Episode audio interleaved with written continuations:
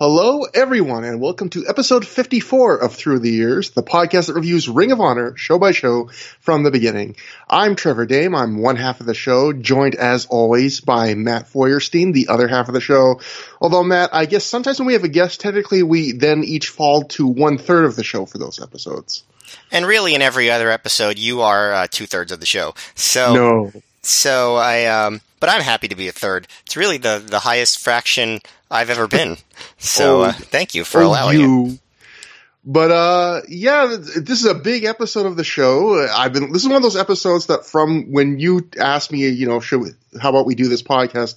This is one of those shows I had like circled in my mental calendar of like, oh, this will be one to do, and um, some other big things going on for us because while we are still on the Pro Wrestling Only network, which I guess we, we'll talk about in a second, we still are and how great are, they are, and we'll plug them. But um, we also now have our own podcast feed because some of you people, even though we tell you time and time again how many great episode, uh, great podcasts past and present are on the Pro Wrestling Only Podcast Network, some people, you know, I realize they just for purposes of sorting or whatever, they like having they they want us in its own feed. So Matt, you have gone and done the work. Tell them about we now have our own separate ThROH the Years podcast feed. Yes, and I um I sympathized with uh, everybody who was uh, making the uh, the comments over the past couple years that um you wanted to be able to download the old episodes um because you know you want to share these episodes with your children, with your grandchildren, your uh, your stepson, whenever you have him, if you don't already. Um, you know, just all, all these people. Um, and it, it was harder, you know, we all had our episodes on SoundCloud. Thank you to everybody at the Pro Wrestling Only Podcast Network. Uh, Kelly, Chad, Charles, John, everybody who's, um, Travis, whoever has helped out over time. Um, but, um, and it's, it's great and we're still on it and we are proud members. But, I uh, I thought that it was important to have this go-to feed that you could just go directly find any episode very quickly, download it to whatever device you want. So I have thankfully made that happen. You can find the podcast now in the f- end of feed on all of your favorite uh, podcast-related apps. You can um, Apple Podcasts, uh, DoggCatcher. Um, you can find it on Stitcher. Um, you know, you can, you know Spotify as always. If there's any podcast related service that you use in which you cannot find ThROH the Years and including all of our archived episodes um, please let me know and i'll do what i can. I'm even um, uploading uh, every episode. It'll take this one will take a little bit longer but eventually all of the episodes will be up on our youtube channel. Um, that's I, I, guess noticed that. yeah, I guess that's more for um, for us to promote the show as opposed to convenience for you. But some people do like listening to podcasts on YouTube, so it will be there eventually. There are already a couple episodes up, but all the episodes are up on all these other platforms. Um, so please enjoy. Uh, it also allows us to uh, put out the episodes pretty much as soon as we're done recording them. So that's uh, that's a bonus as well. Um, so hopefully, when you hear this episode, uh, it will be uh, well, for those of you who are really on top of things, it will be the night that we recorded it. So, um, you know, just a, a, level of control and stuff. But uh, I, I, uh, I hope uh, I hope you all enjoy the the archives and the uh, hopefully convenience of having this all in one place. And I, I again, I just want to make clear, like, if you guys don't check out the Pro Wrestling Only podcast feed, like, especially, I don't know how every app works, but like, you might have to go like search on Google for the Pro Wrestling SoundCloud. But not only is there still great podcasts going there today, like, you are missing out. Like, there is just probably literally thousands of hours of incredible shows. Like, we were listeners of that network before we were on the network, so there are so much good stuff there. And um, and one one of the things about the Pro Wrestling Only Podcast Network and why they came to us and uh, why we were happy to be a part of it and we I feel like we're a good fit is that they have a lot of cool niche programming involving wrestling. It's not just your basic, like, not that there's anything wrong with this, but it's not just your basic, you know, here's what happened on Raw this week, here's what happened in New Japan last week, AEW, whatever. Like, they go deep. They have a lot of stuff about the past, they have a lot of stuff about, you know, promotions that you don't hear too much about. You know, like the, you know, podcasts that go way back to into the 70s, into the 80s. And, you know, unlike some of the popular podcasts, it's not just like, oh, let's review uh, the pay per view that happened this month, uh, 25 years ago. Like, no, they're, they're talking about random syndicated shows. They're talking about uh, old uh, Japanese tours and cars uh, and cards, just all sorts of different um, niche programming. Um, you know, a lot of great podcasts. I believe um, I'll edit this out if I'm wrong, but Between the Sheets started on this podcast network, right?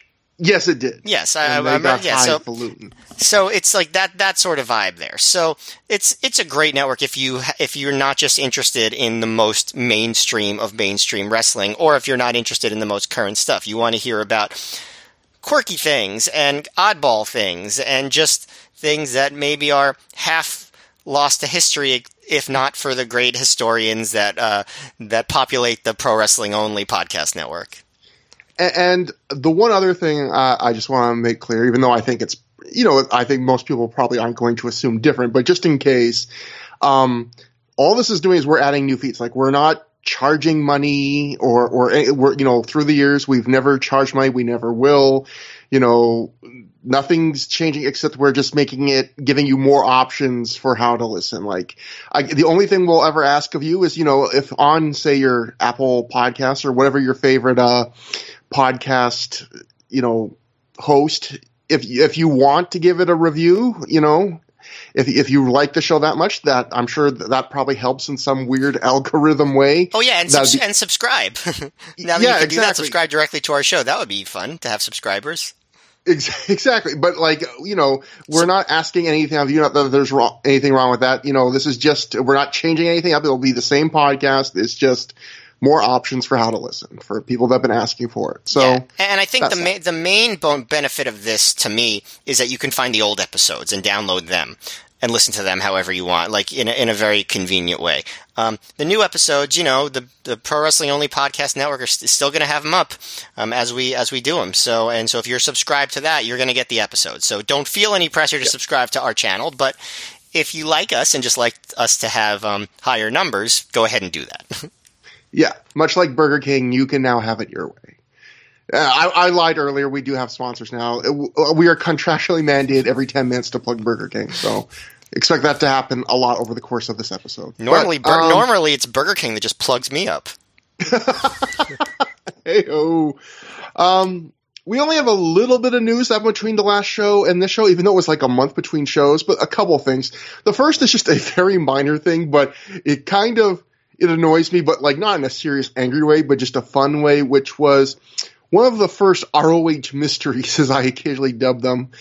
You know, things that we discovered that often never get solved, such as when I tweeted to Spanky what was in his Wendy's order on the first Ring of Honor show and he never responded to me, or when I tweeted to Samoa Joe recently, did he ever actually go tweeting, I mean, uh, trick or treating with Jushin Liger like he said he would in his live journal? I hope he goes. Again, tweet, I hope he goes tweeting with him. And, um, but one of the other early Ring of Honor mysteries was, uh, did uh, there? I believe it was Honor invades Boston. One of the t- first, fi- I think that was made the sixth show Ring of Honor had ever done. There's a uh, Amazing Red versus Quiet Storm match, and Quiet Storm actually does a running Canadian destroyer, and this predated Petey Williams. And I always was wondering, like, um, I asked, and no one really gave a big answer, but like, did did Quiet Storm actually invent the Canadian destroyer, and no one's just really noticed or remembered that? So, Matt, when I was reading the observers for this period of time for the tonight's episode, um, there was something where I, I I didn't see exactly the context, but um, there was some section that where they were basically ta- Dave was talking about like you know this hot move, the Canadian destroyer, and Petey Williams invented it. And I guess uh, a couple weeks later, he published a, a correction, and I'll just read it here. Regarding Petey Williams and the Canadian Destroyer move, Amazing Red actually did a running version of the move on a 2002 Ring of Honor show. Matt, this is how little respect and how cursed Quiet Storm is. Um, he the, the correction still leaves him out because he did it to Amazing Red in that match, not the other way around. He doesn't even get mentioned by name in the correction, and I just felt like I felt bad for Quiet Storm. I reading that, I was just like, oh man, like you just Destiny does not want you to be known as the guy who invented this move because apparently I mean, according to Dave, he thinks that Matt, uh, from reading that section, he think, clearly thinks then someone told him, no, like, that's the first time this move ever happened. But even then, somehow Amazing Red got credit for it. You know, it, it's a good thing that we have social media now because in, in the recent years, I've seen Quiet Storm tweet about how he did it first. So at least now he has the ability to advocate for himself instead of having to be at the, uh, the, you know, the behest of these dang dirt sheets and, and Let, us become is- let's become one of those podcasts that talks crap about dirt sheets. They're very popular. Matt, nothing will stop us then. Like we subscriptions would go through the. I mean, we're doing fine with listeners right now, but man, we would be Yeah. millions. It- We'd be rich. But uh, yeah, I mean, nothing against Quiet Storm's career. Like, I don't want to denigrate him, but like, that's probably you know, if he was more well known for doing that, that's probably like the thing that would be like a huge part of his legacy. Like he's still wrestling in places like Pro Wrestling Noah and stuff, but you know, Canadian Destroyer is a move that's still done to this day. I mean, it's become kind of like the go-to move for people that are 50 and over in wrestling to show like, hey, I'm still with it. I can do what the kids do. You see like Ricky Morton and Dustin Rhodes doing the Canadian Destroyer and the Code Red and stuff like that now. What does that And- What does that tell you about that move? it, that's very physically draining, Matt. Mm-hmm. Mm, Um, but you know, it, it was one for a few years. It was like the it move, and it, it, I just I feel bad for Quiet Storm that he does not. It's not as widely known that. From from everything I can tell, you know, there's always a chance there could be an earlier example, or but the best I can tell, no one's ever corrected me on this. He was the first guy to ever do that move. So yeah, And, I uh, mean, um, I uh, let's. I think we should do a whole special episode just about Quiet Storm for free because Uh, we don't charge. Yeah, n- no Patreon exclusive. No. You know, even though again we're leaving a lot of money on the table, but We he, the guy um, the guy needs to get his due, and we're the ones to give it to him.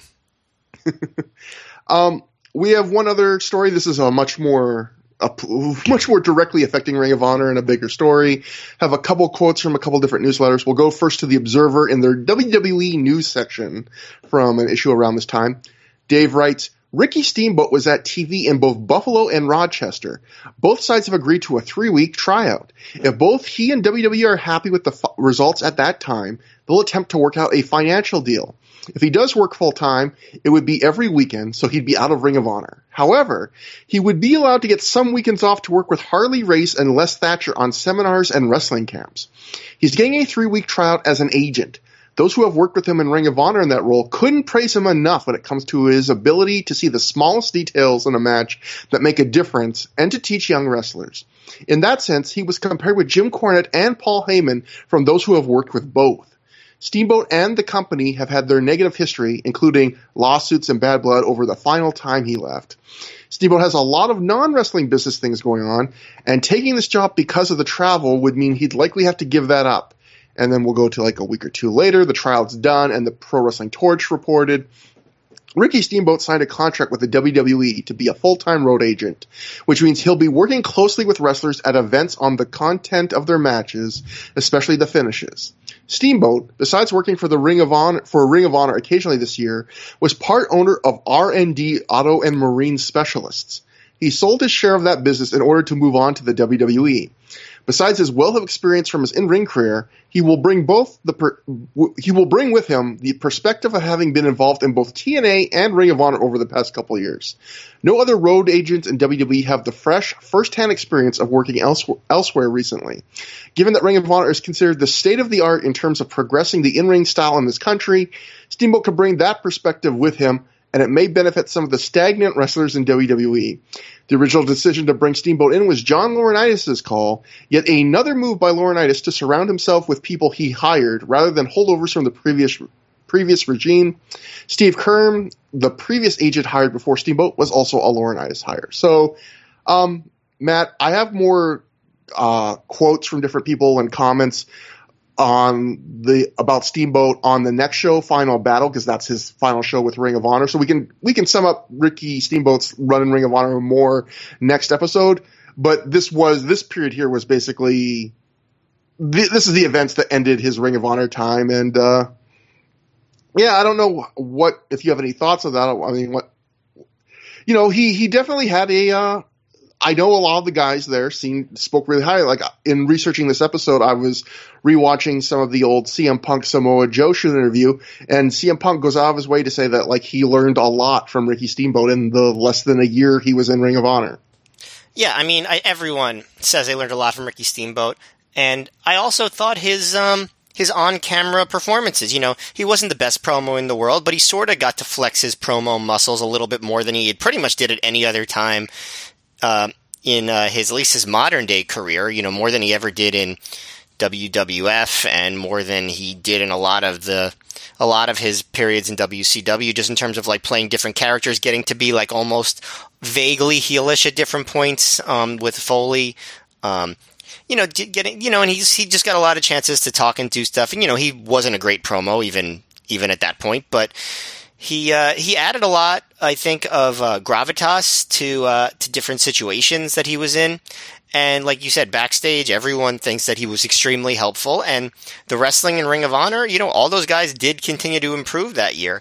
Um, and I'm sure if they say that Steamboat was a big part of it, it certainly seems plausible to me. Um, when we get to the main event tonight, we're going to talk about a big spot that both Joe and Punk give him credit for that I thought was very effective.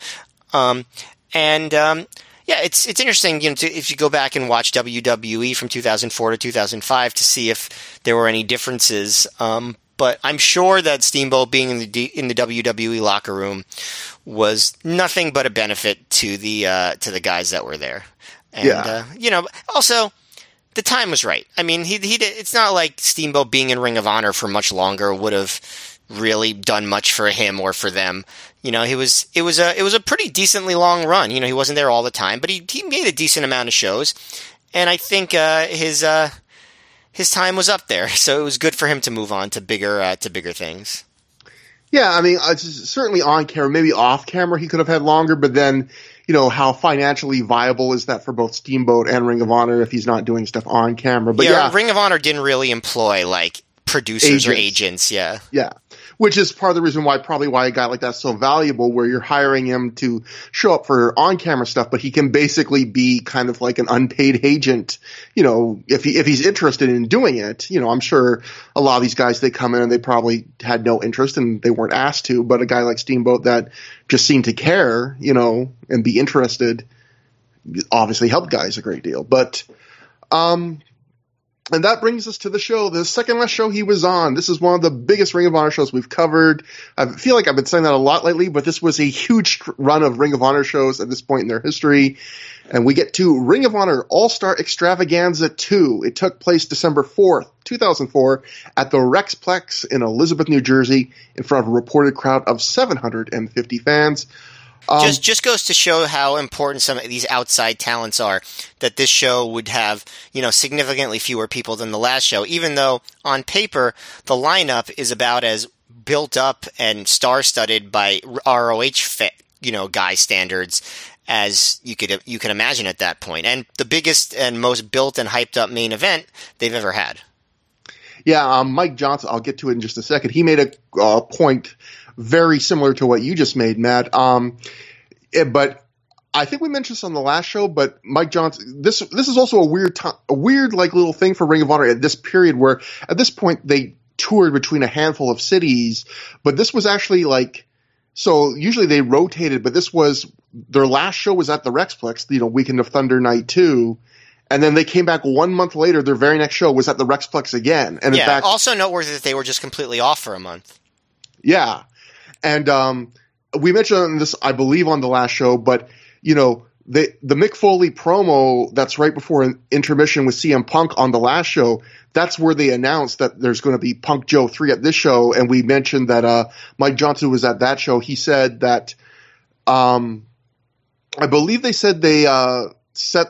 Um, yes, let me just read the quote. The promotion again broke its advanced ticket sales for the show when they went on sale. So at least obviously, even though they didn't come close to uh, hitting the Liger Night Two um, ticket sales, at least the people in the building, like the core fans, were really excited hearing that you know a month later they were going to get Punk Joe three.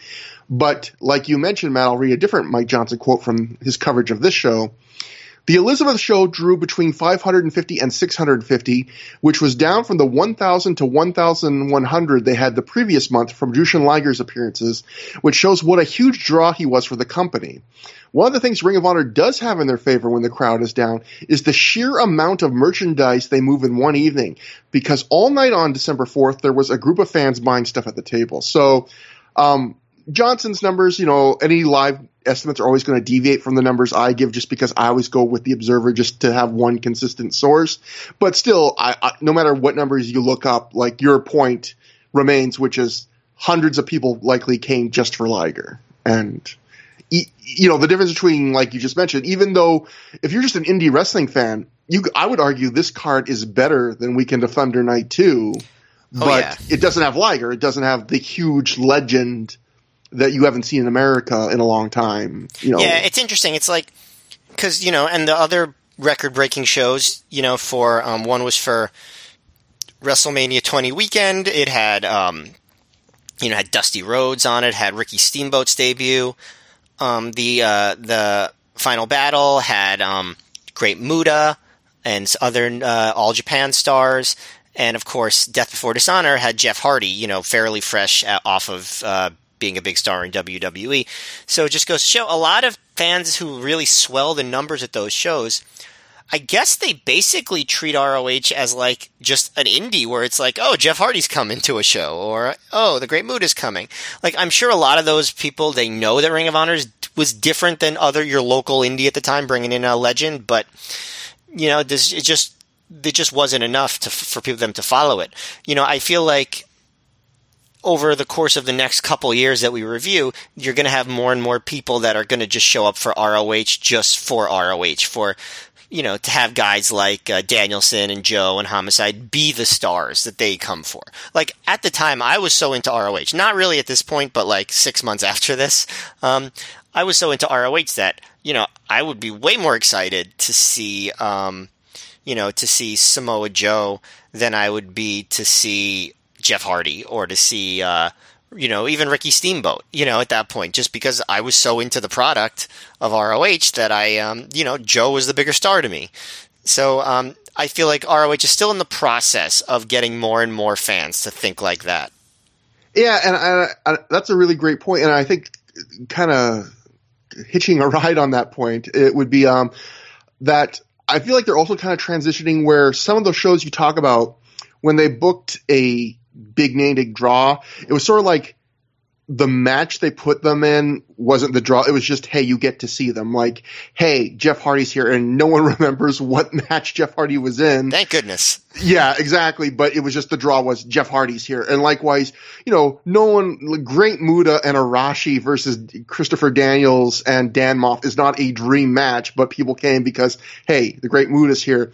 But I think as even this year and as time goes on, the focus becomes more and more you're seeing you're not just seeing a, a, a legend if it's a, still an active wrestler, but you're seeing like a big name in a big Ring of Honor match. Like Liger had Danielson and then he wrestled Danielson and Key the night too. You know, Kobashi's a draw on his own, but they put him in a major match with Samoa Joe. The draw wasn't just Kobashi. It was, holy shit, it's Kobashi versus Joe. Even when like Lance Storm comes later, it's Lance Storm versus Bryan Danielson. You know, the, it becomes more, yes, the big name is the draw, but it's also the context of, it's you're going to see what the big name does in like the world of Ring of Honor. That's a really good point. And actually, Kobashi, Kobashi is an interesting um, example because you almost start to see the reversal of that trend when he shows up. Because if you remember, and I guess know, I don't want to get too ahead of ourselves. We'll have plenty of time to talk about this in seven or eight years when we get to it. Um, but um, the um, when Kobashi goes to Philadelphia for ROH, uh, his his show um, actually draws a lot less than the the shows upcoming after that that feature CZW versus uh, versus ROH. So it becomes like almost like CZW. You know, the indies they do become a draw in and of themselves. Yeah, yeah, that, that's that's a such a crazy thing because that seems almost sacrilegious to say, but like that's the truth. Like in some respects, that feud was a bigger draw than Kenta Kobashi, like coming to America, which it, nuts, but it, it, it, was the truth. But uh, few other notes from Mike Johnson on this show that just don't really fit anywhere else. Um, Mike Johnson wrote about the Rexplex. The venue opened a sport up a sports bar. Not sure how much of an effect the alcohol is going to have on the fans down the line, but didn't seem to cause any problems last night. It's funny um, because I um, I remember Punk in, I never went to the Rexplex, but I remember Punk in his promo at Death Before Dishonor being like, oh, you poor people having to be at a venue that doesn't serve alcohol. How are you doing? And I guess now they change it. But uh, I believe, spoiler alert, the Rexplex closes completely um, a few months later. So I'm guessing that's why they started serving alcohol. They were probably was, uh, having monetary troubles. Yeah, I was going to ask you, do you think that's like a desperation move from a company that's just like, maybe if we let them drink beer here, they'll be more likely to come to these um, wrestling shows or anything really. Whatever, you know, Rexplex ran a lot of entertainment, I guess. But a um, couple other notes. Mike wrote, The Maximos came by to promote their fusion show this Friday in the same venue. Ring of Honor management welcomed them in and gave them their blessing for them to hand out flyers and wish them well with the show. So I thought that was interesting interesting because um, the Maximos were promoting their own fusion company around this time. It was interesting that uh, you know sometimes you hear. I mean, when we covered the first year of ThROH the Years, there's a lot of those early months of Ring of Honor about just how all of those Philly indies were like seem to just hate each other's guts. So it is pretty, you know, it's kind of a little bit heartwarming to see that Ring of Honor apparently like outright just said, yeah, you can promote your show that's coming up in the same venue the next week. Like, I wonder compare that to. Oh, sorry. I was going to say, I wonder how much a change in ownership changed the tone of that whole thing.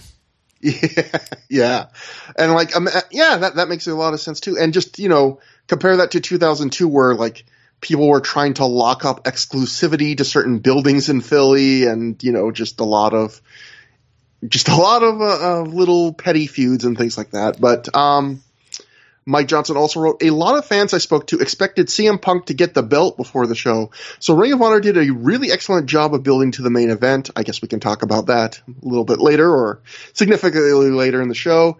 And then finally, Mike Johnson used to lo- love to do this, and he wrote here There were fans from Japan, Canada, and California in attendance at the show last night, as well as all over the eastern seaboard. So I wonder if that speaks to.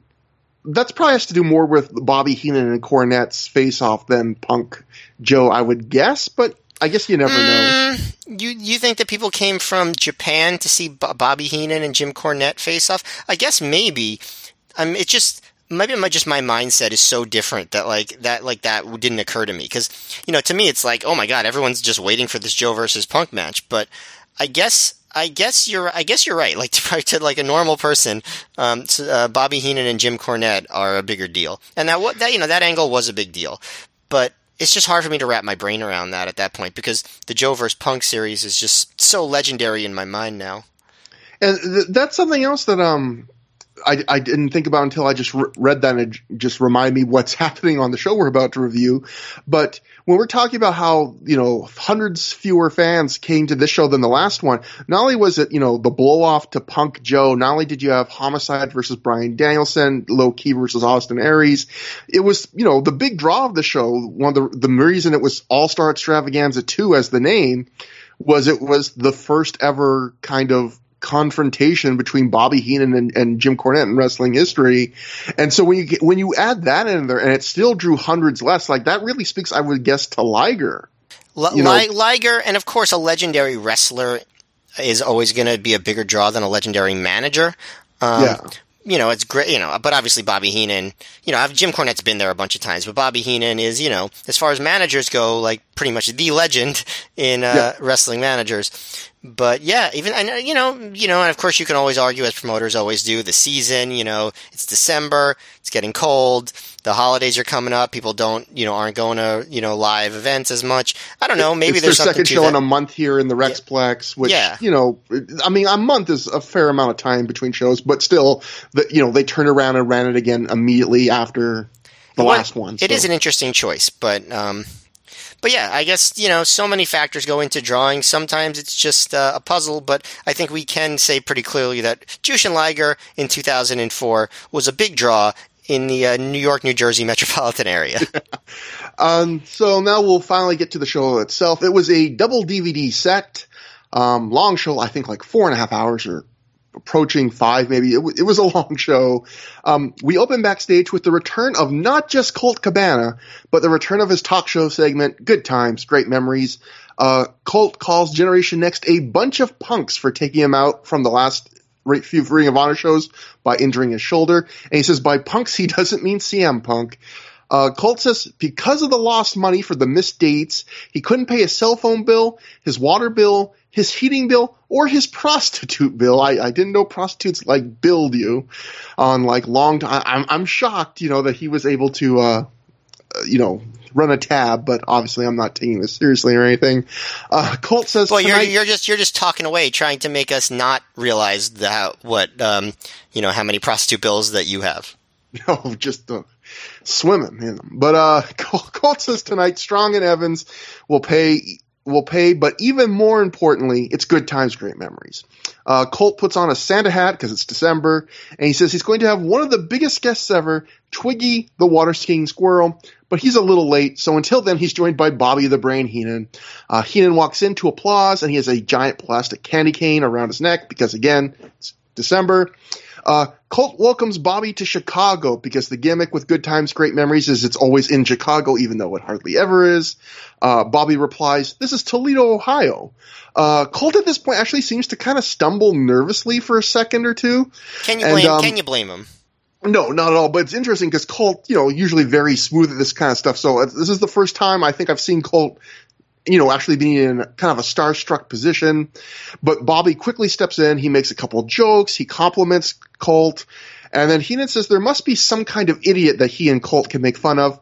Colt then introduces Jimmy Jacobs, who is back to the hussing stuff just for the purposes of this segment because feels like the last few Ring of Honor shows, they've been trying to push Jimmy away from doing that. But of course, you can't have the comedy of this segment unless he is hussing. So for one night, he's back to hussing. Uh, Heenan calls Jacobs uh, furry boots hair Jordans.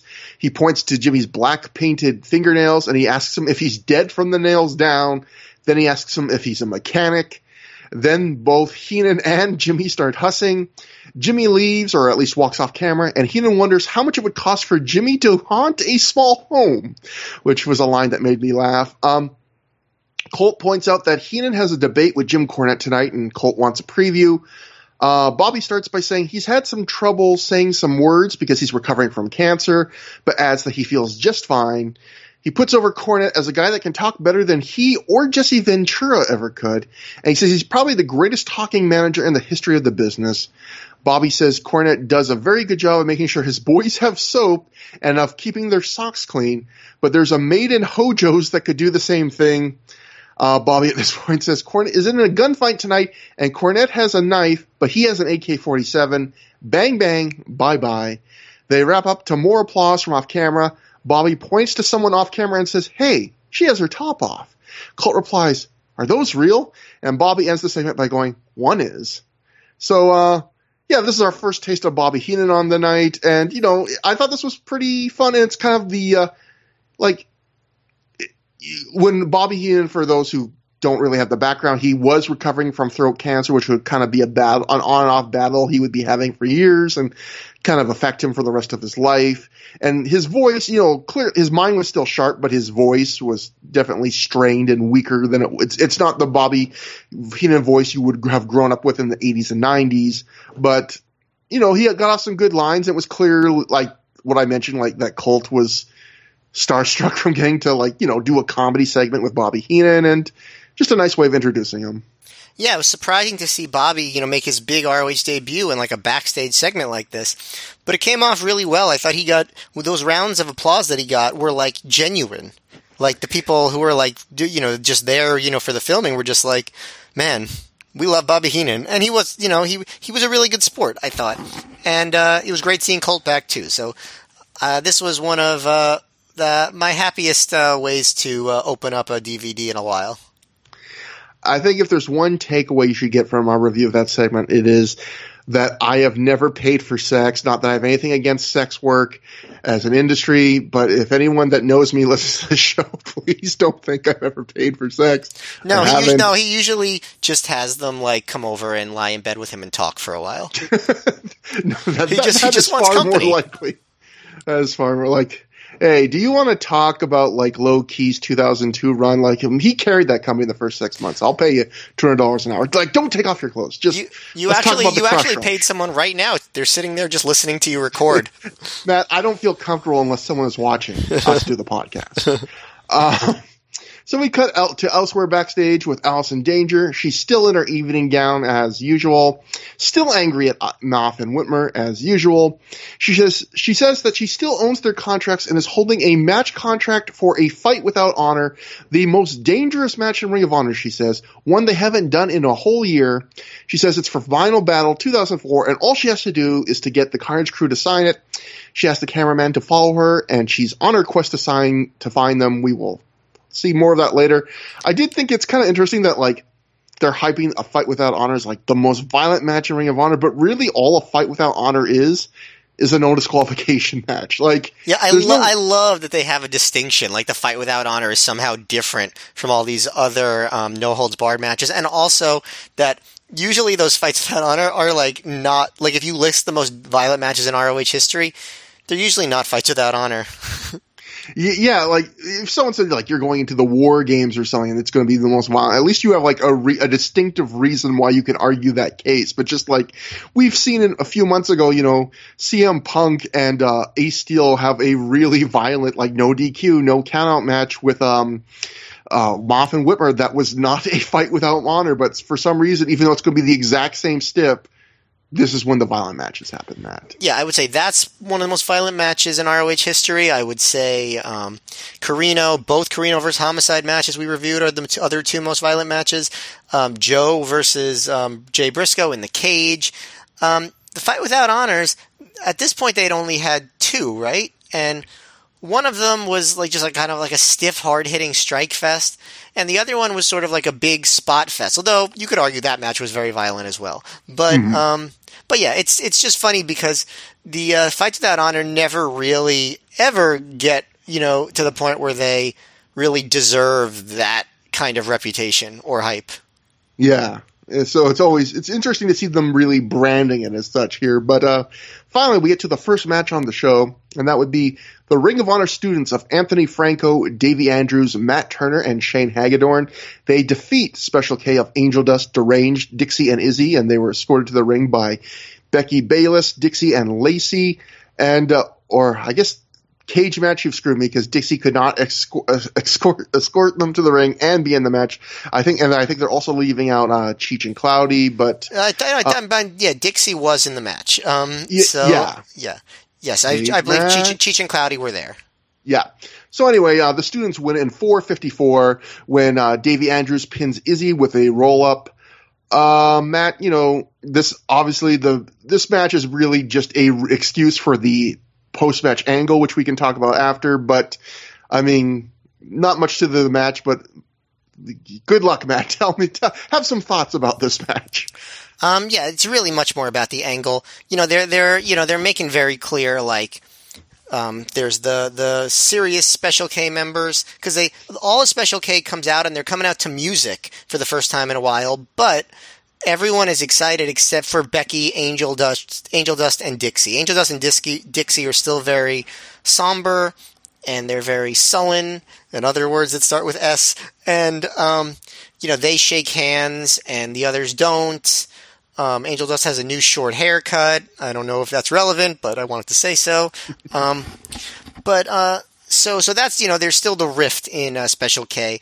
Um, but Deranged is acting like his old self, and I think this is his first match in months. Am I right about that? It, it, definitely felt like that. I didn't go back and look, but I was like, "Oh, deranged!" Like it was a treat to see him again after so so long. And he was being himself, like he was being wacky, and I it was like, "Oh man, I miss this guy." Um, yeah. And you know, it's funny because um, Punk says at one point that he told his students to keep the more like party centric Special K members in the ring. You know, I guess because you know they're on drugs, so they're easier to beat. But and but Deranged dominates when he's in the ring, and also it seemed to me that like the partiers have done better in recent months. Like, didn't Izzy win a match the last month, while uh, Angel Dust and Dixie keep losing all the time? So I don't know if that's good advice. Um, also, Punk just straight up says on commentary that Davey Andrews is his top graduate, which I'd be like, if I was one of the other students, I'd be like, hey man, you know, you can pretend that you like all of us um, equally. um, but yeah, it was, um, you know, um, there were, you know, it was mostly, uh, you know, not much to the match. Um, Dix, Dixie and Shane Hagadorn do some mat wrestling, which you probably wouldn't have expected in this match. Um, but you know, it's a lot of big moves. Um, Franco, he gets, he takes, he, well, he comes in and he takes like a big, like head drop power bomb driver thingy by Izzy pretty much right off the bat. Um, but Izzy doesn't bother. Uh, Izzy doesn't bother covering, so the announcers say he's just trying to impress Lacey. Um, but winning would impress would impress her most of all, in my opinion. Um, so um, you know, breaks down. All eight guys are in the ring. Davey's kind of a house of fire. All the students do their like ten punches in the corner, except for Davey because he's his own man. Um, uh, Dixie dives onto Hagadorn. Angel Dust hits a Death Valley driver type of thing on Franco. I always say type of thing because it's never the exact move. You know, they always have some variation on it. You know. Um, yeah. um, Angel Dust backs into Davey and accidentally swings his arm and hits Izzy, uh, which allows Andrews to roll up Izzy to get the surprise win. Um, so uh, yeah, I mean, honestly, like it was this in conjunction with the post match angle. I had no problem with it. you know, like I, I, thought it was perfectly fine for what it was. I thought everyone played their roles just fine. Yeah, this was mostly just as, as is the case with all these student matches so far. The students bumping and, and selling for their opponents. Um, it felt like every everyone basically had like four mini matches where everyone kind of paired off. Every student got like a minute, except I felt like Shane Hagadorn actually got a little short changed on time where it felt like everyone else got a full minute. For some reason, it felt to me I didn't go back and time it. Like he got to do way less. But and then the match breaks down. There's the four count. There the four corner ten punches. Except there one of the, I forget which one of the four was not doing it in sync. He was like way faster than the crowd. And then like you mentioned, Davey Andrews was just choking his opponent in the corner. So it was like really two people in the corner doing 10 count punches for the crowd and then two people not doing the spot. Um, the highlight of the match, I think you mentioned it was that, um, Anthony Franco taking what I would describe as almost like the awful waffle for people that have watched like Chuck Taylor on the Indies, that kind of on the shoulders into a, a pile driver. And it was the second straight show, I believe, where Anthony Franco took some kind of pile driver where it looked like he almost was like an inch away from dying. But, you know, it, it, was one of those spots where I believe like Gabe and Punk on commentary, like both gave a little legit scream when they re- were watching the spot, even though you know, obviously the match had happened. It was not live, but whenever it gets like a real genuine reaction, like a spot, like it always gets a little bit of a chuckle from me. Um, and I thought that end that you talked about where, uh, um, Angel Dust hits a big move on his student and then he just kind of stands there looking at him prone on the mat and then does this real obvious slight stumble backwards into Izzy and Andrews to allow Andrews to get the roll up for the win. I felt that that looked really kind of clunky the way they did it. Um, and, and I realized the point is just building dissension. So I don't, it's not my problem with the idea of the finish. It's just how they executed. But overall, yeah, there's not much to the match. It wasn't bad. It wasn't good. It was more just a, uh, excuse for the angle. And what the angle is, is after the match, uh, Becky and Lacey argue like they often do in, during this period. They're held apart yet again. Uh, the Dixie Angel Dust and Izzy side turns to, or Dixie Angel Dust and Becky side, I should say, turns to leave when the rest of Special K attacks them from behind. Uh, Lacey beats down Becky, including she hits a DDT on her. Izzy and Deranged hit Angel Dust and Izzy with some moves, and we finally have, after all these months of the teasing of dissension, the official Special K split right here. I think it's funny that like during a, an evil heel like beat ta- beat down, um, um, you know, um, the uh, the uh, the baby faces do come back, and Dixie hits a code red on deranged. I just like the idea that like you're having like a, a violent split from your friends, and you you do a code red. I think that's funny. but I would say this: Lacey's implant DDT made me say, "Take that, Mark Nolte," because if you remember, he he went on these rants about how Lacey doesn't know anything about wrestling, and I feel like Gabe probably at some point should have been like, you know, she's she's a wrestler, right? But yeah. he, he didn't. And she's she's a decent wrestler. Like she's not bad at all. And but also at the fact she is a wrestler, you know, decent or not. yeah. So, but so Nolte acting like she's just some like hanger on is is you know even more insulting than it would be if it was true. if it you know. And I one other thing we should mention, I guess, uh, it, well, not I guess I know, um, is I believe this was Matt Turner's first, at least main card Ring of Honor match of this crop of students, and he's one of the rare students. He is still working today, I believe. I, when I was looking over him in Cage Match, he's still working indies, I believe, at least as recently as in the last year or so. So, you know, he he's been wrestling for at least 16 years. So a lot of guys can't say that. So good on him. Yeah and uh, he definitely had a lot of kind of piss and vinegar in this match. Like a lot of, he would scream and fire up a bit. Obviously, again, hard to really say much about any of the students where most of what they're called to do in these matches is just take bumps and sell in very short matches. But I did notice a little bit there. Um, I, I do want to say I did think the Special K split was pretty well built up to. You know, they, they did they didn't rush it. You know, it it sort of it made sense after a while you know, like the kind of the change in attitude of the two guys. The only complaint that I have about the whole situation is that they really do make Dixie and Angel Dust seem like losers the whole time. Like you want to feel like you want to root for those two, right? Because they're the baby faces. Yeah. But they don't really give you much reason to. They're just mopey and they lose a lot. Yeah, and they do nice attention to the detail. Like even this match and other of the recent matches, you know, they Dixie and Angel Dust would shake hands with their opponents, but when the other Special K members would wrestle, they still wouldn't, and, and stuff like that. But yeah, and we've talked about it in the past, but just the idea that Gabe would always harp on for the entire run of Special K that like these guys have so much talent if they just took things seriously and got off the drugs, they'd uh you know, they'd be so great. And then the guys to get off the drugs, they're supposed to be the faces, are the ones that go on the losing streak. And Izzy got a win like on a recent show, and he's the heel that is uh, reportedly still on drugs. So like in yeah. that sense, going to your point, yeah, it makes it makes the faces seem like idiots that shouldn't have actually gotten off drugs. Yeah, I mean, assuming that winning wrestling matches is the only thing important in life. Um, but I will say, like, it's funny because the heart and soul of the babyface faction is actually Becky Bayless. She actually has fire. She actually has personality, um, unlike the other guys. Um, unfortunately, she's not going to be around in ROH for much too longer at this point. Um, you know, uh, she um, for too much longer. Excuse me.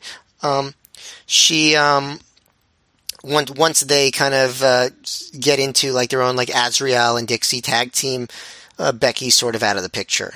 Yeah, and, and that is a change because really this feud more has been felt up to this point more like a Becky Bayless, uh, Lacey feud with the rest with Special K's wrestlers actually being basically like their pawns.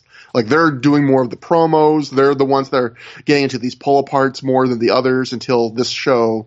And so yeah, to lose her is kind of like losing one half of the feud in a way, even though technically, you know, the wrestlers will keep going. But um, we cut to Samoa Joe backstage and he's in a hoodie.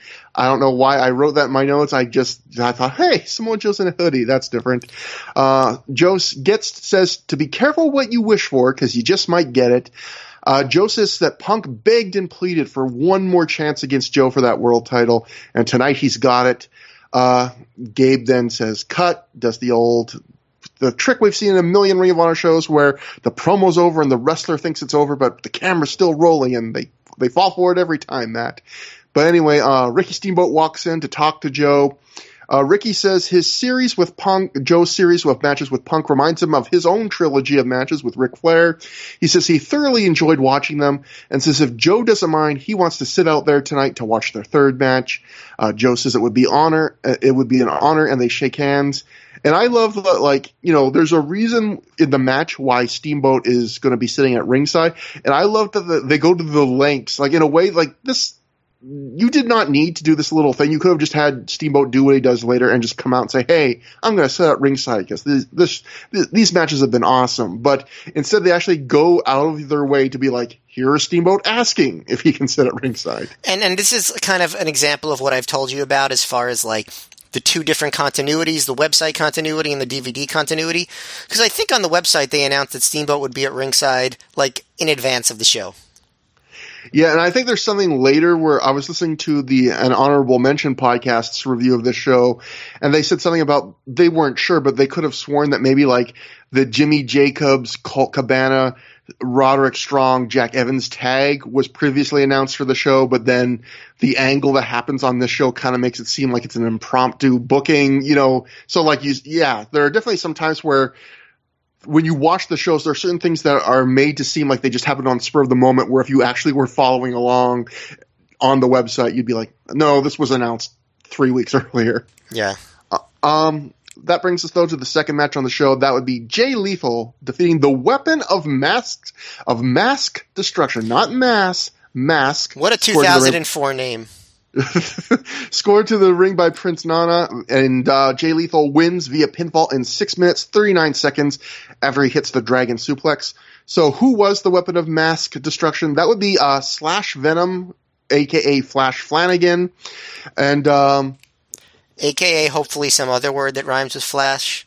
Um, Mike Johnson, though, the night of the show or the night after when he wrote his review, did not know that Mike Johnson wrote Jay Lethal pinned Prince Nana's weapon of mask destruction in 639. Not sure who Mask was yet. He actually left the building with his mask on. So yeah, that, that's dedication, I'll say. And um, I guess it's not that much dedication, but for the role he had, that's dedication. So we all we all have to wear our masks inside, outside, everywhere we go. We are all weapons of some form of destruction. Mm-hmm. But um, I thought this was match was kind of interesting in the sense of as a match, I thought it was above average, but nothing special. But it was interesting in structure because a lot of times in these Ring of Honor matches, when there's a new guy getting like a short match, we see him like the the veteran lets him carry most of the match even though they're losing in the end. And they're doing like every crazy spot they can think of because it's basically their audition. And what i thought was interesting in this case was you know this is flash flanagan only his second match of ring of honor. He did that i believe it was him and uh, another uh, wrestler from the puerto rico scene wrestling uh, um, Maff and Whitmer, and it was only like a three or five minute, ma- like a really short match there too. And if I remember correctly, that the story of that match might have been that they were Allison Danger's hired gun. So is he Flash Flanagan done two Ring of Honor matches where he's been like a hired gun for someone each time? But that's a weird thing. But anyway, most of these matches where it's like a newcomer, they just do every crazy spot because they only got a few minutes and they're trying to impress. But I thought Flash Flanagan wrestled a very unselfish match, like a very giving match because this match was all built around him basically being kind of a blank canvas for Jay Lethal to be a really good babyface, which Jay Lethal is. Like, he would let Jay Lethal get a comeback, and then he would slow him down and do something like a lot of times he would just do something like a chin lock or an eye poke rather than a fancy move, and then Jay Lethal would fight out and make his little comeback, and then you know Flash would slow it back down again. It was a very simple but smart structure. I, I guess the the flashiest move, no pun intended, he did was uh, Lethal does a springboard and um, Flash catches it and turns it into a power slam. I would say that's uh, the slashiest move. and, he, and he also does a uh, he locks Lethal in a in a hammerlock at one point and then rams his head into the buckle while holding the hammerlock, which I thought was a neat little variation of that. But for the most part, this was just about Lethal and Lethal is a great babyface. He does really nice little comebacks. He always has really great urgency in his comebacks. Like he's always just a little spitfire of a babyface. And one weird criticism I will say of this match is Jay Lethal does a great job selling his back in this match. And I felt like he almost sold it too good because it's such a short match and – like I didn't feel like Flash Flanagan did that much, but Jay Lethal is selling his back pretty significantly. I was like almost, I was almost like, you're almost giving this too much credence. Like it's kind of almost taking me out of the match how much you're selling your back. But overall, I thought it was an above average, but nothing special. Little showcase match for Jay Lethal. Um, I just thought of another gimmick for him: Splash Cannonball. He's a life. He's a lifeguard. Um, but, um, and you already know what his finisher is. I mean, it's his last name. So. Yeah, yeah, exactly. The um, the splash. No, just kidding. Uh, splash Mountain and a cannonball. He could do both. Um, um, but um, yeah, I wrote something very similar as far as the back selling. Just like was he even working his back that much? Like I, I, I didn't really notice it. I, I wouldn't I wouldn't go as far as to say this match was above average. I thought it was a pretty basic match, um, which is fine. You know that's what they were going for. But I did think it was kind of strange because like didn't they say that Jay Lethal was going to wrestle the Outcast Killers? That, that that was what I remembered. Maybe I'm wrong. But then suddenly this weapon of mask destruction thing.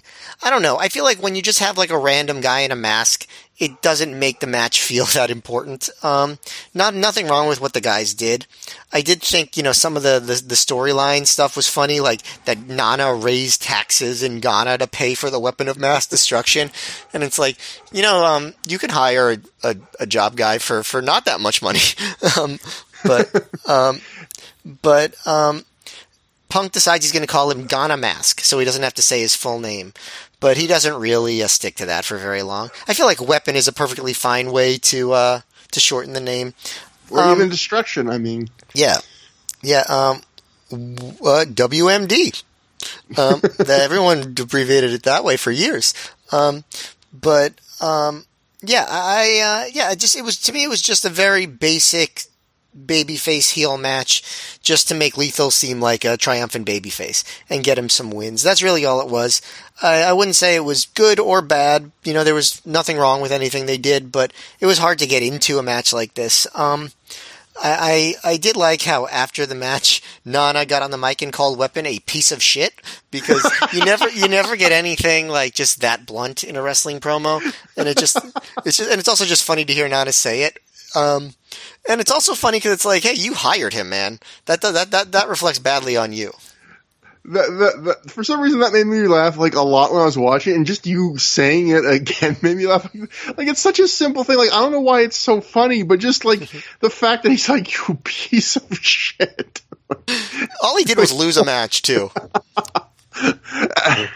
Yeah, and then like you said, Nana says final battle will be Jay's final battle because he's going to raise the taxes in Ghana again and make every citizen there pay them pay him half of their twenty five dollar a week paycheck to put Lethal out of wrestling.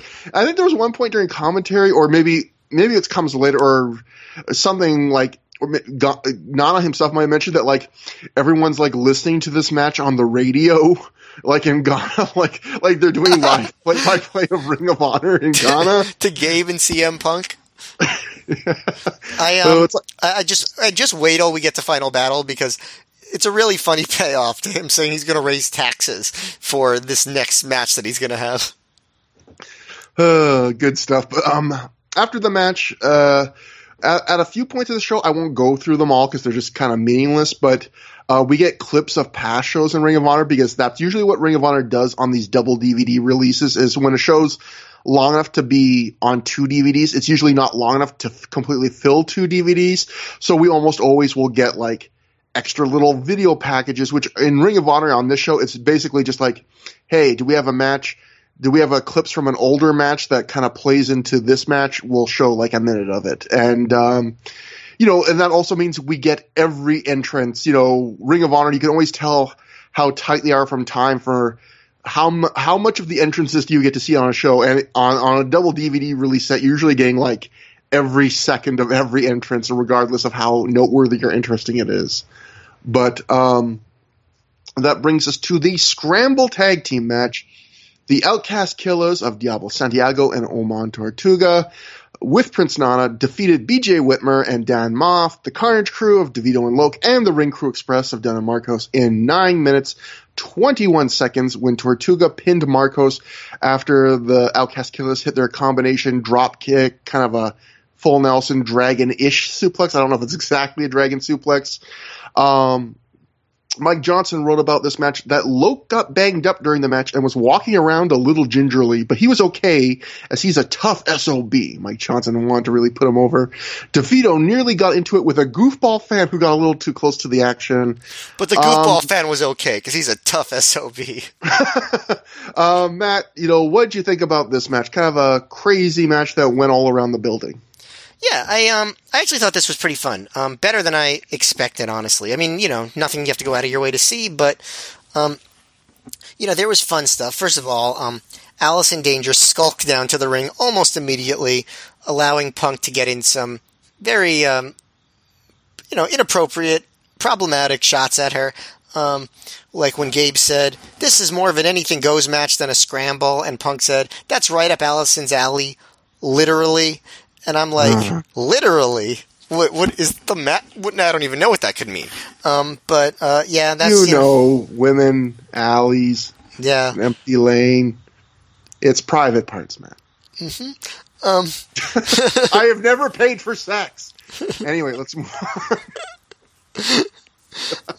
uh, anyway, so let me try to get back to wrestling we're talking about, right? Um, so, um, but they do some fun spots. So basically, they have um, Marko Stunt and the Outcast Kill is there to kind of do some high spots and kind of entertain the fans in the ring while uh, Loc, DeVito, uh, um, uh, Maff and Whitmer are fighting in the crowd for a lot of the match. But a lot of the focus is on the uh, Whitmer and Maff versus Carnage Crew feud. So they do things like, um, like the Carnage Crew is going to do their Carnage Plex on Tortuga, but Whitmer comes in and helps DeVito do it, and that makes Loc mad.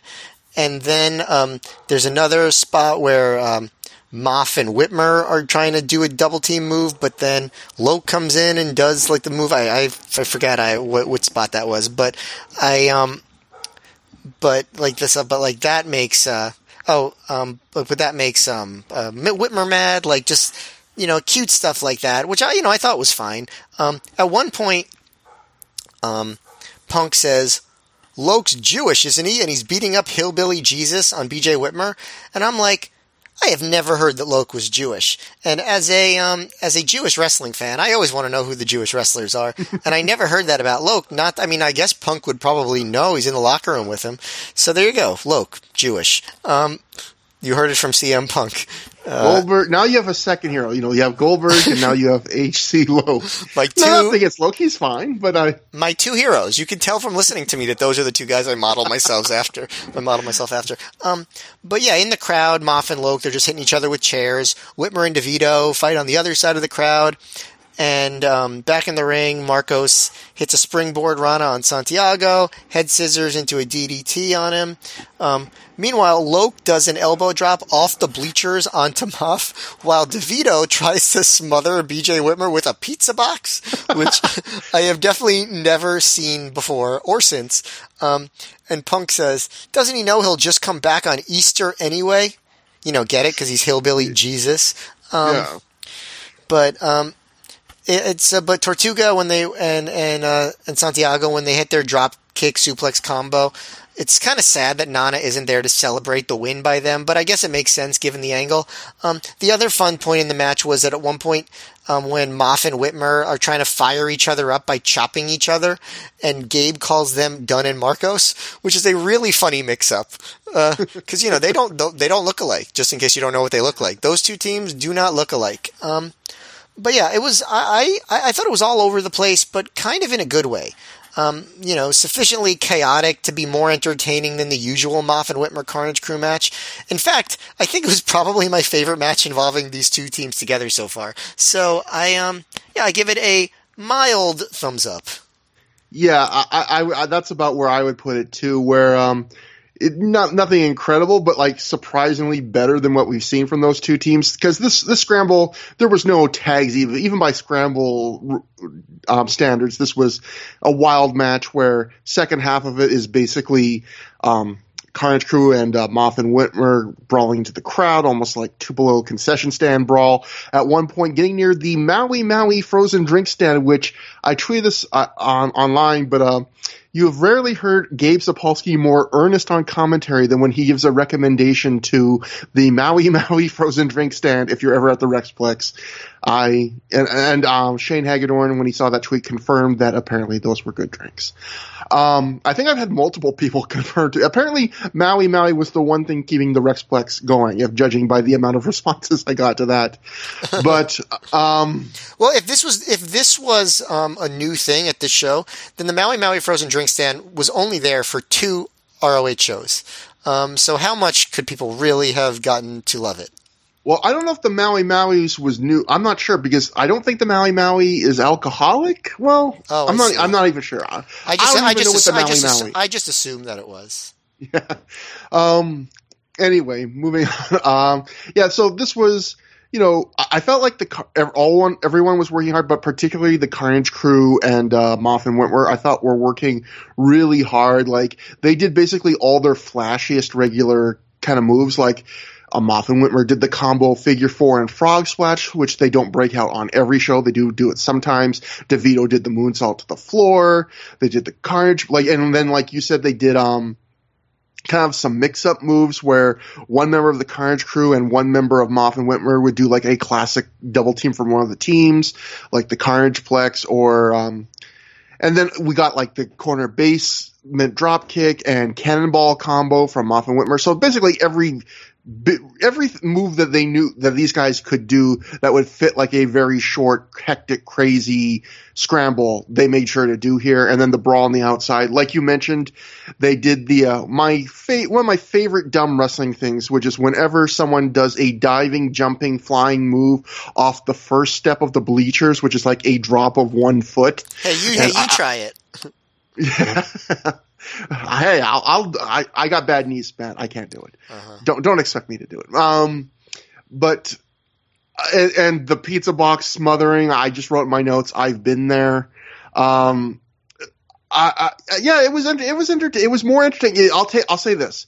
This was, I'll take this kind of Carnage Crew, um, Maff and Whitmer brawl a million times over the brawls they normally do, which is just brawl at ringside where everyone's just cutting themselves 30 seconds of the match and they're throwing each other into barricades 100 times. Like, this is 100 times more entertaining than that. Now, when you say everyone's cutting themselves 30 seconds into the match, you mean the fans, right? Because they're just full of self loathing at watching the Carnage crew versus um, Maff and Whitmer. Was that a problematic joke? I apologize. I was going to say in today's COVID era, era, that's the only way fans now can express their displeasure. Oh God, we're bad. but um, canceled. We're canceled. Uh, uh, um, there was a, I, one problem I did notice in the match was there was a couple times where people were clearly just waiting for someone to come in for a spot they were late on. Like I think the spot you were kind of alluding to, the double team, the mix up double team you couldn't quite remember was um at one point or maybe yeah, Maff is holding uh, Oman Tortuga in a waist lock, and he needs I forget if it's Loc or DeVito to uh, come in the ring to do the the combo suplex lariat, and whatever the Carnage Crew is supposed to do it, he's like late for it, and so Maff and Whitmer, it's only like probably three seconds that they're just standing there with Maff basically hugging uh, Tortuga from behind, but it just feels like forever. And you can tell Maff's like looking for like, come on, get in here. And then I think it's Loc. When Loc gets in the ring, he basically doesn't even do a Larry. He just like rushes it and basically does like a light push to Tortuga as Maff is suplexing him. So that was in not a great looking spot, but, um, and the other thing I felt kind of bad for was, like I said, uh, the second half of the match, uh, the Carnage crew and Maff went Whitmer brawl on the outside. And at that point, I felt bad because it was like basically it left um, the Ring Crew Express and the Outcast Killers to have a match in the ring, but you could tell that like from the reactions, like less than half of the crowd was watching them. Like everyone was watching the crowd, and I felt like these poor guys, these guys that work on the Ring Crew, they're trying to like get a you know get a foothold in this business. They finally get like some time where the spotlight's just on them, but really the spotlight's not even on them at all, even though that's like the finish of the match. Well, I know what they were telling themselves while no one was watching them. It's a DVD product. um, let me just see. I'm just fine. Oh, and there was one other fuck up I want to mention this match. Uh, the ref fucked up a three count, like we just saw a couple shows ago in the uh, Havana Pitbulls uh, Evans uh, strong tag match where the ref dives down. It's a different ref. He dives down. He windmills his arm, so it looks like it's almost hits the mat, but it doesn't. But it looks like a one count. And then at least a couple fans must have thought it was a one count because you can hear a couple voices count one, two, three, and then we get a kick out what would have been three point five, and then you see the ref immediately tell the timekeeper like, "Don't ring the bell. That wasn't the finish." So refs, you got to be careful not to when you dive down to you know get on the ready for the pin. You can't windmill your arm so wide because you're really going to make it look like you're actually doing a one count. Not that it would have been a huge deal for this match, but still kind of a. And also, Matt, we didn't see much of it, but like DeVito shoving that fan where they're out in the crowd, like I didn't see that fan do anything wrong. Like I, I was like, he didn't seem that close. Like he was a little bit close, but they were in the crowd, and maybe you know it was a quick camera cut, so maybe he did something otherwise. But that's become a theme on the show. There was a lot of negative wrestler fan in, wrestler fan interactions on the show. I felt. Wow, I did. I you know I missed a lot of that. Then I, I so I'm curious to hear you point out the different examples. Yeah. So um After the match, the Carnage crew and Moffat and Whitmer, they brought the stairs onto the second floor of the Rexplex, and we get some shots of fans calmly walking by as the two teams brawl off in the distance, which also made me chuckle. And then we cut away, but not before we hear one fan offhandedly say, I'm gonna go play some paintball. Which again, yes, I, just, I did hear that. Uh, I didn't know if that was a fan or if that was just another guy at the Rexplex. Like, uh, were they letting other people in? Yeah, I, I don't know because again, you have for people that don't watch, like you have to remember the Rexplex was a multi-purpose facility that was big enough to hold more than just Ring of Honor. So there could often be like other events, concerts, sports things happening in other parts of the Rexplex. Sometimes the sound would bleed over, and apparently, possibly paintball. I don't know indoor paintball at the Rexplex, but Yeah, because apparently, because paintball is not like a quick, like a quick activity that really like that you could be like, yeah, I'll just do a quick paintball, then come back and watch the ne- the next match. Like, I don't know. I feel like you, but anyway, yeah, who knows? yeah. That seems like something you plan for. You don't just go, oh, I'm to spur of the moment paintball, but I guess that's what the Rexplex was offering. And who am I to argue with the Rexplex and their long history of business success? But, uh, next up, we had the Ring of Honor Pure title match. John Walters defeated Jimmy Rave by countout in 16 minutes, 51 seconds. Another Um, another match broadcast on Ghana radio. I love the idea that like Ring of Honor was never ever broadcast live except on the radio in Ghana. It's like those old when I was watching like WWF pay per views in the '90s as a kid, where they'd be like, "This is on radio WWF in like the armed forces," and I was like, "Man, I wish I was in the army. I could listen to WWF pay per views on the radio for free." And I just imagine that is Ring of Honor in Ring of Honor's world. Radio Ring of Honor is only available to Ghana. Yeah, I mean that's that's definitely what happened. Um, one pink purplish streamer gets thrown in the ring before for for Rave, so we're not still not at the level. We're not at the point yet where Rave gets the toilet paper, but we are getting between this and I, another recent show where people are starting to throw in like one streamer just to kind of dick around with Jimmy Rave. He angrily, angrily kicks out of the ring. Uh, before the match, Todd Sinclair goes over the pure title rules, and he says the final rule is that there's no managers or seconds at ringside, which I don't know if we've ever seen that before. So he kicks Nana and the Outcast Killers out. Uh, Nana freaks out as the crowd actually chants Nana, Nana, Nana, Nana, hey, hey, hey, goodbye, which Automatically a pun.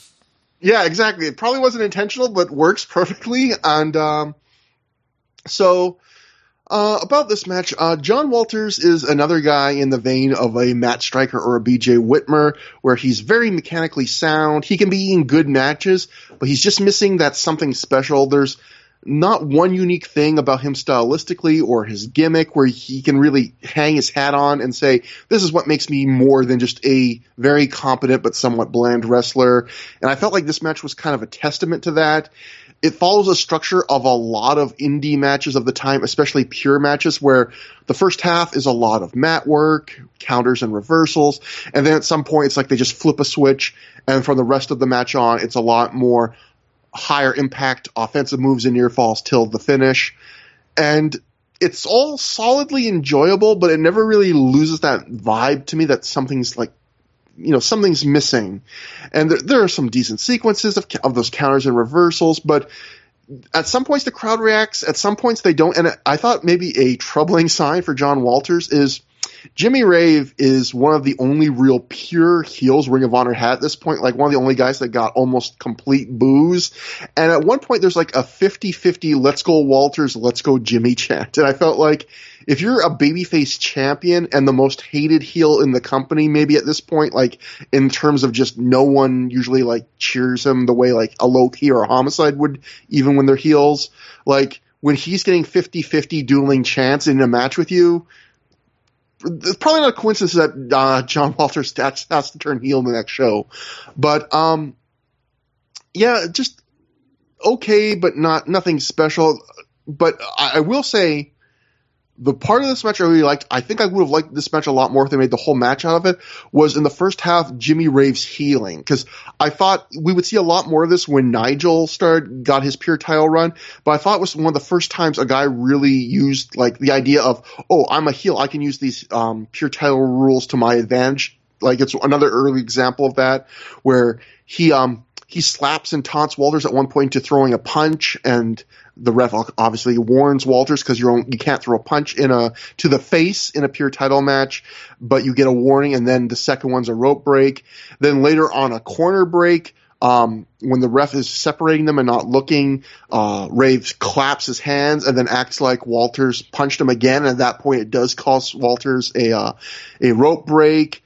Uh, he tells Rave at one point tells the ref to check the time, and then he throws a punch and hits Walters in the face with it, and the ref doesn't see it. And it's all really simple stuff, but to me, that was you know when I talk about like this match or John Walters in general not having like something that really sets them apart, that stuff you know, that's the kind of stuff that gives a match character, and, and that's the part that I remember, other than the finish. And so the finish is, I guess, the other really memorable part where uh, Walters gets Rave in the sharpshooter. Rave crawls to the outside, but he's exhausted his rope break, so that doesn't save him. So Rave then crawls under the ropes. Walter still holds onto the sharpshooter even as they're going under the ropes. Walters holds on to it until they get to a 16 count, because remember, only pure title matches in Ring of Honor have a 20 count. Otherwise, Ring of Honor doesn't have countouts. When they get to about 16, Walters lets go of the hold, runs back in the ring, and Walters wins by countout. Rave can't get in the last four seconds, and I believe Gabe says, and I think he's right, it's the first countout win ever in Ring of Honor history, and that's the kind of finish where in another promotion you go, oh, what a chintzy dumb finish, but because it's such a novelty that Ring of Honor has literally never had a countout finish, I believe, it's like, oh, that's a cool, neat little twist. But overall, just decent match. I didn't think it was anything special. Matt. Um, I liked it a lot more than you. Um, I thought it was quite good. You know, I wouldn't say great or anything, but I thought it was a real, you know, a solidly good match. Um, I I also liked Rave's healing at the at the beginning. The only big heel spot of his that I didn't like was the spot where he slapped his hands and pretended that Walters punched him, where the ref took the rope break away. Just because that just makes the ref seem too dumb. Like you should you should have to see a punch before you penalize someone for it. Yeah. Um, but other than that, I love the heel stuff, and I liked you know the intensity down the stretch. I really did like a lot of the sequences, like the part where. Um, Walters blocks a Rave Clash attempt and locks on the sharpshooter, and Rave reverses out of that. And in, instead of using a rope break, uh, which you know I love anything where like one of the fun things about these matches is the cre- clever ways guys avoid using the rope break, and he gets Walters in the Boston Crab. Then Walters reverses out of that and gets his own Boston Crab, and that gets Rave to use his uh, his final rope break. I really enjoyed that. I um I agree with you that it was a bad sign for Walters. I think the crowd really wanted Rave to win. Like they when when he got his head scissors crossface on, the crowd popped really really big for that. Um, so I think people just wanted to see that title change, and I think people were really getting into Rave. I think even down the street, like even as the months went on, the booing Rave, you know, I still didn't think, I still don't think Rave really had true heel heat, even at his peak. I think that he was like a, someone that people like had fun booing. You know what I mean? Yeah. Um, but that's ROH. I don't know if you could really ever you know defeat that uh, that concept. Even even just getting heel heat consistently like that was a victory in Ring of Honor because like yeah, like you just said, it was really hard to get heel heat in Ring of Honor. Right, exactly. Um, at one point, Punk says that Rave is going bald, and I'm like, hmm, it's 16 years later, and I don't think he's bald. So I um. So, His hair is definitely thinned and receded, but like not close to this time period.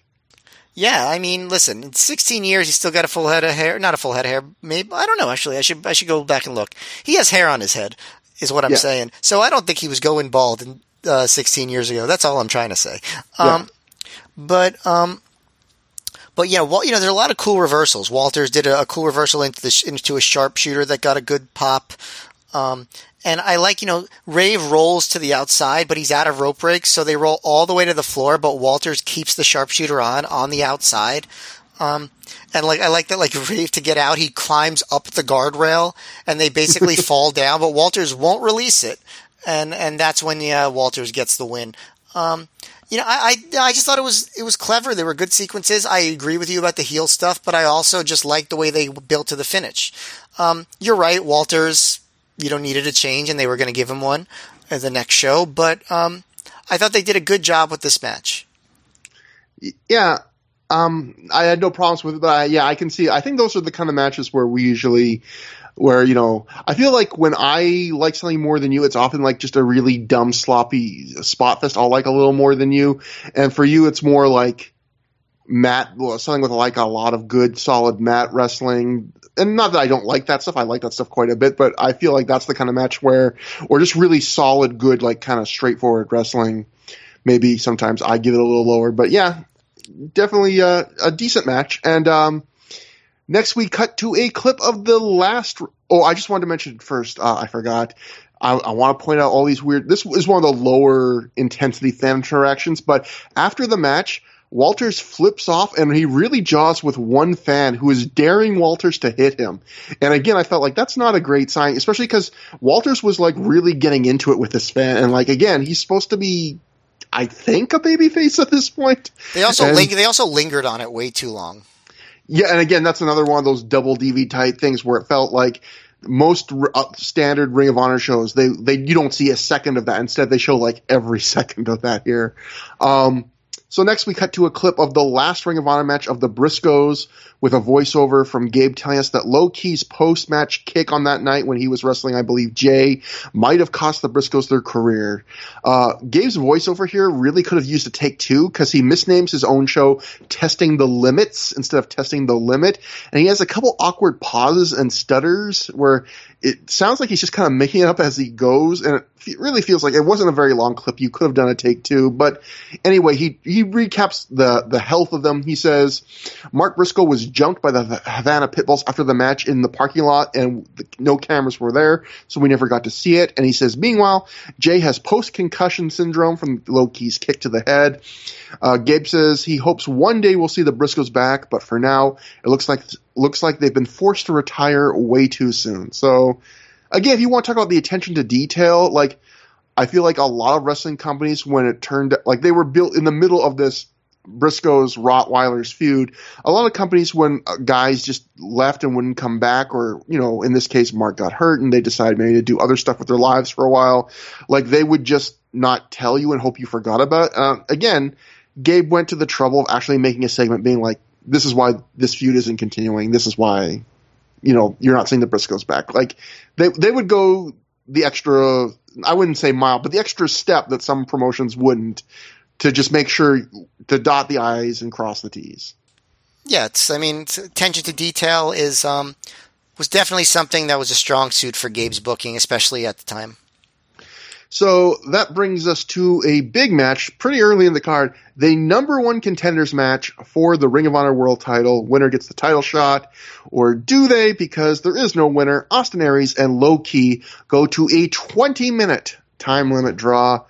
Matt, 20 minute time limit draw. We can talk about just the weirdness of that booking, but I guess I would say probably the larger, more interesting, although that's interesting, but the larger issue is Austin Aries and Low Ki. That's a pretty big match. Um, what do you think? How, how do you think it turned out?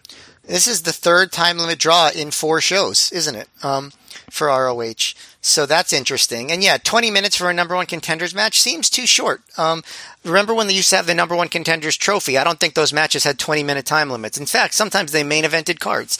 Um, but that's neither here nor there. Um, I thought this match was darn good. I mean, I guess you could argue, given the two guys, that there was so you could you could say it was slightly disappointing, but I you know I really liked it. I um you know I, I liked that um you know they they never got into like high high high intensity gear, but it was solid throughout. Um, you know they they did a lot of mat work at the beginning, and then it was sort of a lot of Aries picks up the pace. Low Ki slows down slows down the pace. That was sort of how it went. But Low Ki uh, introduced some offense on this show that became sort of like a centerpiece of his heel offense for the next year or two. Like the um, he does the first ever Tree of Woe double stomp, which the crowd explodes from. Like they just they just thought it was awesome, and it, it really is an amazing spot the first time you see it, because when you don't see that coming, like a guy's in the tree of woe, he's trying to get out, and a guy just like jumps and stomps on him and knocks him back down. Like that's a pretty that's a pretty freaking amazing spot. And I remember the first time I saw that spot, it wasn't on this card, but it was the first time I saw that spot. I was like, holy shit, like that looks devastating. And Aries sold it like he was dead. But he only got a but he uh, Low Ki only got a two count because he waited a while um, before he um, before he uh, covered. Um, Aries, I thought looked really good in this. His missile tope was just awesome, the one that he did in this match, and um, and Ki kind of comes back with like a really killer chop. Um, at one point, uh, Aries does a crucifix bomb, but Ki blocks it, and Aries turns it into a sunset flip. And Low Ki comes back with a what else? An eye poke. Um, uh, Low Ki he fights out of another sunset flip attempt with a double stomp. So I, I thought I kind of marked this match as the debut of Low Ki's like double stomp centric offense. Um, he goes he goes for his top rope double stomp, but Aries moves. Um, um, and um, you know, Low Ki hits another eye poke, but Aries comes back with like a really impactful sidewalk slam, does his power elbow combo. Um, Low Ki does an inverted atomic drop, and Low Ki charges at Aries, but Aries catches him with a spinning forearm, grabs Ki's head, jumps over the top rope, clotheslining Low Ki's neck on the top. Um, then Aries goes for a quebrada. Ki gets his feet up. He does a bridging German suplex for two. Aries goes for the 450, but Ki gets his knees up and gets a two count. And what I liked about this is at this point the ring announcer announces that there is one minute remaining in the match. So like you can actually get that sense of urgency for the last minute as opposed to in some of these other matches. Um, so Aries uh, was up in the Ki got him up in the crush rush position. Aries reversed it into the crucifix bomb. The ref's counting down from 30 seconds and Aries at that point he's taking his time, which I didn't really like but he hits the 450. The ref counts two, but as he counts three, the bell rings, so the time limit is up and the match is a draw. Um, I um, I I don't love when the finish is too perfect like that. Like the the bell rings right as the referee's about to count three. That's a little bit too cute for me but I really enjoyed the match. I thought that, you know, they're both good wrestlers and they both had, they, honestly, they both had good performances. You know, you felt like after watching it, they could do more and they could do better. I don't think they ever totally get to, but I thought this was, I thought this was good. Um, I, I, this match, I, I like this match. If I had to give it a rating, I'd probably give it like three and a half stars, maybe give or take. But like, I I thought fair. it was a, I thought it was like a really interesting match because I think on a lot of the shows that we've been talking about, like heel Low Ki and how different he is from his you know, like 2002 face Low Ki run, where he's really pared down his offense and like heel Low Ki is about like he's not gonna give you everything that 2002 face Low Ki was. That's not his character. He's you know 2002 Low Ki gives you all this fast paced matches that are dense with action with lots of flashy state of the art offense.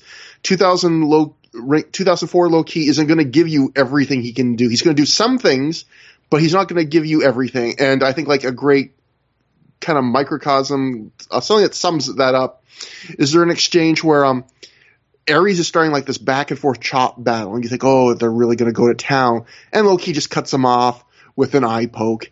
And you know, like 2002 Low Ki does the chop battle. 2004 Low Ki does the eye poke, and some people are going to really hate that.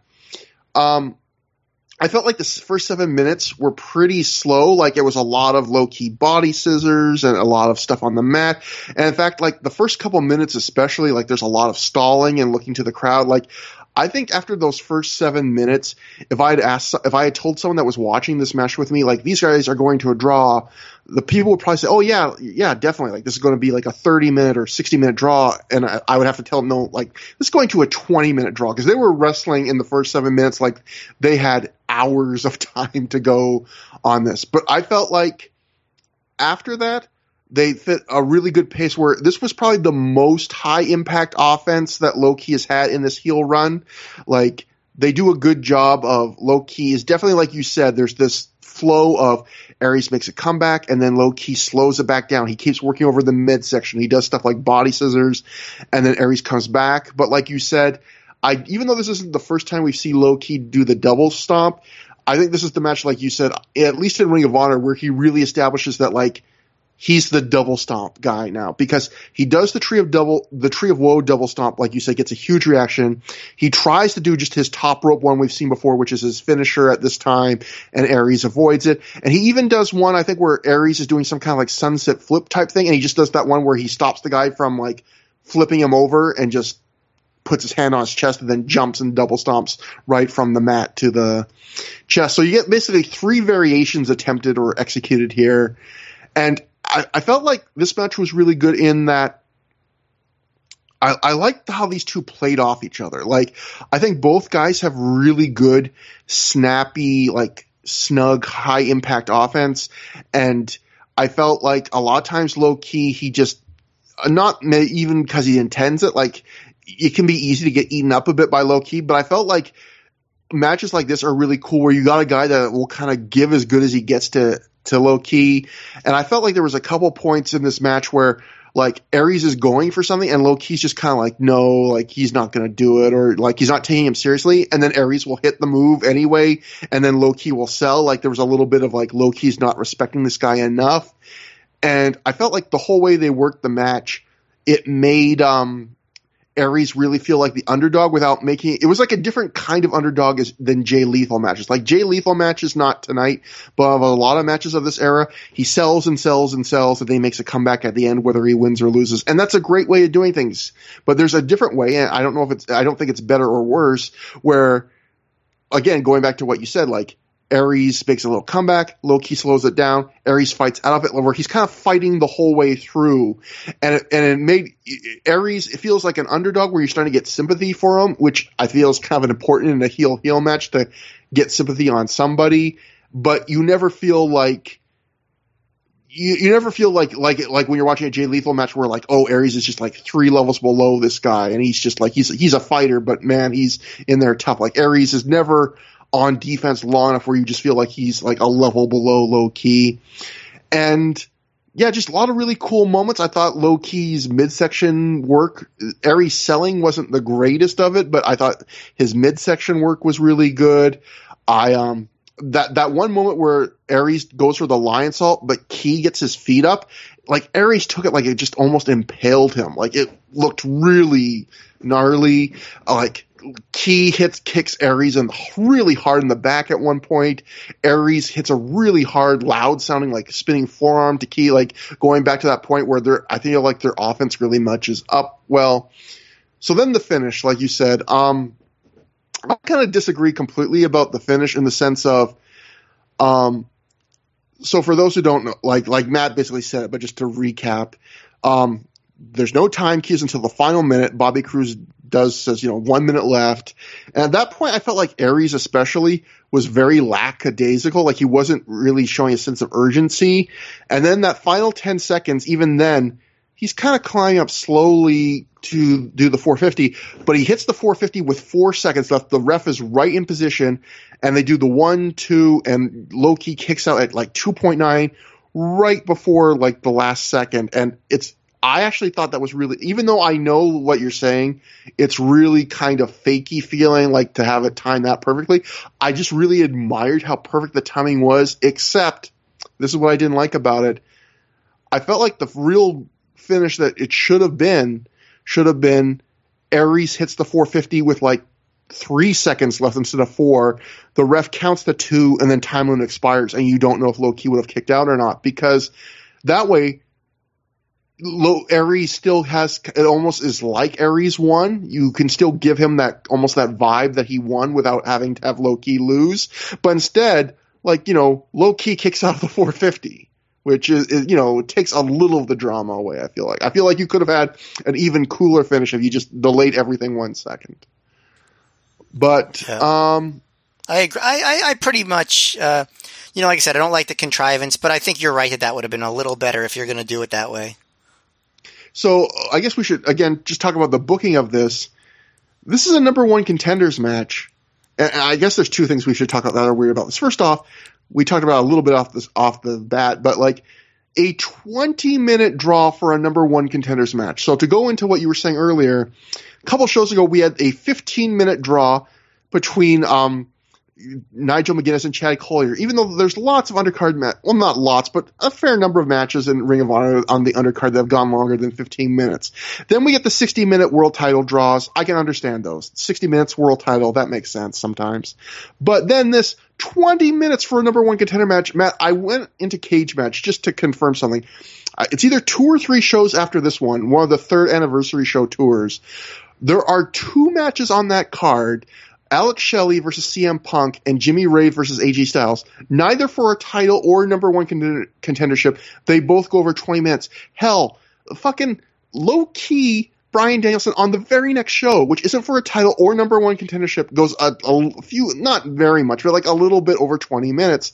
So it just feels so arbitrary. Like, I realize you know, on a card like this, you didn't want to go that long, but then it goes to my second thing, which I'm going to ask you, which is why do you think, knowing that Aries is getting the world title shot on the next show, knowing that you know he he's going to win the world title, knowing that yes they do do a Low Ki Aries rematch, but it's not for a long time, like relatively long time, I guess. Um, why do you do a time limit draw? Like, uh, th- these are my only two thoughts, and then I'll just give it to you. Which is the, my my two theories are: you have to remember Low Ki left Ring of Honor last year, and the idea was Ring of Honor was going to wrap up Low Ki's run, and they wanted him to lose to Homicide.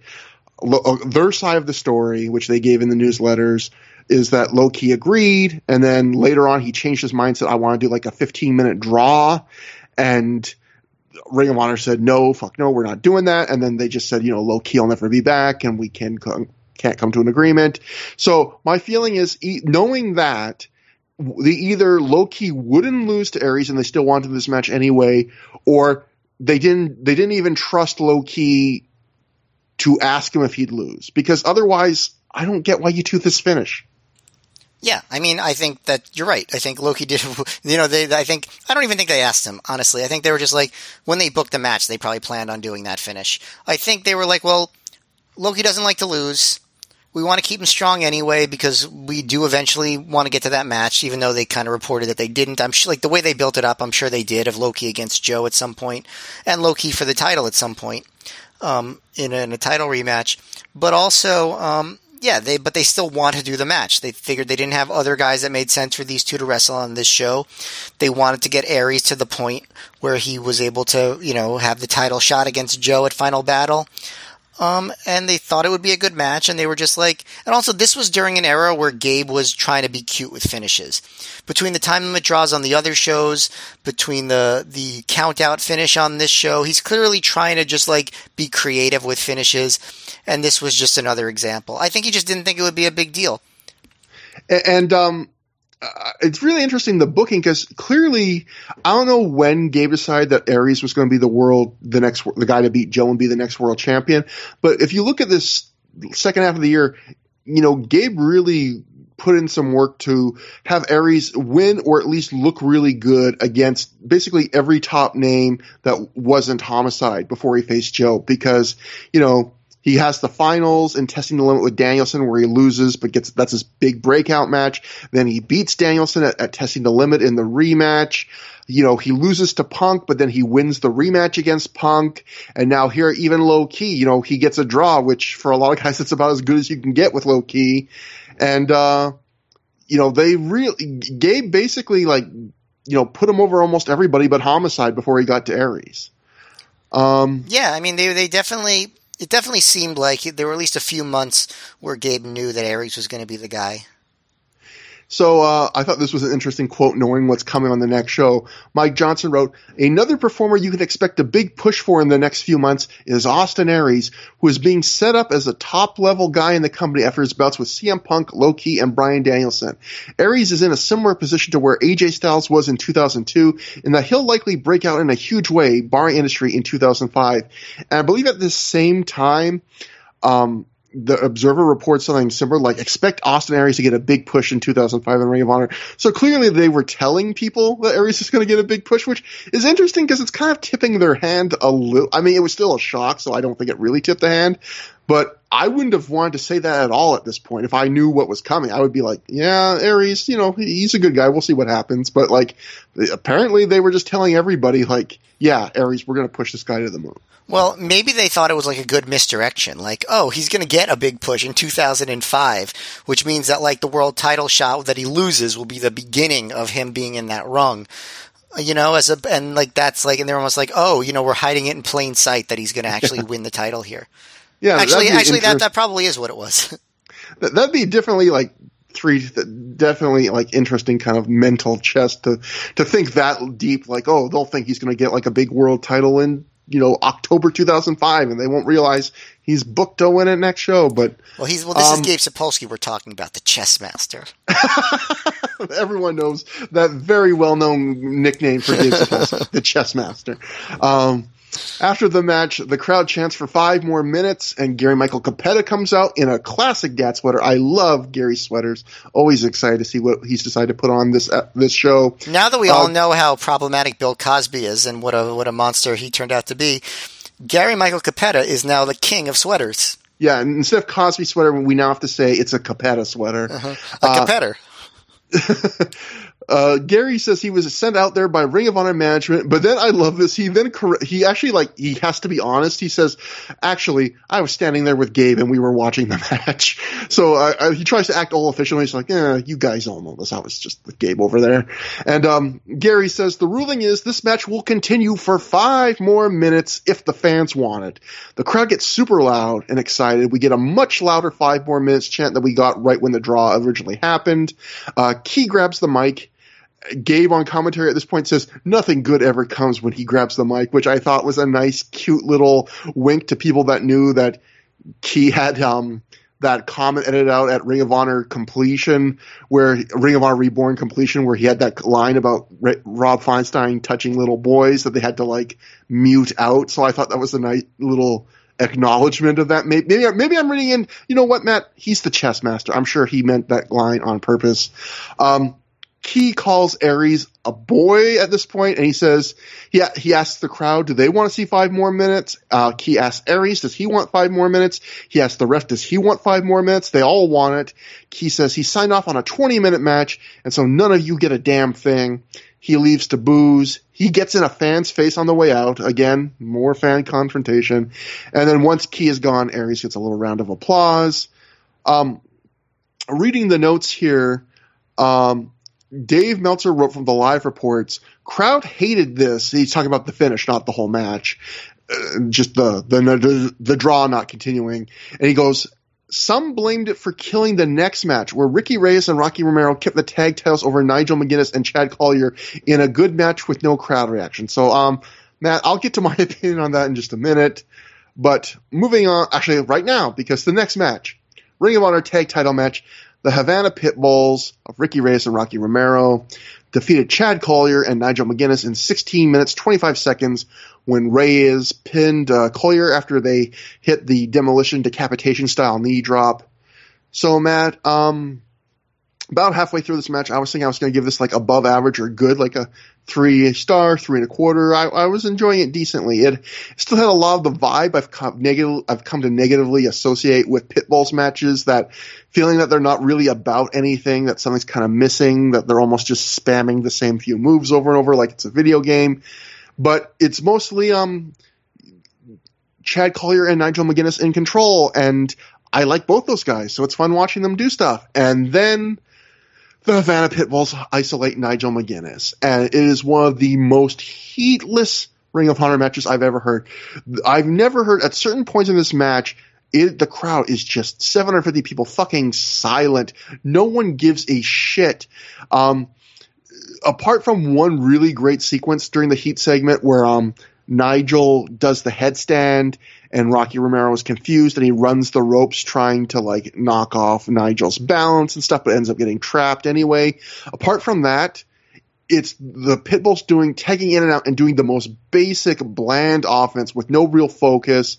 So much of Reyes's offense in particular seems to be either just clubbing forms to the back, stiff kicks to the midsection, or random attempts at an armbar and just rinse, wash, and repeat those three things. There's no charisma. They're not really using selling and psychology to tell a story. They have a few cool spots, but even there, they're not up to the standards of a lot of other acts in Ring of Honor. And the crowd is just, again, dead. And then when I could, when I was already getting annoyed to it with this, Matt, Nigel finally, after a few minutes of being isolated, he goes to make the hot tag. And how does he finally break the control and make a hot tag?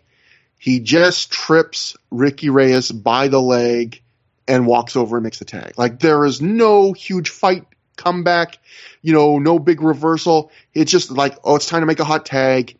He trips a leg, he tags, and as a result, we get one of the most heatless hot tags I have ever heard.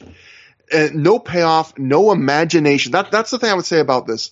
For the second half of this match on, there is no imagination other than that cool headstand sequence.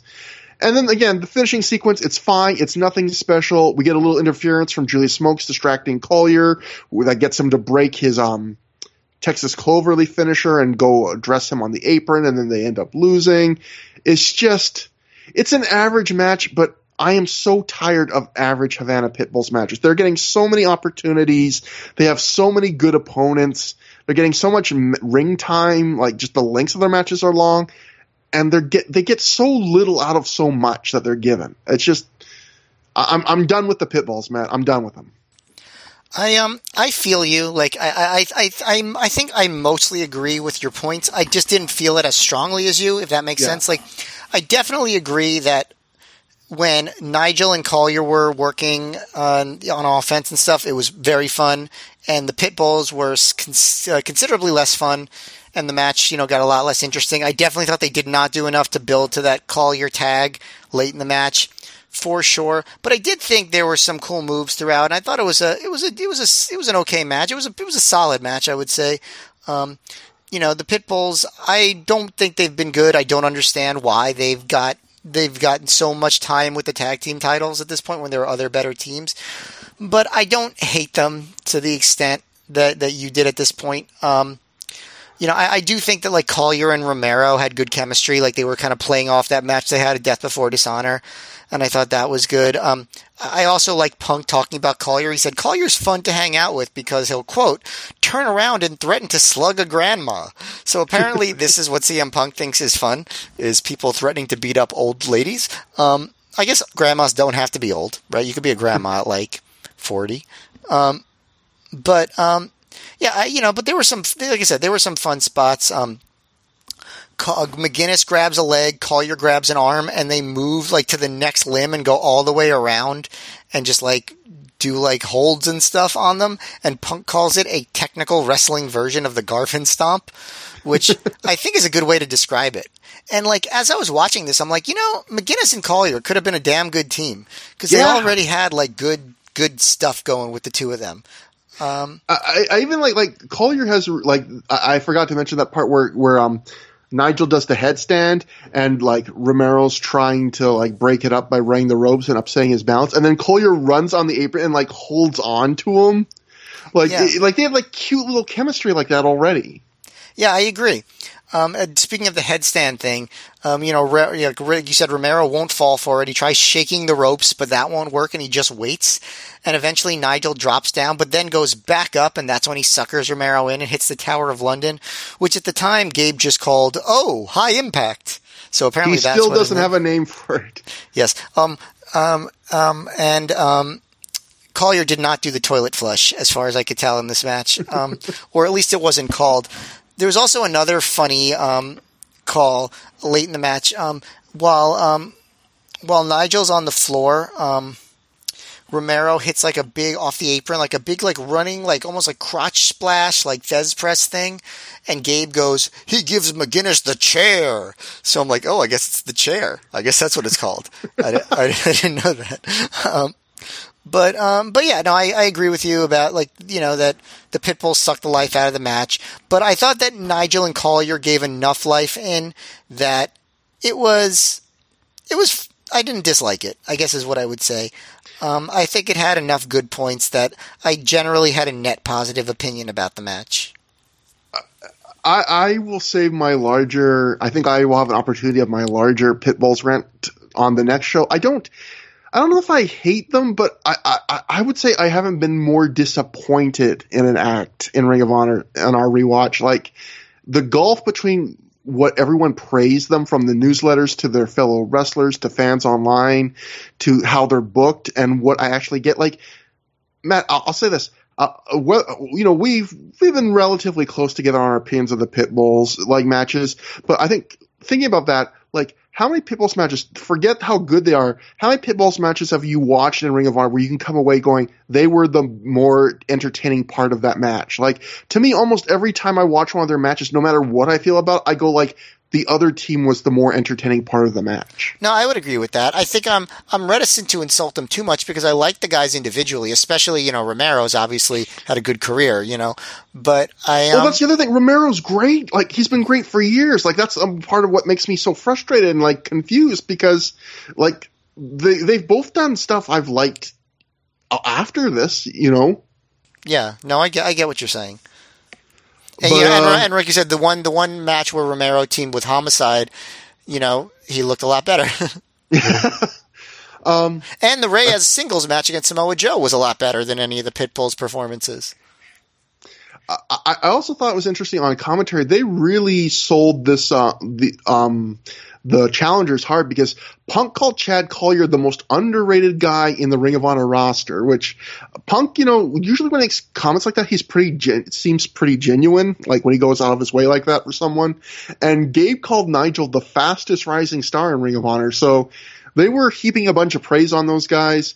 And I guess the one spot I also forgot to mention is Chad Collyer does a tope and he snags his legs on the ropes and like lucky he didn't like really hurt himself bad. Yeah. And this was the match that really confirmed to me that crash and burn. I suspected it before, but clearly that is Gabe's line he only uses for legit botches because he just screams crash and burn and it's it, it's his code for the botch in case you didn't see that it was a botch. But um, after the match, a ringside fan moons Julius Smokes. We actually see the guy's ass. Oh shit! I, he, I don't know if I was looking away for a second. I did not notice that. I got to go back. It, it ha- I got to go back and see like this guy. I got to go back and see this guy's ass. When I'm talking about fan interactions, this fan jaws with Smokes for a fair bit of time, and then he actually and we see ass. He moons him, and then Smokes has to be held back along with his candy cane. And I, again, I noticed was, Smokes like jerking off the candy cane. That part I definitely noticed. He did that a few times tonight. Um, I thought that was great because like we've seen him before holding a baseball bat and jerking that off. So I love the idea that like this is the Christmas version. Like even though it's the holiday season, if he has something long and thin, he's going to jerk it off. So I, I, thought that was funny. Um, I'm a child, but uh-huh. next up it is time for the great debate. That is what they sold this for. So bear, we'll talk about this in a little bit, but bear in mind, they sold this segment as a great debate. The, that was, I think they plugged it on the website. They hyped it up. It's, I think when they, when they did the announcement on the last show, this is going to be the great managerial debate. So Jim Cornette is back in Ring of Honor. First time in a long time, he walks to the ring, racket in hand. He play, he's playing to the crowd.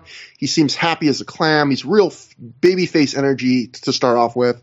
And the first thing he said, he says is he asks someone to kick Vince Russo's ass for some reason I couldn't make out. And I just wrote, because of course that's the first thing Jim Cornette says.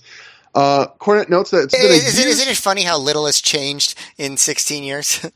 I was going to say that, um, uh, that uh, like Vince Russo, what this made me realize is that like Vince Russo should be sending like Christmas cards to Kenny Omega and Joey Janela because like I, I feel like Cornette talks less about Vince Russo now, but for like 15 years, that was where most of Cornette's anger was aimed at. And I feel like the AEW guys have basically taken a lot of the, the heat away from Russo. But, but uh, it does feel like the A, like the hate of the AEW guys is at least a little bit shtick, while the hate of yes. Russo is like 100% genuine. I think even that one, I think it was genuine, but over time it probably became shtick when he realized that he could make money off of it. True. I think with Cornette, probably all of his hatred to some level is shtick and some level is real. Like I think he takes things he really is annoyed by, and then he just keeps playing it up until he can sell a T-shirt to you because, as we recently right. learned, he is apparently making a lot of money selling T-shirts. Right. I think the Russo stuff though was more personal because they worked together and like yeah. had issues in that capacity. But yes, you're right. No, yeah, I agree. Yeah, that because like I don't think anyone in AEW has done something like, for example, like he was. I know Jim Cornette was really mad about like Vince Russo booking WCW an angle that made fun of Jim Ross's Bell's palsy. So like, yeah, that would make it more personal than anything AEW has done to him. I think so, or said about him. I mean, right. Um, anyway, Cornette notes that it's been a year since the last time he was here, I guess, in the city. And you could hear at this point a fan loudly scream, What's up with that? Which I, think this one fan was really, really like, he, he wanted answers, Matt. You know, we needed Gary Michael Cappetta to come back out and get the answers for this one. But, um, that reminds me of like an Andy Samberg SNL bit, right? That song, like, I don't even remember what, like, but he was talking about like, like bad things happening in the world. And he was like, What's up with that? God, I got to find that bit again. Um, so Cornette says he's glad to be here. He says uh, he said and he's glad to see everyone, but he says there's one reason that got him to return to Ring of Honor. He says he challenged Ring of Honor to fulfill the one remaining goal he had in his wrestling career. He wanted to stand in the ring with the only person who has ever stood in his way of being proclaimed the greatest wrestling manager of all time. Jim says that he has a lot of respect for Bobby Heenan. He patterned himself after Bobby Heenan, and he considers him a legend. And then he just introduces Bobby Heenan, and Bobby Heenan gets a big reaction. Uh, Bobby Heenan comes out and he's basically dressed in an all leather suit with a black shirt and a black tie, which is it's like leather pants, leather jacket, then black shirt and black and white tie, and it, it it's a look, man. I'll, I'll put it that yeah. way. Did, did Bobby Heenan ever rock leather pants in the uh, in the eighties? Uh, I don't know. To what this looked like to me is like if a fifteen, if you told like a fifteen year old you've got to dress up for a wedding and mom's not gonna like help you choose your outfit, like this is what a fifteen year old would pick. Like, well, leather's cool, oh, and black everything, you know, like uh, just, you know, he was Bono as the Fly. the original Fly, Bobby Heenan. You know, we, we've come up with two secret histories between chess Chessmaster Gabe Sapolsky and the original Fly, Bobby Heenan. That's but right. um, Crowd doesn't chant original fly, unfortunately. They chant Bobby and then Weasel. Um, someone throws a streamer in the ring because we were talking before the show, like this was the era in Ring of Honor where the streamers really started to get big and it felt like a lot of shows you would see a fan that would just get tired of waiting for the main event and they would just decide to throw a streamer in during a random match. We're like, hey, this is how I'm going to express my excitement. Right, One random streamer. They were like, if I have a heart attack before the end of the show, I'm not going to get to throw these streamers, so I might as well throw them while I still have the chance. yeah. Um, Cornette uh, says Ring of Honor fans respect legends. He tells Bobby that he's been a fan of his since he watched him at the age of nine. He said, I watched you getting tossed around by Dick the Bruiser. Uh, Jim again says that he patterned himself after Heenan, and he says he's a fan of Bobby, and he shakes his hand. Bobby responds. He says that he's a fan of Jim's, and he says something to a fan and at ringside at this point that I can't understand. And he calls him a moron, which gets a big laugh. Uh, Bobby asks the crowd to excuse his speech because he's recovering from cancer. At this point, Bobby earnestly puts over how much the fans have always meant to him, and he puts over Ring of Honor as one hell of an organization. Uh, he then wishes that he could manage again one more time, but he's had a great life, and he thanks the fans for everything. Uh, he goes to leave very quickly, so this this speech from Heenan did not take very long. Cornette asks him to get back in the ring. Cornette says he has another thing to say to Bobby, and he notes that he did some managing in Ring of Honor, and he got his beak wet managing again here in Ring of Honor, and he feels like Ring of Honor is his home for him right now as a manager. He says so many fans over the years have come to him and they've complimented him, but they've always ended the compliment by saying he reminds them of Bobby Heenan. Uh, Cornette at this point, he starts getting angry. He really like flips an emotional switch where he goes from real good face energy to, you can tell, getting a little more sinister and angry. He completely changes his vocal tone at this point. He says he's heard for tw- he's heard that for 22 years and he's getting sick of it. He tells the crowd to bear with him for a damn minute, a damn second. Like he just says that to the crowd and he gets really like some real boos. And all he does is he says, "Bear with me for a damn second. and he gets like boos at this point. Uh, Jim says that after 22 years of being compared to Bobby, of being beneath Heenan, of hearing people tell him that he's great, but he's not as great as Bobby Heenan, he wants to ask a question to Bobby face to face. Uh, Jim says Vince couldn't kill Bobby, WCW couldn't kill him, cancer couldn't kill him. So what the hell is it going to take to get Bobby the hell out of his ring? Jim wants him to roll over and go home, drop dead, turn to dust, anything that lets Cornette be the guy and stop being compared to Heenan. Cornette says Heenan doesn't have the good decency to die and get it over with. Uh, Heenan wants to know what the what's the matter with Jim. He has no problem with Jim. Jim then says, "Did you ha- did you have throat cancer or ear cancer? You just heard what's wrong with me." Uh, asks him again, "What will it take for Heenan to fade into the sunset like an old gunfighter?" Cornette asks if it's going to have to get rough. At this point, Cornette heels on the fans for shaking his hands after picking their noses, but mostly for the fact that they always tell him that he's second best to Heenan. Cornette asks Heenan yet again, what's going to take to get him out of his Ring of Honor ring? Heenan says he'll never leave this business and says now that Ring of Honor is here, he might stay till he's 155. Big Bobby chant at this point. Cornette takes off his jacket and says, if this was any other two people, this is where a wrestling angle might start. Maybe someone would get busted open. Jim says he's not going to hit Bobby with a racket. He's not going to make him bleed. He says, and then at this point we see Roderick Strong and Jack Evans come to the ring, and he, Cornette then just says, that's what they're here for. They grab Heenan, but almost immediately Jimmy Jacobs and a chair wielding Colt Cabana chase them away to a big pop. Heenan takes off his jacket and he says, if Cornette thinks he's the greatest manager, he can take his two goons. Hit, Bobby will take these two guys, and they can manage opposite sides of a match tonight. Cornette accepts and says Cornette will rule. Uh, Bobby Heenan will rule the day he came to Ring of Honor. Bobby says he'll see them later, punk. So Matt, um, I thought this was Cornette's best promo by far in Ring of Honor. I thought he did a really good thing of going from like real earnest babyface to real like angry, bitter heel. He got a good heel heat.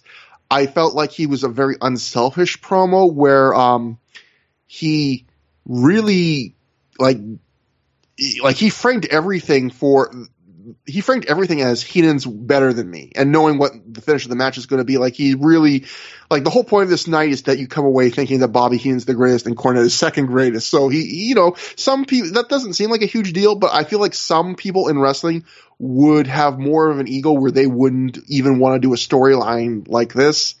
Um, the one thing I thought I stood out was this was billed as a great debate. It was not a debate at all, and it really did feel like Cornette was doing an angle, and Bobby Heenan was more like not really, not that he wasn't into it, but more like Bobby Heenan didn't feel like he was here to cut a promo and be like a big into a big wrestling angle. More like he was legit there just to really graciously accept applause from the fans and tell them like I'm glad to be here and see you guys. And like when Cornette was starting to like cut that really heavy promo, like saying, you know, I wish you would die and stuff like that. And all Heenan's comeback is, is like, what's your problem? And even when Cornette's like, I just told you what my problem is, Heenan again is like, I don't know what your problem is. Like Heenan, that, that he, I don't know, he just didn't seem to be on the same page as Cornette, I would say. Um, I see what you're saying, but I don't really think it was a problem, honestly. Like I, um, and I, I, don't blame Bobby Heenan. I think this segment was still really good, but I just feel like Bobby Heenan almost felt like he wasn't there. Like I, I, I just felt like, especially for something that billed as a great managerial debate, I feel like Bobby Heenan didn't really come prepared for a debate and didn't really want to have a debate. He just wanted to show up, you know, which is cool. Yeah, I mean, I don't think anyone there was like, man, I can't wait for this debate. You know, I think that they were like, oh, I want to see, you know, Bobby Heenan and Jim Cornette together. Like, that's cool. And considering what they did in the match, which we'll get to later, yeah. like, I think it was far, it was plenty sufficient. You know, Bobby Heenan wasn't, you know, he was recovered from, you know, his initial battle with cancer, but still not, you know, fully, uh, you know, uh, fully healthy. You know, he couldn't really, you know, speak in the way that he always wanted to you know, he also never really had a lot of experience playing a babyface character. Um, that's another thing. Um, you know, I think he was sort of just let Cornette have the moment. And as far as Cornette goes, you know, I think Cornette, you can you can accuse him of a lot of things, but being a selfish performer is not one of them. He was yeah. always willing to make himself look like the butt of all the jokes, to be to you know to be the fool, you know, like the loser. Like so, I, he never had a problem with that. Um, the one thing that I that I maybe thought was weird, I mean, not a big deal at all, but just like that Generation Next is suddenly like, you know, doing Cornette's dirty work for him. Just because, like, they're, you know, Cornette's an old dude too, and they're not usually on board with just like, you know, aligning with them. But again, that's a very minor, a minor thing. These segments are always better for the live crowd than they are on DVD because they're just, you know, special appearances kind of. But I think this one held up on tape better than I expected 16 years later. I think it still felt like a special moment. And I thought it was nice to see. Yeah, and I, I think there is some. Uh, first off, I thought that's a great point. I didn't think of about Generation Next. Be, you can kind of say, well, Generation is all about taking guys' spots, but then, like you said, Generation Next generally one of their big things has been attacking veterans. So it's kind of, and it also just the combination of like Jack Evans and and Jim Cornette, or even just Jim Cornette and Generation Next to, in general, like it does feel like a bit of a clash. So I, I completely get what you're saying.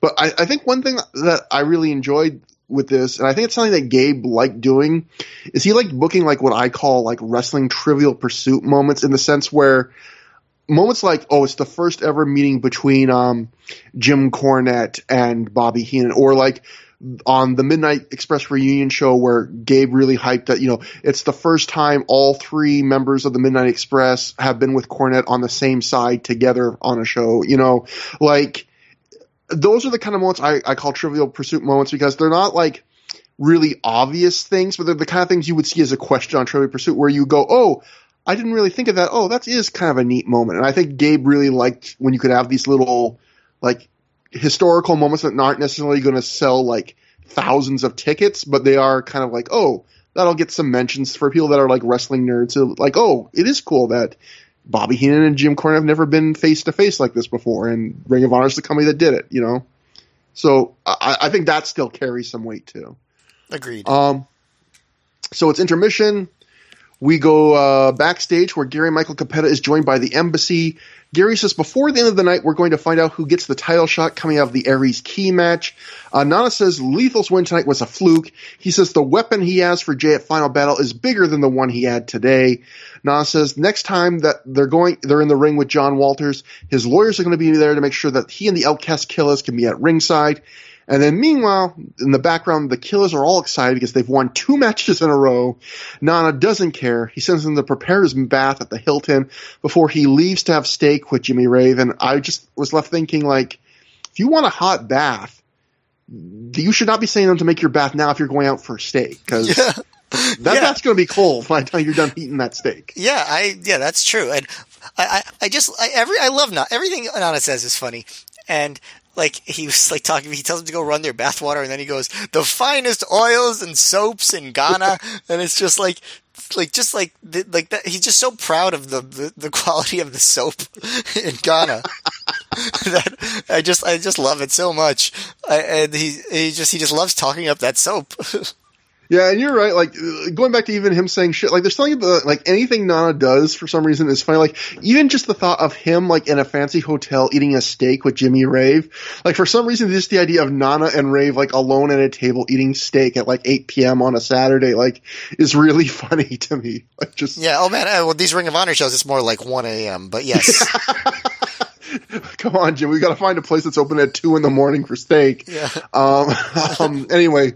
Sugar Sean Price is backstage with the heel side of Special K, which would be Lacey, Izzy, Deranged, Cloudy, and a brownie eating Cheech. Although when I actually when I I think when I watch this, a lot of the people there are eating brownies, and earlier Cheech was eating brownies at ringside, so he uh, had some brownies. But anyway, uh, Lacey says now they have all the dead weight losers out of Special K. So now that that's happened, she's going to lead them to glory and titles. Deranged starts to talk, and Lacey just tells them, just shut up and follow me. So they're still kind of painting Lacey. She's not just the leader of this new unit, but she's kind of a very domineering, shrill, like, you guys are stupid, just shut up and I'll make sure you're successful. You would think that she'd want to manage people that aren't stupid, but yeah. Deranged, after she says, follow me, Deranged's like, yeah, man, as long as you supply it. It's like, so is she giving them drugs? Cause that doesn't, like, is she their drug dealer too? Cause that doesn't seem like a recipe for success. hey, they were the tag team champions briefly when they were all high on drugs. And as we've known with Dixie and Angel Dust, what Ring of taught us is athletes are way more successful when they're getting high all the time. Yeah, and um, you know, so you maybe you could have Dixie and Angel Dust do a promo where they're like, "She was the dope dealer and we were the dopes." If you rem- if you remember that promo that Hawk cut on uh, Droz. Oh no, I don't. Re- I just remember the one part of that feud. Yeah, yeah, yeah. The one, the, the other part of it. Um, Right. So coming back after intermission, we have Trent Acid defeating Jerk Jackson via pinfall in three minutes twenty six seconds after he hits his implant reverse DDT, or Nolte actually calls it a shovel driver this time. Um, Matt, I'll give it to you. This is um. I guess we should just mention Jerk Jackson is pre- better known as Bobby Fish, and uh, this is not Bobby Fish's first match. I believe Jerk in Ring of Honor. I believe Jerk Jackson worked a uh, a pre-show match on one of like the do or die things, uh, but this is his first main. Technically, this is Bobby Fish's first ever main card Ring of Honor show, and he looks dramatically different. Long hair, much beefier. Quite frankly, doesn't look as good physically. Like the short haircut and the mustache was inspired choices. He looks a million times better nowadays. I'm pretty sure Jerk Jackson was on another main card. Um, Oh, Uh, maybe maybe I'm wrong. The second anniversary, maybe one of those. I just we, I remember us talking about him once before, so that's yeah, why. maybe I'm wrong. Yeah. So that, uh, but but um no, but the, the the the big story in this match is that the universe exploded because Mark Nolte and CM Punk did commentary together. oh, Um, you know, I have to say, um, just a, a small aside for the show. It's weird that they had Punk do commentary for this show, considering that like this was the night of the biggest match of his life, and he's just like, "Yeah, man, these Special K kids are," you know what I mean? Like it's just, yeah, and, and and to make clear, like let's just recap the commentary quickly. For this year, for the last however long of Ring of Honor, it's always been either Nolte and Gabe call the whole show, or Punk and Gabe call the whole show. And this is the only time I can remember it's Gabe and Punk for the first half, and then in the second half, it's Gabe and Nolte, and then for this one match in the middle, it's Mark Nolte and CM Punk, and clearly CM Punk hates Mark Nolte. It is the weirdest. Like, why if you if you flew Mark Nolte down, why don't you have him call the whole show? yeah. like you I just mean, said, it's it's a huge night for Punk. Yeah, it's it's. I mean, I guess they were. I think they probably figured out. Oh, Nolte's not really great with these undercard matches, but um, but still, you know, for the for the purposes of this show, you want to make the you don't want to make it so like, oh yeah, Punk's spending like half the night just like making jokes about um about Chad Collyer and Allison Danger's alley. You know, like it's just like whatever. Um, but so but yeah, so Mark Nolte. uh, So Punk immediately starts writing Nolte uh, about Nolte calling him a jerk, about Nolte mispronouncing Colt Cabana. Um, and then while when Punk asks why Nolte pronounces people's names wrong, Nolte goes, "What do you mean, DM?" Which I thought was kind of funny, like the way he said it. Very like uh, he said it in a way that was um, just like very seamless, which I appreciated. Yeah. Um, as far as the match, I mean, who cares, right? But um, uh, Acid, he's introduced as being from South Philly, Japan, which I have not noticed before, but he probably has been. He's smoking a cigarette and is wetter than I've ever seen him. Um, um, you know, he does some cool stuff. You know, I, I do like when Acid does the whole like run into the into the guardrail thing on the outside. I always think that's um, you know that's pretty good. At one point, Acid at the beginning of the match goes up to a fan in the front row and asks her to kiss his cheek, but then he just plants a big kiss on her lips, and I'm like, Yeah. man, that better be a plant. Because if not, this is this is the most problematic thing I've ever seen. Um, but so Jackson takes the moment to to jump him. Then Jerk Jackson sets up a chair at ringside and just throws Ch- Trent Acid onto it, and it's like, is this just allowed? Like you're using chairs in random matches that have no issues? Like that's uh, that was weird to me. Like just like why are they allowed to use chairs? Um, um, so the the whole match is kind of about how Acid has a bad attitude. Um, and all the commentary is also about how buff Jerk Jackson is, which is just funny, you know, knowing Bobby Fish now. Um, but um, yeah, Jackson does a standing drop kick on acid on the floor, which was really impressive, especially when he was that size. So Jackson gets like 100% of the offense in the first like four or five minutes until Jerk uh, mix, mix, uh, misses a uh, 450. Um, and then Acid misses a Yakuza kick, but then he, he hits it after uh, some more reversals. And Acid wins with the Sugar Driver. Um, it was nothing. Um, the match was nothing, except for just the novel combination of announcers, which was the most memorable part for me. Trent Acid is very wet. So yeah, when I said earlier during the uh, Flash Flanagan Weapon of Mass Destruction versus Jay Lethal match, where that was so different because it felt like Flash was being very unselfish and it, he was wrestling more for the for the long time established vet. This was more what I was talking about, which is the usual Ring of Honor tryout match, which is the veteran, in this case Trent, gives Flash, I mean, uh, the, the newbie Jerk Jackson, basically the entire match. And Jerk Jackson, it's not really a match as much as Jerk Jackson doing like five or six really cool spots that he can do, like the gorilla press onto the chair, the, you know, he tries the 450, even though that's Austin Aries finisher, um, you know, the stuff you talked about. And then right when it's time to end, Acid just takes back control, hits a couple moves, and it's over. So, less a match and more just like a kind of a shitty tryout, but it like the action that was there was perfectly fine.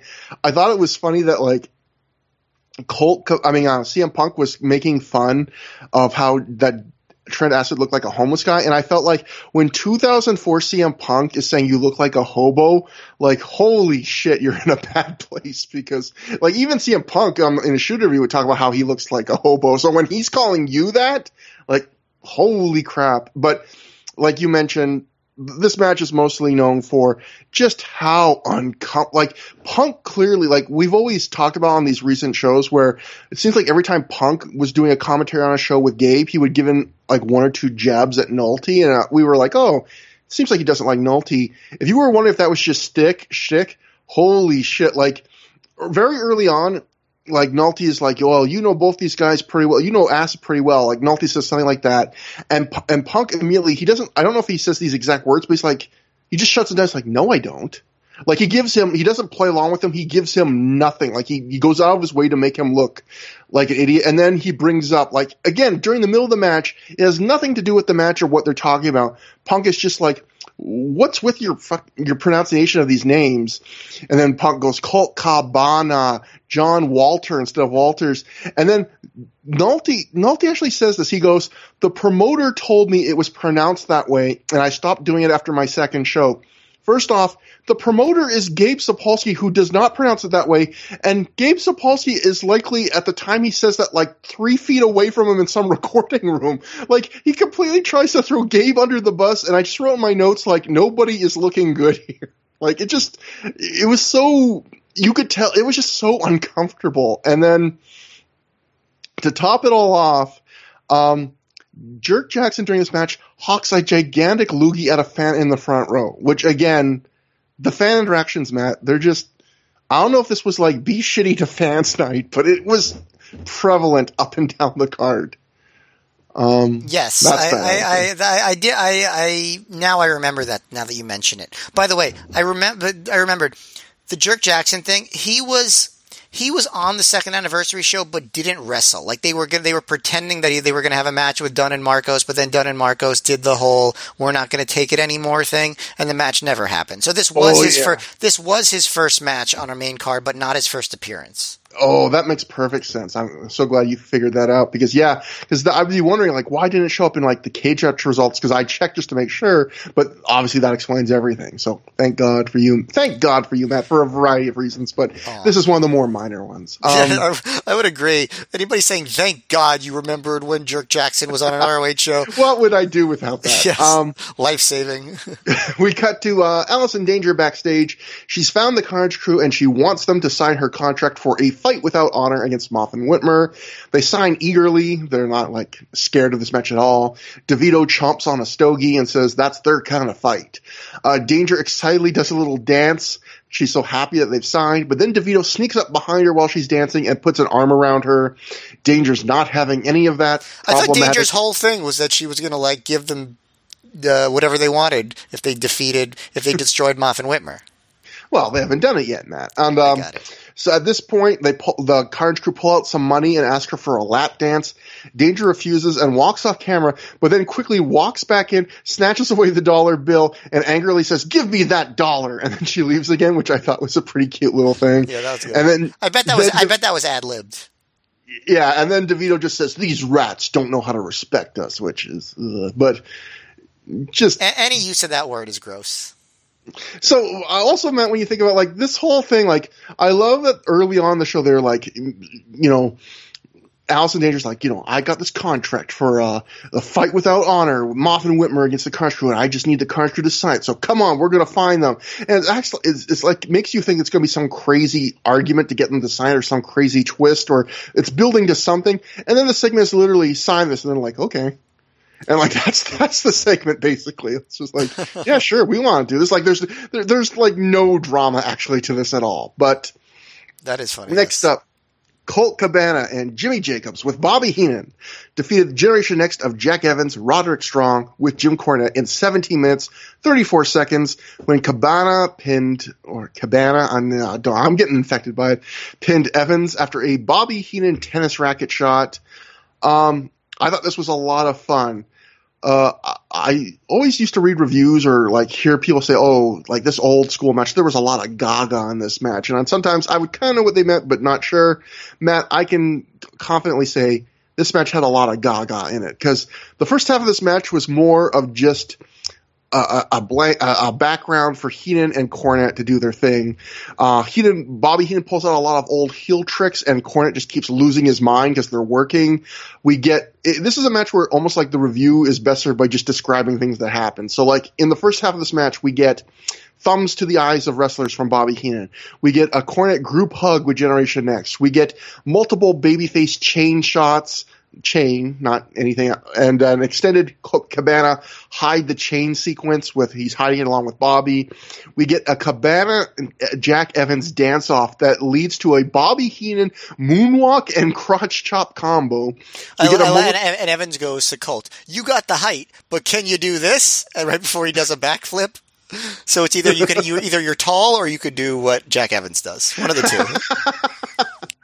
and um yeah, so we get a moment where Heenan lays down the ring for Cornette and suckers it like like I'm going to give you a free shot, and Cornette goes for an elbow drop. Heenan rolls out of the way, and so all of this stuff. It's very goofy, it's very old school, but it's really a lot of fun. It's it's kind of heartwarming in a way because it's just you know these guys, these two old ma- managers having fun and popping the crowd with old school kind of comedy spots and of course, Cornette, I mean, um, Cabana's perfect for a match like that. And then the second half of the match, um, Cornette's team takes a powder on the outside. We get a countout tease, which is weird because Ring of Honor, other than pure title matches, isn't supposed to have countouts. But I guess they just probably maybe Cornette or Heenan didn't even know that, and they just suggested the spot. So from there, we get almost no focus on the man- on the managers for a lot of the second half of the match, and we get more of a regular tag match with heel with a heel heat segment with Jacobs being isolated by Strong and Evans. And I would say Evans and Strong are a million times better with a heat sequence than the Havana Pitbulls. Not to harp on them, they're not doing anything special. They're just tagging in and out and doing cool offense to Jacobs. It wasn't even their best night. Like Evans almost whiffs on a couple spots where he lands far enough away on a couple like splash type spots where Gabe has to sell them as, oh, that, that's a glancing blow. He didn't get all of it. And Roderick Strong, meanwhile, busts his mouth open pretty bad. And there's one moment in this match where very clear spot call where you can like see it and hear it where he's wrestling, he's starting a, like a, a fight, a strike exchange with Jacobs. And you can clearly say, see him tell Jacobs, fire back. And Jacobs fires back. But anyway, very entertaining, and it all builds to a hot tag where they do the battering ram, and then the finishing sequence where Cornette comes in, he uses his racket on Cabana, but then Heenan comes in, uses it himself, face team gets the win. For what this was, att- I mean, it, it's hard to grade this on the scale of like what we grade like typical Ring of Honor action packed, cutting edge matches, whatever. But like for what it was attempting to be, I thought was pretty great. Yeah, I, I mostly agree. I thought it was I, thought it was a really breath of fresh air on this card with so many long, serious wrestling matches. I will say I thought maybe it didn't have to be this long, just considering how long the show was in general. You know, the two sequences at the beginning, the comedy stuff, which was great, but you know, lots of stalling. You know, I think what did you say? It ended up being like sixteen or seventeen minutes. Um, I think it was seven. Let me just make sure. Um, it was seventeen thirty four. So yeah, pretty long match. Yeah, I feel like it could have been 10 minutes, you know, and like well, they would have gotten the point across. Um, but no, everybody, you know, did was had energy. They were they were good. You know, it was fun stuff. I like um, Roderick at this point is um, growing his hair out. He's starting to look more like the Roderick we all know and love today. Um, but you know, like Evans and Strong, um, you know, they're. I mean, even when they have a kind of off night, they're such a good tag team. One of the best, um, probably one of the most, um, you know, missed opportunity tag teams in history in terms of how amazing they could have been if they were a team for years. Yeah. Um, but um, you know, they they went with uh, Strong and Aries as the champions instead later on. But I think Evans and Strong are the team, you know, the, from that era. Um, but Definitely. but um, at one point, Jacobs uh, does uh, what Gabe calls a big spear, and Nolte's like, "Well, a spear anyway." And I was going to get mad at Nolte, but I was like, "You know what? Fine. That's a fine. it's a, fi- a fine. Uh, a fine joke on Jacobs. He is small compared to other wrestlers." Um, but um, but and also when uh, Heenan comes in and hits Cornette with the racket, Gabe yells "History," which is it's just really funny. I'm not going to say it was wrong or right to do. It's just really funny. Um, but no, I, I thought in the overall this was really good and a very appreciated thing on the card. Um, it's you know it's one of those things where it's like this really makes the show a big something for everything, something for everyone kind of show. Um, you know, you want you want a match like this, and this really delivered in terms of that sort of just like the feel good, funny, um, happy baby face go over kind of situation. And you don't you, you never see this match in ROH really, and I thought this was uh, it was just a really refreshing thing to have on the card. Agreed. And like one thing, like I think Ring of Honor, at least up to this point, I think in the future, like usually with these old veterans, I think they do things pretty damn good. They usually do them like the right balance of they don't like overshadow the the regulars, but they treat them with lots of respect. And you know, they usually are like in self-contained little moments like this where, like, I, I feel like a lot of promotions when they have the veterans they either give them too much deference and make the show too much about them or they kind of treat them as afterthoughts. And i feel like ring of honor of this era does like a real good middle ground that really hits at least a sweet spot for me i think. Um, um, definitely definitely. They they do the best job with legends during this era of pretty much any company that i could think of. Yeah I mean, if I was a old legend, then I wouldn't get the best payoff in Ring of Honor, but definitely in terms of just feeling like I'm not going to be I'm going to probably have a good time and I'm probably going to get a really fun, heartwarming reaction and I'm probably going to be treated with some level of respect, at least at what I do in front of the crowd. Like, I, I feel like Ring of Honor would probably be a, a, place high on my list of places to go. But um, the Observer wrote at the time, Apparently, both Jim Cornette and Bobby Heenan had a blast working together on the Ring of Honor show. Heenan will be appearing for a few 2005 Ring of Honor dates.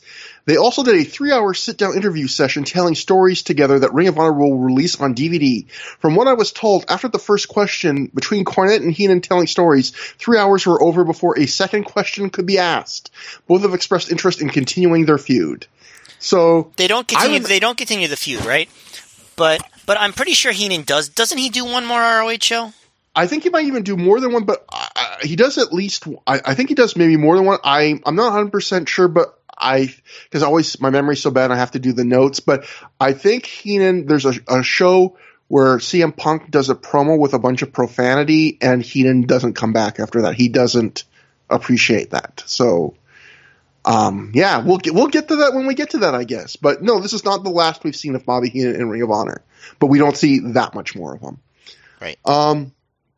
So this segment, there's also something really weird where there's a weird moment where Colt beckons Bobby into the ring, and just when he gets in, they cut to a highlight from an old Bryan Danielson homicide match, and I felt like on a show where they were showing every second of everything, like the fact that they cut away from Bobby Heenan getting in the ring after the match, like it's I don't know if something went wrong there or something. Like it just felt weird. Like why wouldn't you show that when you're showing literally like every other second of everything so far? But yeah, that is um, weird. But just I mean, whatever went wrong, it wasn't newsworthy enough for us to know about it. So yeah, and that brings us to Bryan Danielson defeating Homicide, who scored to the ring by Julius Smokes, via pinfall in 25 minutes, 29 seconds, with a pinning combination out of a cattle mutilation attempt. He had he's going for the cattle mutilation, but instead he just kind of rolls Homicide on his shoulders, gets the pin.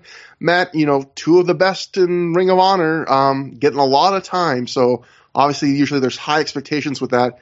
What'd you think for 25 minutes of Danielson Homicide here?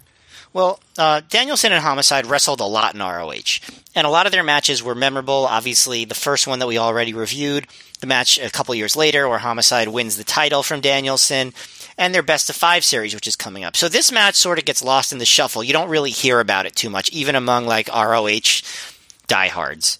But I really liked it. I um, you know, I thought like, oh god, this is so long, and the show's already so long.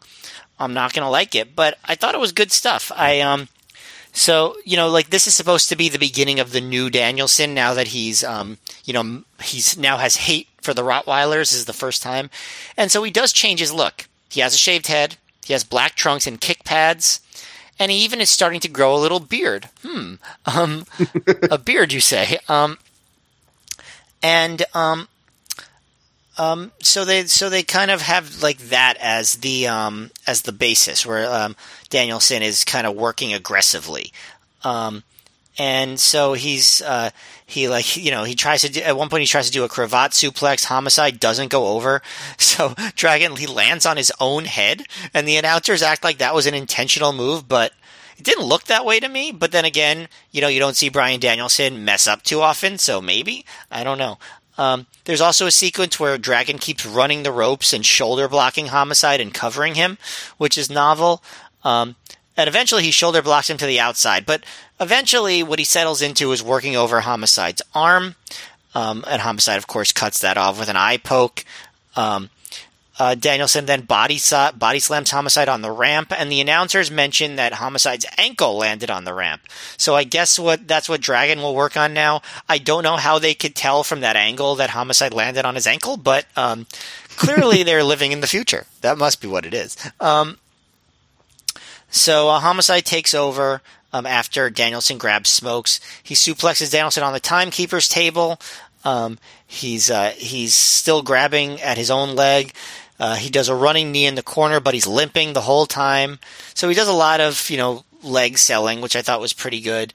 Uh, Homicide actually stretches out Danielson for a while, but uh, Danielson like pretty easily escapes and just starts stomping on the ankle some more. Um, so he's being like extra aggressive. That's the story. Um, so um, Homicide tries to get out momentum, but every time he does, his ankle injury acts up. So Danielson keeps uh, keeps the advantage. And um, at one point, he even kicks Julius Smokes on the outside, which is probably something the old Danielson wouldn't have done. Um, he uh, Homicide actually blocks an air the airplane spin with an elbow and goes for his own airplane spin, but his ankle can't hold it up. So now Danielson gets the airplane spin, and Homicide, I like this. Homicide has his middle finger up at the crowd the whole time while he's being spun, and he's spun so for good. a. Lo- yeah, Sorry, go ahead. No, I'm sorry. I shouldn't have interrupted you. No, it's okay. Um, uh, uh, the it was a long airplane spin, and Homicide had the middle finger up the whole time. So Danielson went up top for the headbutt, but he's acting very dizzy and he's facing the wrong direction. And he, he ends up diving on Julius Smokes. And at first you're like, did he dive on him by accident because he's dizzy? But I, they they sold it like it was on purpose. So it's almost like he took the dizziness as a misdirection uh, to dive on Julius Smokes, and that got a good that got a big pop, and I thought that was a really good spot. But it allowed Homicide to recover and regain the advantage. Um, and during this whole sequence, Homicide keeps messing with his boot. And they say it's because he's swelling and constricting his ankle. So if he takes the boot off, his ankle will feel better. Which, um, you know, I don't totally know the science behind that, but you know, maybe I don't know. Um, so he slowly uh, climbs the ropes. Danielson runs up, catches him for a superplex. Uh, he misses the diving headbutt, and Homicide connects with his own diving headbutt. And Nolte says like he got up quickly that time, and he chalks it up to an adrenaline rush, which I can accept that. You know, get a burst of adrenaline. Um, Homicide goes for a Yakuza kick, but Danielson moves, gets the cattle mutilation, um, and um, Smokes gets on the apron, which gets Danielson to break the hold which you know even Danielson gets gets um, distracted by manager on the apron, tisk tisk tisk. Um, but homicide, of course, cheap shots him. He goes for a top rope Rana, but Danielson blocks it and hits a European uppercut off the ropes, gets a two count off that. Um, eventually, um, the ref stops the match, like he stops Danielson from attacking Homicide to allow Homicide to remove the boot.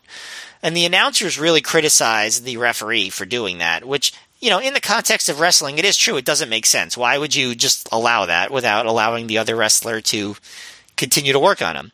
So Homicide does remove the boot. Smokes tapes up the ankle and Danielson keeps stomping on the leg, but Homicide pops up and hits uh, hits him in the head with the boot, like the actual boot that he took off. He hits him in the head with it, and he gets a very convincing near fall. Now, theoretically, if you're allowed to hit someone with a boot that's on your foot, shouldn't you also be allowed to hit somebody with a boot that's on your hand? So really, the boot is not even a weapon, right? It's just it's just part of the match.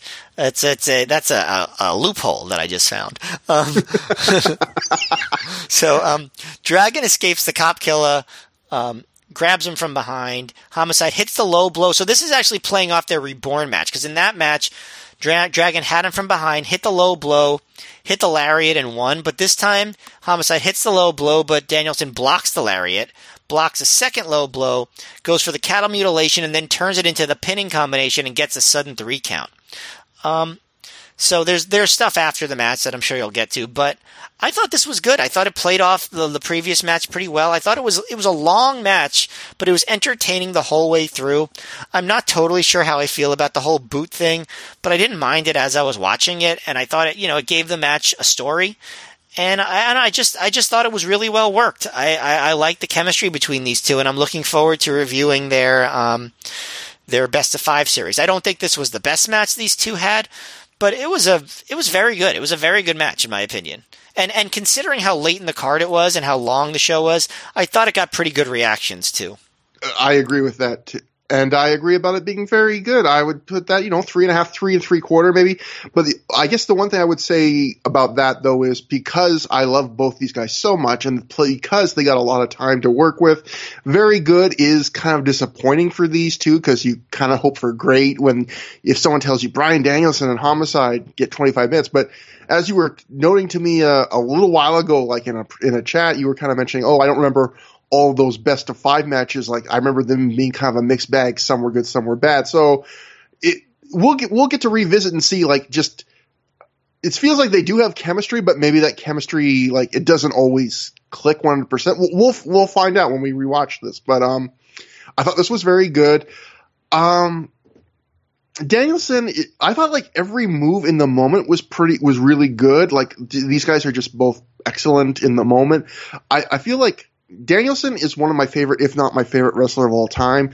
But something I've noticed on a couple 2004 rewatch matches, rewatching these matches is, um, if there is a flaw of Danielson, sometimes I feels, I feel like he kind of comes into the match and he makes it up as he goes along, which in a sense is great because that's how a lot of the great wrestlers throughout history have done it is they, they go in with very little you know, I preconceived ideas or spots, and then they kind of just go where the match takes them. But I feel like sometimes with Danielson matches, occasionally they don't become any like more than the sum of their parts. Like to me, this match felt like just its parts. Like move to move was good, but I didn't feel like it really became something special. Where in my favorite Danielson matches, like it kind of builds and builds, and at the end you're like, oh, it's it's become something. It's it, these things have kind of come together. I, and I also felt like I felt like Homicide did an excellent job selling his his leg. Like he did, he, Homicide does so many little things on the selling of his ankle. Like he'll do moves differently than he normally does. Like that, like you mentioned, the running boot to the corner. It's basically is almost like a running ass to the corner because he doesn't lead with his feet to the face. He almost like puts his feet above. Like it's, it's he does moves differently. He um he he'll limp when he runs the ropes. There's a point where he's like in a cover, and even before he kicks out, he's like holding his ankle in pain while he's being covered, even while the cover's going on. Like he does so many good little things, and then of course grabbing the boot at the end and all that stuff. Homicide was the better performer in this match, and how often can you say that about a Danielson match? Yeah, I, I agree. And one problem about the ankle I felt though was Homicide's the heel in this feud and it made him sympathetic because he was the guy fighting through a leg- uh, like uh, uh, an injury the whole way. And yes, he does cheat at the end with the boot. Although, like you said, if you know boot on the hand is, I was going to say it's worth two in the bush. We need a rhyming thing that lets you know that it's okay to use a boot on the hand. A boot on the hand. It's all good, man. Like I think but, that's per- um, I think that's perfect. but Breaking Bad. yeah, yeah it, it, that's where it really came. Better Call Saul. I guess I should have said that instead. Best of three falls. Better call something. No, No, um, no, but, uh, you know, um, it's all good, man. yeah, I know. Uh, but um, I, I just felt like it was kind of put Homicide in a position where I was feeling sympathy for him in a match where I know the point is not that I should be feeling sympathy for Homicide, and also for a guy that is such a you know a ring general like Danielson, I felt like he, Homicide was selling the ankle so good. And Danielson didn't work that much on. Like a few times in the match, he'd stomp on it a bit, but he didn't really work on it with submissions or really key in on it. And it, it like, it's weird because again, you expect Danielson is such a like a cerebral wrestler that you would think, oh, he's just gonna focus in on that and that's gonna be the story of the match. And it really isn't. Like the story, Homicide selling his ass off with the ankle, but the story isn't really Danielson working on the ankle. It's more Homicide's ankle's hurt and he eventually gets his boot off and hits Danielson with it. Like it's it's more Homicide telling the story and Danielson's not really doing much to tell it. But again, the the moments in the match are good. Like every move that you describe, like there's lots of really good, just solid work. Um, I love that fake out, like you mentioned, where he's dizzy and doing the top rope headbutt, and you think, oh, he's just pointing the wrong way because he's dizzy, but then actually he jumps on smokes all the way on the floor. Um, there, there is a moment. I, I should have gotten a timestamp for this, although who knows how everyone's watching this. But there's a moment if you people might if you pay attention. Julius Smokes is standing right by the ring during a moment. You can just see him in the background. The camera's not focused on him. He's in the background, but his gum, he's chewing gum. It falls out of his mouth and it falls like on his clothes. And he has a classic. I've I've been here, like freak out where he's like, "Oh shit, I lost my gum." And he's trying to like figure out where it is on his shirt and pick it up. And uh, for some reason, it just made me lose it watching it. And um, apart from that, uh, just looking at my notes. Oh, one thing, question I was going to ask you, Matt, is another little minor gripe I had with this match is for a match that was billed as like this is the new kind of Bryan Danielson. This is you know more intense. He's angry this time. Do you feel like he worked that much more intense than he normally does? Like he, he definitely changed his look, like you mentioned, but I feel like normally Danielson often often works fairly like growly and intense in this period. I didn't feel like he was that much more intense. I um I do think he was more intense. I I, I don't agree that he doesn't that he worked that he pr- was working growly during this period. I think in in recent shows he was actually being kind of like cocky and smirky, and you don't get any of that here. Um, like if you remember the Liger match, like he was like totally doing that. Even the Joe match where he was like doing like the runner, like you know the rope a dope, and then like kind of like doing a little dancing and stuff like that. I feel like he was leaning more into that version of Bryan Danielson, and now he's a little bit more into like the the snarly version, the stomping on the leg, the you Yeah. know the hitting smokes. Like you're, you're, there is still a little bit of goofiness in like the airplane spin thing. Yeah. Like so he hasn't lost it completely. But I, I do think it's it's a mild evolution. But I do think it's an evolution. I do think like this is not a version of Danielson that we've seen at least in a while.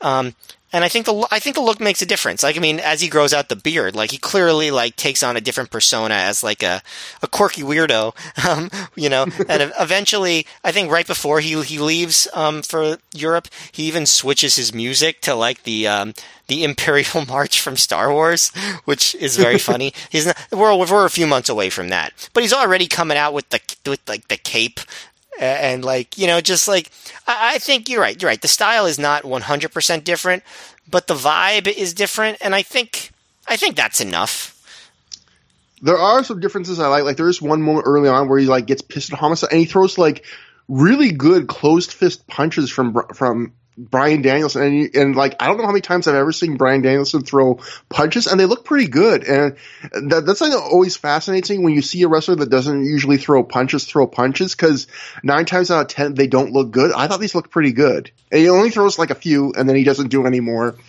and I, I kind of reminded that I think Danielson once was when he came back from his last really bad injury, he was like, "Oh, maybe I'll." Tr- I've been studying like Jerry Lawler and stuff, and he was like, you know, because I want to wrestle till I'm in my 60s or 70s like them. And I was just thinking, like, maybe deep down there's like a Bryan Danielson we'll be watching when he's like 48 years old where he's just like throwing a lot of punches. Like I think he mean, has it in him. I mean, there's a, I mean, there's a lot of wrestlers that did that, and I, I mean, Danielson, Danielson's a guy. It seems like can do pretty much anything he wants to do. So if that's what his body is telling him, I wouldn't be surprised at all.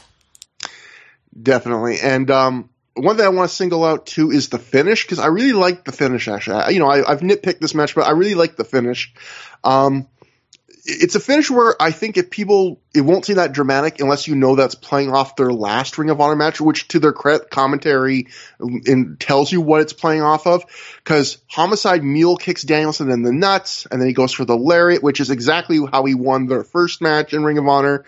But then Danielson dodges the lariat, and then he goes for the cat mutilation, and uh, Homicide tries for a second meal kick to the balls, and then Danielson blocks the kick with his foot. And I just thought that was like really cool playing off of the past. And Matt, last thing I want to mention, well, two things. First off, Mark Nolte early on says, I think if the, a wrestling match will favor Homicide over Danielson. What? Like, Yeah, this Homicide can do everything. Yeah. Oh, sorry. Go ahead. No, I was just gonna say Homicide can do everything, but I don't think he has the edge in a wrestling match. No, I mean, obviously that's ridiculous, but he said similar things like that before.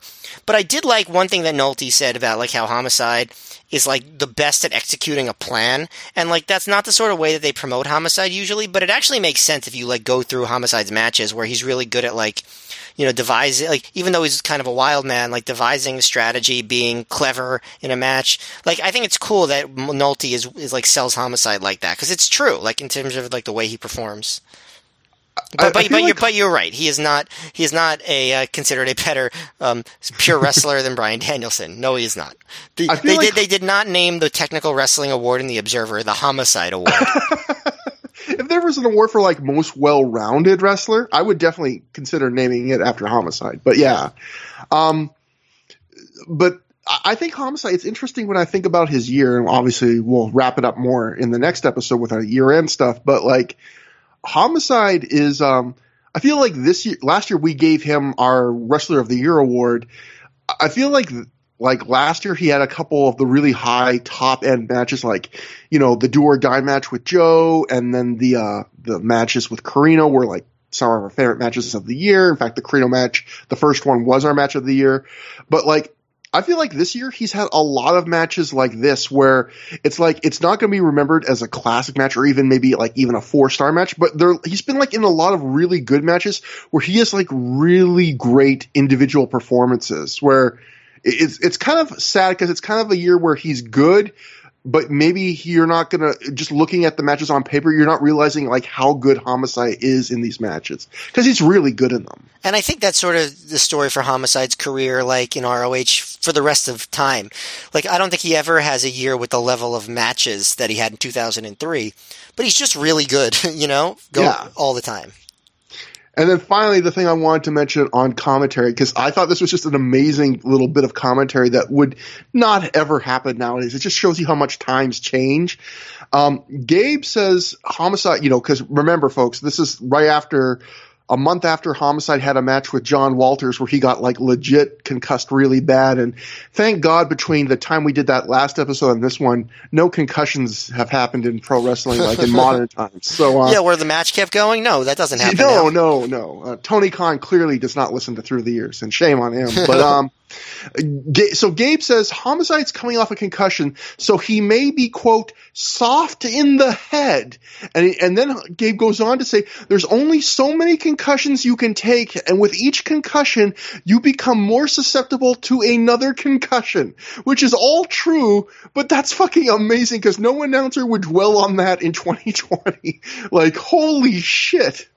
Like Well, it's just also, amazing it, how much also it shows change- that it also shows that Gabe knew back when he let Homicide continue that match what the consequences were. yeah, it's just uh, it's just amazing because like I, I always hate when people are like, "Oh, we didn't know concussions were bad until five or ten years ago." Because no, people decades ago knew concussions were bad, but they're definitely like it w- until I would say the Benoit murders, they were not treated. They were treated as more like an angle prop sometimes, like like this, where it was like it's a way to sell this match. Like, oh, Homicide had a bad concussion recently, and he could have another one. Like people didn't really realize how serious that could be, you know, which we really should have because we're in the era of like Bret Hart fucking Yeah. having his career ended from concussions. As a non-athlete, when I would hear like wrestling announcers talk about concussions, like it, they were they would usually brush them off so nonchalantly that I really just kind of thought like, oh, they're you know they suck, but they're not. You know, it didn't strike me as like these life-altering events, and clearly we know that they very much can be. There was like one angle WWF did in the '90s where um Owen Hart like did an enzuigiri to Shawn Michaels and gave him a concussion. They really played that up like the, as a storyline.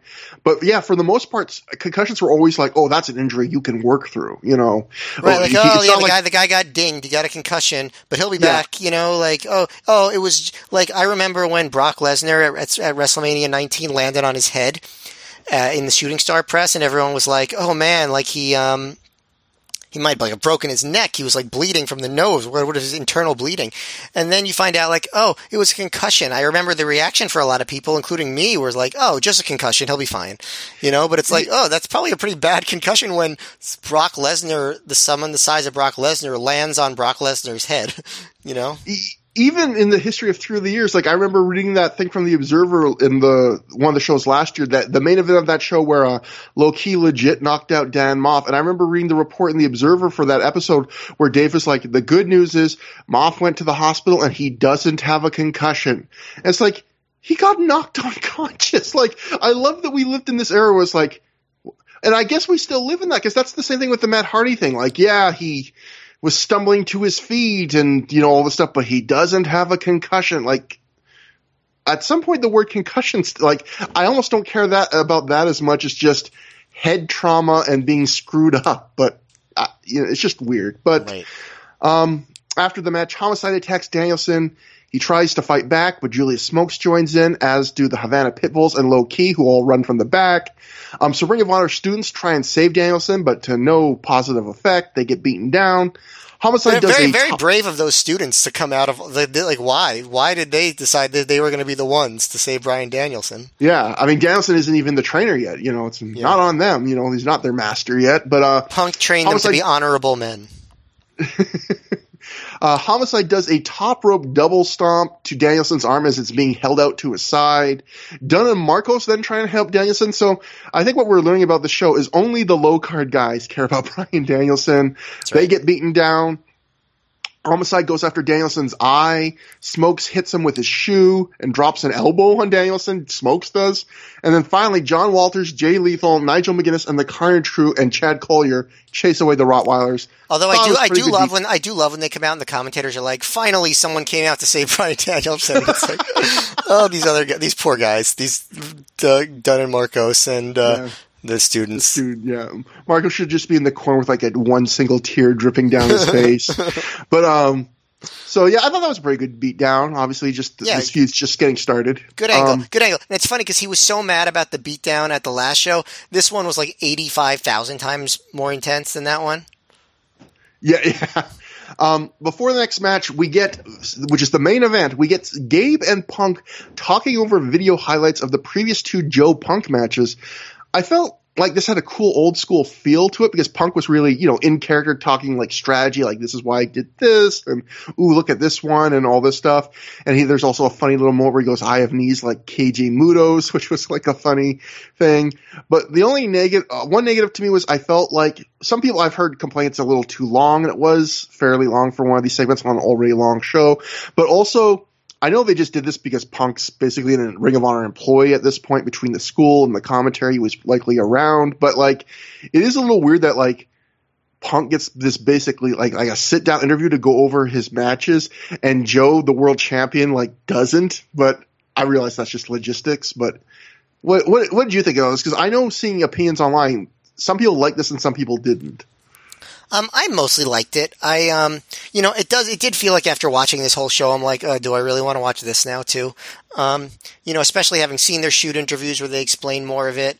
Um, but you know, it's a DVD, so no one's forced to watch everything all at once anyway. Yeah. So like, it's. I thought it was good. Like, I thought it added a different vibe to the match. It made the match seem more important. Um, I do wish that we got a more tr- traditional CM Punk promo on this show where he's like more intense about the match because he's he's so casual in every moment that we see or hear from Yeah. him on the DVD. And I do think that kind of undermines the vibe. Not too much, you know, because the match itself makes up for it, but I don't know. Um, that's really my only complaint about it. Yeah, going to what you said earlier, which is like a guy having like on the eve of the biggest match of his life probably shouldn't be like cracking jokes about Alice in Danger like an hour, or a couple hours before. like Right. that just doesn't look great. Totally. But um, that brings us to the main event, the Ring of Honor World Title match. Samoa Joe defeats CM Punk in 31 minutes 33 seconds when he makes him pass out in the rear naked choke. So before the match, Ricky Steamboat gets a full entrance. He slaps hands with everyone in the front row. He gets in the ring, gets on the mic, and he says, "Tonight has been one hell of a show." He says, "You could tell everyone's been working their butt off," and he gives the crowd. He, get, he prompts the crowd to give the wrestlers a hand. Steamboat brings up the earlier Cornette promo and says the mess his message for Cornette is that legends don't die. And then Ricky says he came out to say something else, but he had to say that first. Steamboat then brings up Rick, Mick Foley's past comments that he doesn't ha- that Steamboat doesn't have any guts. Um, Steamboat says he won't say the same thing about Foley, but he slams him for doing a personal appearance at a hockey game instead of being at the show tonight, which was a real thing. Foley wasn't booked for this night because he had a personal appearance at a hockey game. And um, he says Foley has some of the biggest balls, has taken some of the biggest bumps, but he doesn't have any wrestling skill. Ricky says maybe the next time they're in this building, they'll have a face to face confrontation. His skill against Foley's guts. Steamboat then puts over the upcoming main event and says tonight he's just going to plant his butt at the timekeeper's table and he's just going to be a fan and enjoy the match. I don't know why my why Steamboat needed a full promo here and why he felt the need to bring up the Cornette thing, but it wasn't bad and you know it sets up his involvement in a minute. So okay, this match, who boy, um, Matt. Uh, I remember when this match happened 16 years ago. I was just a dumb little 20 year old Canadian kid. I was feverishly refreshing the Ring of Honor message board, waiting for someone to post the result. Um, This was the first. I think this was the first time I ever followed a Ring of Honor like results page live. Was for this match because you know even as someone who wasn't watching from show to show, you know I had seen the first Joe versus Punk um, draw. I knew about the second one and its legend, and I was like, man, this is going to be something. Yeah, I was the same way. I, I, I was, um, I was hoping and convinced that Punk would win, and I was convinced that the match would probably be over 60 minutes because it made sense to me because when you watch wrestling long enough, you get kind of a feel for the rhythms of wrestling booking. And I just thought to myself, well, Joe had basically been champ for well over a year. He had beaten every top name except Low Ki, and Low Ki was a heel. He beat Danielson. He beat Homicide a million times. He beat Christopher Daniels and AJ Styles even. He he beat Punk early on in his title reign in a non-title match. So I thought the only guy left for, that could beat him, unless you're going to do Ki re-winning the title as a heel, would be Punk. And I thought also the natural rhythm of wrestling booking would be like the challenger gets close but doesn't get it, and then he finally gets it. So I thought, well, Punk had the two draws. It'd be really anticlimactic for him to lose. So I was convinced, like, Punk's winning this. It's going to be like at least 65 minutes. Right. I mean, that's what they wanted you to think, right? They, I mean, they built up, they built up the no time limit thing, you know, like, I mean, clearly, like, this is exactly what they wanted. Like I, I, I, uh, when I was listening to an honorable mention about this show, they were saying that people on the message board were speculating that this would be a two-hour match or like a thirty-second flash pin or all this stuff. Like maybe some people online were, but for me, like I was completely hook, line, and sinker, thinking Punk wins sixty-five minutes or more. That's that. And so they completely had me. And so I keep refreshing, and then I see Samoa Joe wins, and he wins in half an hour. And I'll, I'll be honest, Matt my initial reaction is was massive disappointment. It's I was a big Joe fan, but I was just like, I thought all the booking was pointing this way. It's what I kind of convinced myself should happen. It's what I convinced myself would ha- happen, and I was so disappointed. And that's why this match is fucking genius, Matt. Because this match, and really the first ten minutes, the the last two matches, which were each an hour, and the first ten minutes of this match are all built to raising your expectations that CM Punk and Samoa Joe matches go a certain way.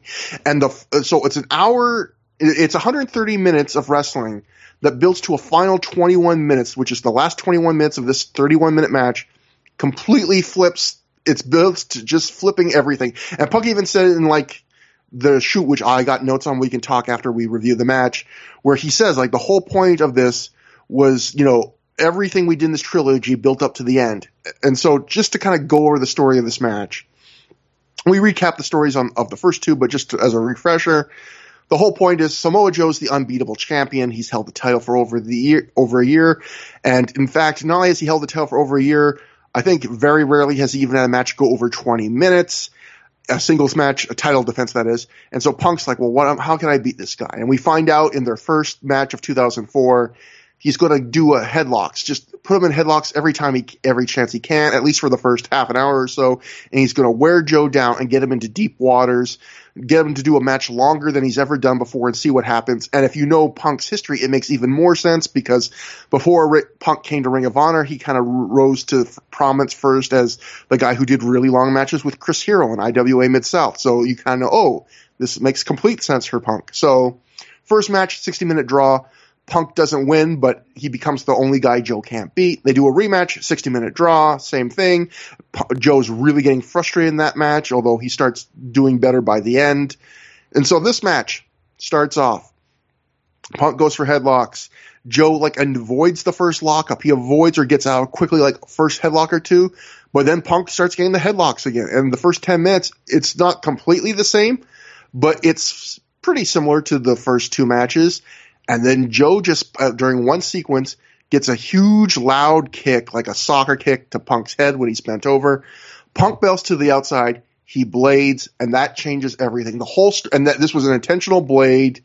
I mean, I said blade, so it's obviously intentional blood. But like the whole point of this is to be blood as a story. It's not blood just because it's a big match. Because from there, Punk doesn't try and do the headlocks anymore. The whole idea is Punk in this, tr- the whole story of this match and this trilogy is Punk found this one thing, headlocks, which makes him, which gives him a chance against Joe. And then all of a sudden, in this no time limit final match, he starts bleeding 10 minutes in and he can't do headlocks because he can't draw this match out. He has to try and end it now.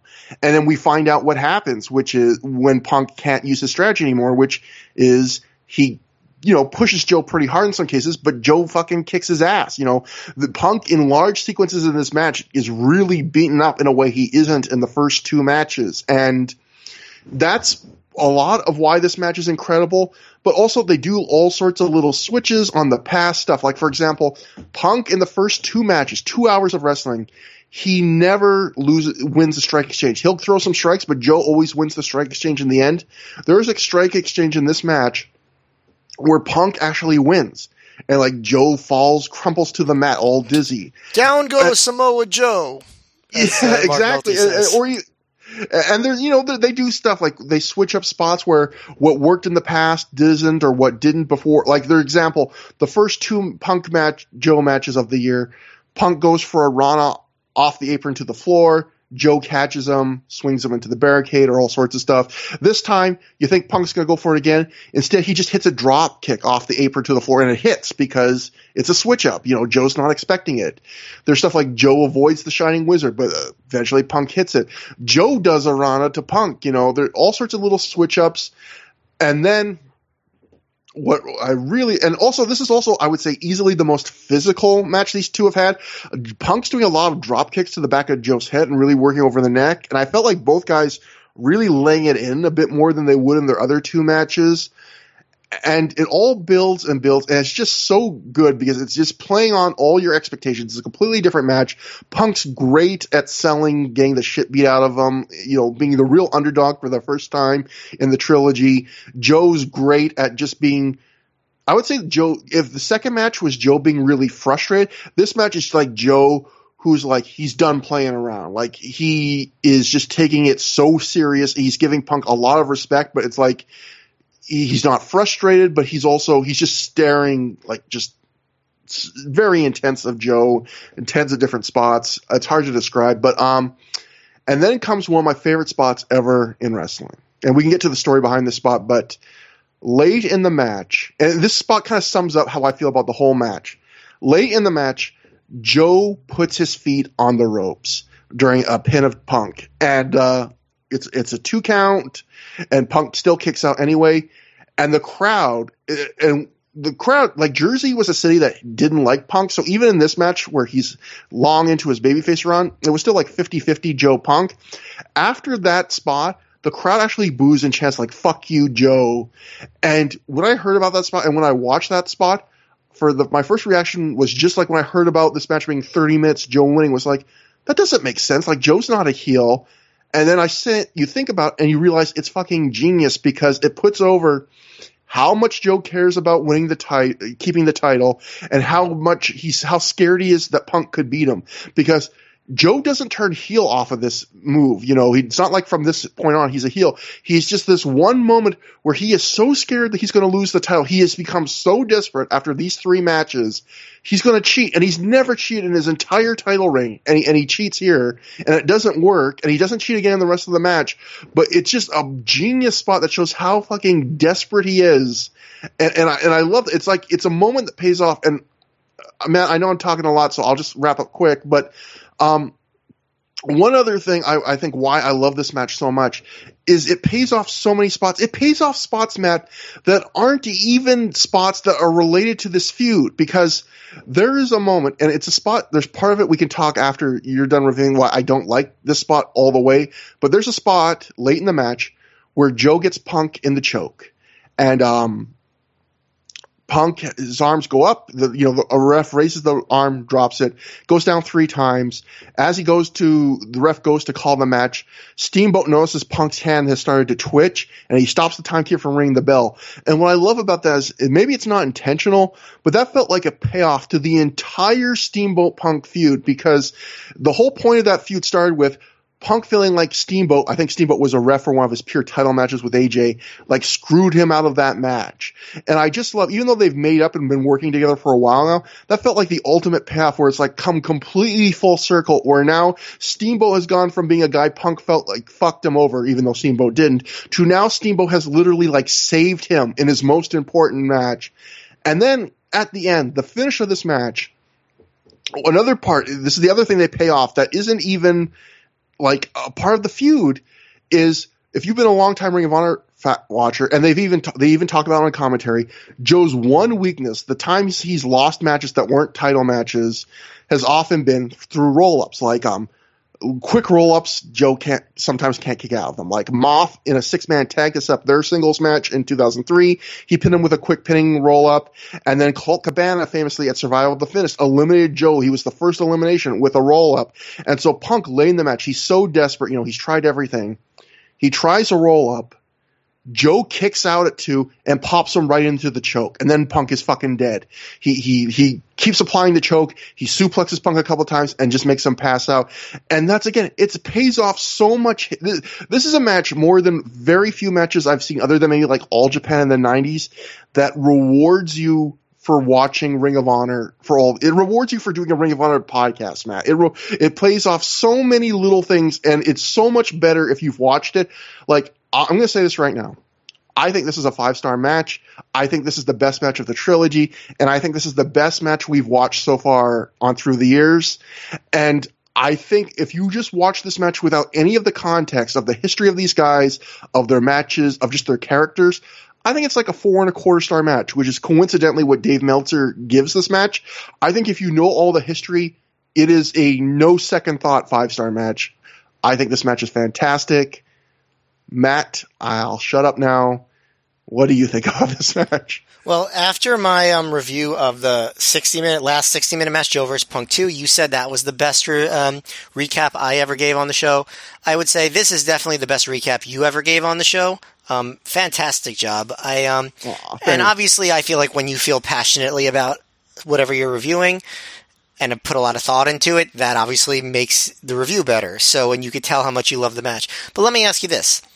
Did you know you felt this way about this match before you watched it? Like, did you already know going into this, like, oh, I'm pretty sure that third match is the one that I liked the best? I did not remember which one I preferred more or between two. I knew it was between two and three, which is what most people will say. But here's the thing I thought. I thought I was going to say, um, oh, the third match is maybe more fun, but it's not as good as the second match because the third match is just paying off a bunch of stuff the second one paid off, and it's not fair to give it all that credit. But here's the thing: when I watched this match, I realized by the end I was having such a good time that like I didn't care. Like I don't care if technically this match does is good because it's kind of paying off a lot of stuff. It, it pays off a lot of stuff, and, and so to me, that's I don't care why this match you know was better. To me, it just was the most fun I've had watching a match in a long time. I rewatching it, it just so no, I didn't remember loving it this much. I think I love it this much now because honestly, like doing the podcast, I don't think I without doing the podcast, I wouldn't have noticed stuff like I didn't. I don't think the first time I watched it, I re- noticed like the significance of Punk doing the roll up into the choke that ends the match. Like that's only from the fact that we we've talked about the roll ups and stuff before now. You know, like now I've focused on this so much more that I noticed even little things like that. Yeah, it makes sense. Um, so I guess you know, for me, um, my for what I'll say about the matches, um, I'll get to like my final thoughts at the end. I'll save them, but um, so there are a couple of things that I disagree with you on minorly. They're very minor, which is I do think that the way this match started, the first ten minutes. I don't think it was quite the same as the first two matches. Like, I don't think that they started this match with the idea that this was gonna, like, look like the same 60 minute slow pace. I think they started out at a much faster pace. Even the headlock stuff. Like the early stuff was Joe kind of not allowing Punk to get the headlocks. Like it was like Joe scouted it and like so Punk's strategy wasn't working for the first time.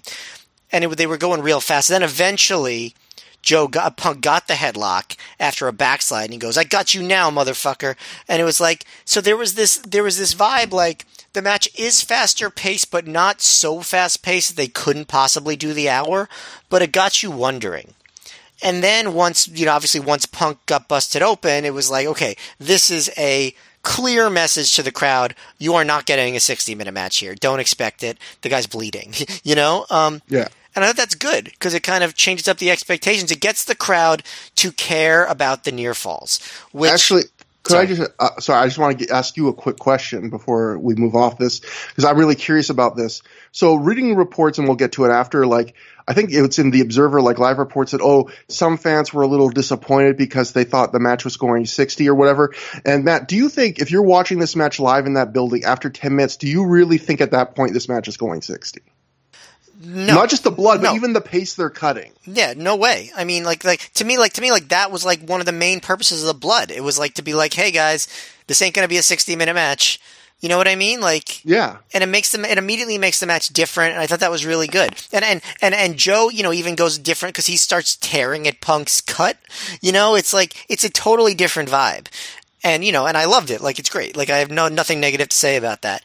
Um, but another thing that I really like about this match is this is almost like one of those Misawa versus Kobashi matches where they just do like fourth gear near falls for like 25 minutes. But sometimes those matches can can like feel like just an endless parade of false finishes and near falls and it's like almost like too much. And nowadays when you have a match that's just tons of near falls, it's like the guys hitting their finishers over and over and over again or each other's finishers or someone else's finishers or dropping each other on their head. This match had 20 minutes of like big time false finishes almost. Maybe I'm exaggerating a little bit, but I'd say like 12 minutes of big time false finishes, but none of them were hackneyed. They did not spam finishers. They did not repeat things. Like, it's almost like a lost art to do false finishes that aren't based on a wrestler's finishing move. And Matt, as, there's no Pepsi plunge in this. There's no muscle buster. Yeah. There's no um right. Uh, there's no island driver. There's none of that. Right. And as we talked about, they were re- I mean, considering how much they did. Now we're talking about 2 hours and 31 minutes. They were so um conservative in terms of like how much they did. You know what I mean? Like they they Yeah. they they held back and they still did everything at the same time. You know, this was the fir- the, the choke that won Joe the ti- that won Joe the match. Pretty sure that that was the first choke of the entire series, right? Y- yeah, like like there's the two chokes in this match, and the first one Punk does the the uh, Piper Brett flip Yeah. over spot. Yeah, and I think both of those, like I think he's tried the choke before, but I don't think he ever got it on. Like Yeah. So like, th- it, I mean, it really is a lost art to uh, like the way they did that, and it's very impressive that they were able to pull it off with their you know ye- like you know levels of experience. Um, I thought that um, before the um, before the um, legs on the ropes thing. Um, my favorite spot of the match was where Punk, where um, so they do the whole big fight on the top rope, just like at the end of the 60 minute match. You know, one of the that's probably the best part of that 60 minute match was the fight on the top rope. So, um, Joe catches Joe goes for a superplex, and Punk fights him off, and he bites Joe's face. And Punk like drops down and tries to power bomb Joe off the top, and that's when Joe hits the Rana, and then hits an insane lariat. And Punk's kick out of that is one of the biggest pops of the whole match. I thought that was the spot of the match. Just like people, like no one can believe that Punk kicked out of that. And at Yeah, that and point, going- sorry, Oh, sorry. I was just going to say, going to your thing, like uh, what I asked you earlier about how could people say the fans thought the match was going to go long? The fans bought that Joe was going to win with a lariat. Right. No, right. They they bought all of these false finishes that the guys never win with. But part of that is Joe wins with a lots of different moves. Yeah, Like he's that- won with a lariat. Yeah, he's one. Yeah, so that's a big part of it. Um, so like as soon as that spot happens, Gabe is like, "This is Punk's night. I can feel it." And like I'm like, "Oh man, he's telegraphing." But then immediately, then immediately after that, when Joe kicks out, Gabe's like, "No, I was wrong. Joe's gonna be champion forever." And I, I, I love that. Um, you know, I um, what one great thing about the um, Joe putting his um, putting his foot on the ropes is like the moment that it happened. It was basically like they were doing a forearm exchange and Punk was just getting the best of it and like screaming and just like really like just like he had Joe on the ropes. And that's when Joe picked the moment to pick uh, to grab Punk's legs, put his legs on the ropes, uh, and just like you know the "fuck you, Joe" chant. It just worked like a charm, and um, you know it's just such a brilliant spot. Um, you know, uh, and then Punk does go for a Pepsi plunge, and that's when Joe knocks off and goes for a splash, but he overshoots and knees Punk in the face. That's really, I think, the only kind of like botchy thing in the match, but it worked just fine because both guys were down, and that's when you know Punk did the roll up, like you said. Joe grabbed the choke, um, the please don't tap chant, but um, but Joe, um, but Punk does pass out. Gabe's like, Punk may have died there. He had to do it. Um, so, you know, what I loved is that, like, it played on expectations by starting faster, but not so fast that they couldn't have gone long until the blade job. But once they kicked into high gear, they stayed in high gear, you know, for a long time. The one thing for me, I think that puts it slightly, you know, and I would say, I would say this is a five star match. Also, I would I would think that's pretty pretty fair. Um, you know, just one of the best matches in ROH history to this day. The one thing that I would make that for me puts this the Joe vs Punk two ahead of it is that match just felt so historic. And I do slightly like the playing on past spots, playing on uh, thing, slightly less than you do. I, I I appreciate it, but I do think it can go overboard. And I think this very, very barely bordered on overboard, just in terms of like, just too clever by half. And I would say not even by half at this point, like too clever maybe by like a twelfth. um, just in terms of like so much, it's like, oh yeah, we did this in the last match. We'll do this. We'll do this in the last match. We'll do this. And it's just like, maybe there's a little bit less is more when it comes from that. I see what you're saying and I get why that you, that appeals to you so much. It appeals to me just slightly, slightly less but I don't want to take anything away from the match. I thought the match was amazing. Um, it is it is super fascinating to me that when I went back and looked at like live reports, you didn't have people really praising it to that level. Um, you know, people loved the match. Some of them, some of them were like it's disappointing, but you didn't have anyone saying this is like an all time match of the year, and you didn't really hear people saying that until the match came out on video. And I wonder if this is a match that just played so much better on video because you could see all the little nuances much better than than you could in the moment and in the crowd. Um, and like that's just something I wonder. I I because I, I don't know what, if you found live reports that really said this was an all timer. I didn't, and I think most ROH fans at this point would say this is an all timer. A, a couple things there. Okay, so first off, I believe this match didn't start till a few minutes after midnight. And I, I think the atmosphere, considering that, is great. I think this has a really great fight atmosphere. I think the crowd's pretty loud for the, not the loudest I've heard in Ring of Honor, but pretty loud.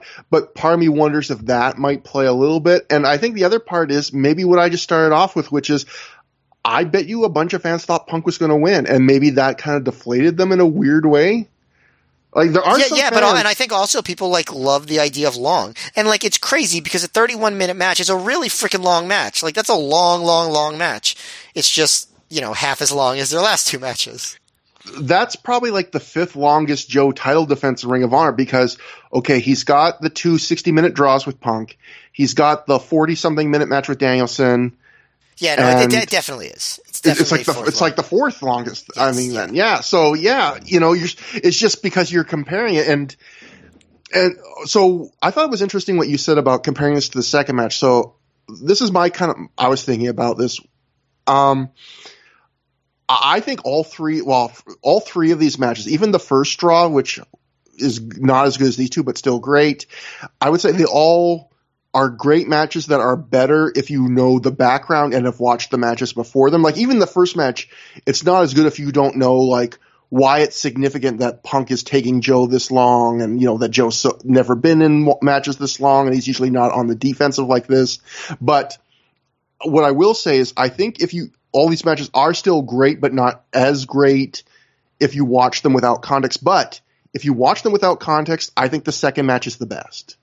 I think without, and you know, again, like you were saying, I like all the callbacks. You think sometimes they're a little too, you like them, but sometimes it's all a little almost too cute.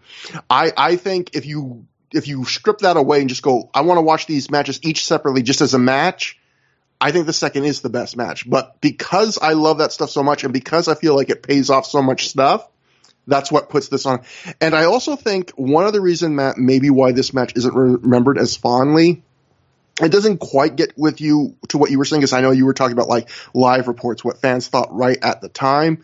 But like, I do think part of it is, first off, the second match was the first five star match in seven years in the US. So the first is always going to get more talk and stuff. But also, um, the second match, like th- this match got stiffed in all the awards in like newsletters and stuff because it happened in early December. And especially like the way the Observer does stuff where it's like, you know, it might not even have qualified because they usually do like at the cutoff ends at a certain point in either like November or December for what counts because they wanted to get the awards out early. At the, and at, the, like, at, the, at the time, the Observer Awards cut off in November, so this was Yeah, not and- this was eligible for the next year's awards, which was, by the way, the same year as Joe versus Kobashi. So and, and even um even uh, like the torch and stuff i feel like those guys we'll get to on the next episode where they give out their awards i i don't think they even had seen by the time they did their awards they hadn't seen this match yet Right. so it's like i feel like in that sense when people go back and just read newsletters or read like best of lists by the nature of how long it took Ring of Honor to get tapes out, and by the nature of people trying to get like their best of lists right at the end of 2004 or the start of the next year, I feel like this match does not get the credit it deserves because of that, probably. Where although, the second although, match, although, although also Meltzer did not give it as high of a rating, which obviously No. influences his list, his readers. he gave it four and a quarter. Yeah, he, uh, which we can get to in a minute. And Matt, I, I want to ask you my one other problem, and it's a minor problem, honestly, because I'm giving this match five stars and saying it's the best match we've watched so far. Um, I thought the this the first Steamboat spot, the one where he catches Punk's hand wiggling. I thought that even though I love the significance of it, like I love, like how I mentioned, I love how it kind of wraps up that storyline. I do think it's kind of a bad spot in the sense that Punk's arm did really go down three times. So should it really matter if like 10 seconds later his hand twitches? And also, Sorry. Oh, I was just gonna say his fingers don't really start wiggling till till Steamboat says they're wiggling. Like That's true. of Also, I think it depends on your interpretation of that rule. Is the match stopped because the guy's arm drops three times, or is the match stopped because the guy is unconscious? You know, like, and if if you interpret it as the guy's unconscious, well, then he's not unconscious, so it doesn't matter how many times his arm dropped. You know, it's it, that's never been super clear anyway in the history of wrestling, really. So I think it's a I think it's fair game. Like you were talking about stuff being too cute. That was the one moment where I felt like this is kind of really cool, but part of me was like, eh, you're you're you're getting close to the edge here. You know, laying it laying it on a little bit thick. Yeah, exactly. Yeah. So that was the one time I kind of got to that feeling. I think you probably had a couple times, but um, Yeah, yeah. um, really great match. I'm just going through my notes before we get to the reaction to the. And, oh, and, go on. and by the way, you already have a little listeners. You already have a little bit of spoiler for our year-end awards on the next show. You know that um, Trevor and I are going to have different winners. No, it's going to be obviously it's going to be um Jerk Jackson Trent versus Acid. Trent Acid. Yeah. yeah yeah it's it's going to be something on Final Battle. Obviously, we got to keep the suspense. It's going to be uh, uh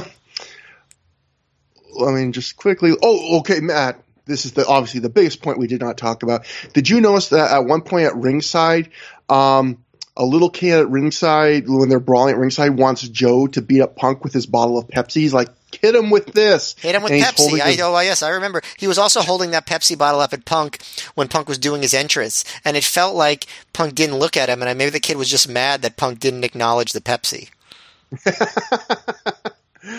oh god. Um. So um, I just oh also Punk great bleeder. I thought the commentary for this match was overrated. I, I uh, some people like the commentary. I re- I thought um. Joe Punk 2 was Nolte and Gabe's best work as a team.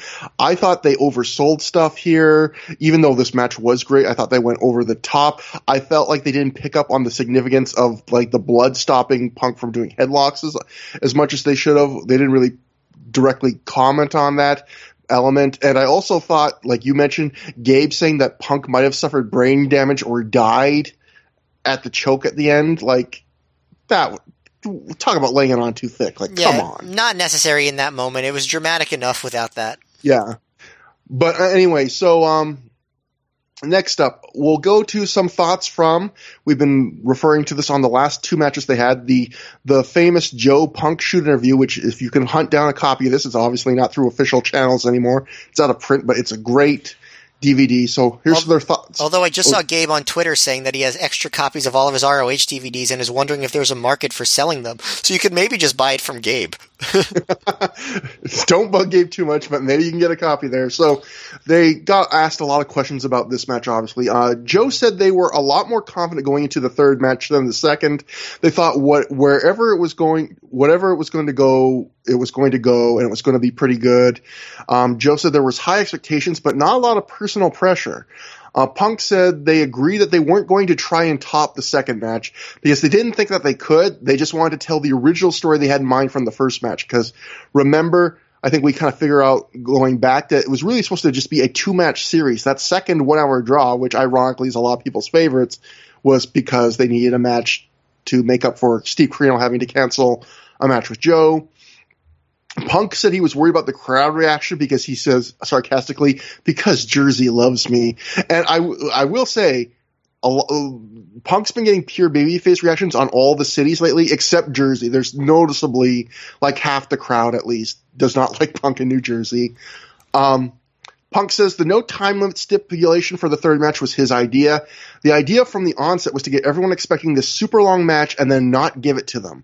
He says the third match was 30 minutes, but here's a really interesting point, Matt. Punk says they actually only were planning on going 20.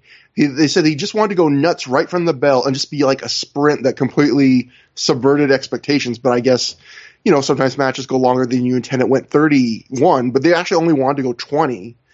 Um, Punk is a big part of the story was the blood, you know, the, the idea that the blood prevents Punk going from going 60 minutes. That was a conscious storytelling decision. Uh, Punk says Ricky Steamboat came up with the idea of Joe putting his feet on the ropes. He says right after Steamboat left backstage after telling them both that like, you know, this is, I think you guys should try this. They, he says me and Joe both looked at each other and just went, that's a stupid idea. You know, you wouldn't do that. And then they both separated for a couple minutes to like put on their gear. And when they both came back together, they had both thought about individually and were both like, actually, that's a genius idea. We should do that and which is you know the reaction I had to that watching that, and then um, Steamboat's greatest contribution to Ring of Honor. that, that seriously is. I think that I mean maybe there's something we're not aware of, but at least of the things we know, that's one of my favorite spots in wrestling. And Yeah. and again, that's a great some that's a great spot in this. Another point of why I think this these matches are so much better if you know the history, because if a lot of other wrestlers do that. You just go, oh, the guy put his feet on the ropes. What's the big deal? Like, I see a million wrestlers do that. It's only a crazy, cool spot if you know that Joe never has done that and never you you don't think he ever would.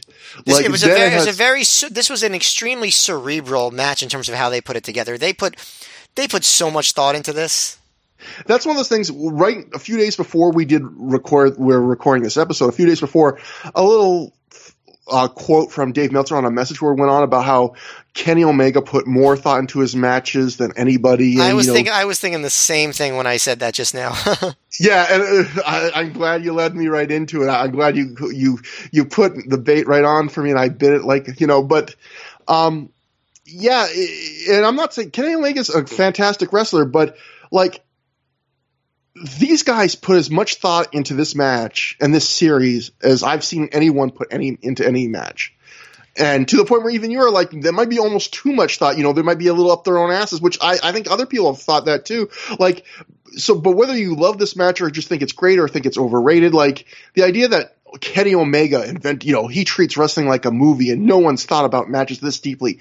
This match is full of meaning and so, so many things they do have like real, like layers of depth and reference things that happened months or years earlier. Like just, yeah, you want to talk about psychology? Like, come on. yeah, and um, so going back to the review, Joe says Steamboat had a lot of input in the whole finishing sequence. He says from the first choke on, Steamboat had a lot of input into the whole sequence to happen. So more than just that one spot. Joe and Punk said they were working on the match in the back and they didn't know what to do for the finish. And Steamboat came up with the idea of stopping the of the uh, having the timekeeper of, of him stopping the timekeeper from calling the match, and also the idea of Joe continuing to reapply the choke at the very end. Uh, Joe says they were looking for elements in the match to show how Joe wanted to retain the belt at all costs. And Steamboat then asked Joe, them to meet him earlier in the night, and he asked Joe then, have you ever been a heel in Ring of Honor before? And when Joe said no, in fact, Joe in the shooting goes, well, no, I've never really developed my character that much. Yeah, said. yeah. I mean, Joe sort of was heelish at points early on, but yes, Yeah. I get, I get his point. And so, um, Joe, Joe says once he told them no, then Steamboat said, well, how about you try putting your feet on the ropes for this match? And then Joe thought Steamboat was a crazy old man at first, but like Punk said earlier, about five minutes later, they both realized it was the most brilliant idea that they had ever heard. Uh, Punk says there's no in between. You either love him or hate him, and New Jersey hates him. Punk says he wanted to come up with ways to make it look like he was going to win, to give the Jersey fans heart attacks and quote kill them. So, um, Joe points out there was a fan in the front row who was, and I didn't see this fan, so maybe it was not on camera, but he says he was super vocal all match in support of Joe. And he says right after I did the foot on the rope spot, I looked at the fan and we we like locked eyes and shared eye contact. And he says the fan looked at me as if I had just shot his dog. And Joe said that moment's like what he lives for in wrestling. And he says he actually used that as like almost like an actor's motivation for the rest of the match. That like he was a bad guy willing to do anything to win. Um, Joe says they wanted for one match, no matter how hardcore a fan you are, no matter how many newsletters you read, to have fans lose themselves in the match. And he thinks they did that in all three matches, but especially in the third match's ending sequence. Uh, Punk says that after the near fall for the first choke, where he kicks off, they do the Piper Brett finish, and it's a near fall with the turnbuckle. He kicks off the turnbuckles while he's in the choke. He says we created a few minutes where the fans didn't know who was going to win, and he says the entire three matches were building to those final few minutes. And I do think, like you were saying earlier, those final few minutes they were buying into everything. So I think Punk's absolutely, you know, right there. That in those few minutes they created like you know, it doesn't always happen in wrestling where the fans literally don't know when the match is going to end and who's going to win. Um, Punk says he wavers back and forth on if the second or third match was his favorite. He says maybe the second was a better match structure and execution wise, but the third match is off the charts emotionally. Punk says the finish of those final mat- minutes of the third match is the biggest rush he's ever had in wrestling. Um, Here's an interesting thing, Matt. The the interviewer then, a who wasn't Gabe for the shoot, then asked Punk if there was a finish Punk originally had in mind that Gabe said no to. Punk says he can't remember, and then Joe vaguely recalls that there was, but he can't remember what it was. And then I guess they tried to get a hold of Gabe during a break in the shoot, and they couldn't. But apparently there is a finish that Punk wanted to do for this match that was rejected by Gabe. So this was not the original finish. Um, the interview then asks if there was anything they'd have done different. Punk says he wouldn't have blown up in the match. Apparently he was, uh, which you don't really notice, although I guess he is selling a lot. Uh, Joe says just technical stuff, like he wouldn't have slipped coming off the top rope. That's what you talked about earlier, where he kind of caught Punk in the face with his knee. And um, Punk says he shouldn't have done the drop kick off the apron to the floor as he killed himself on that. And Punk also said Joe kicked his shoulder out of the socket. Like, I guess that's a note I forgot to mention too. Punk's arm, shoulder came out of the socket and he did not get it back in until the next day during Damn. this match. Um, when asked how they want their trilogy to be remembered, Punk says his whole objective was to get the Ring of Honor World title over as something people would die for. Punk says they were two young guys having three matches they didn't have any business being as good as they were. He says he would refute people comparing them to Steamboat and Flair. He said those guys wrestled almost every day. We wrestle three, two or three times a week. So he's basically saying, you know, we're not the level of those guys. We don't have their experience. Joe says he wants fans to remember the matches fondly as some of their favorites. Joe says it's not the end of it. Neither of them are retired or in the WWE, and he thinks there will be more from them down the line. Unfortunately, Joe, there's not going to be any more from. I mean, you will face off in the same ring together, but you're not having a singles match ever again. And so that's their comments. And next, we'll go into finally, Matt, the reaction from the newsletters and some live notes. Um, Mike Johnson writes, CM Punk popped his shoulder out during the main event. He popped it back in the next day and isn't expected to miss any ring time. Um, the Observer wrote, a lot of people were expecting both a title change and another 60 minute match, so they weren't ready for the finish, but it was another great match with great reactions. It also hurt that Joe and Punk didn't even get to the ring until 11:40 p.m. I heard someone else say midnight, but either way, late. The, well, was- the, the idea that they weren't ready, like th- expecting a 60 minute match, maybe. Not being ready for the finish when it happened, no way is that true. Nobody was like watching that be like, oh yeah, this match is going to go another half hour. Like, like, no way.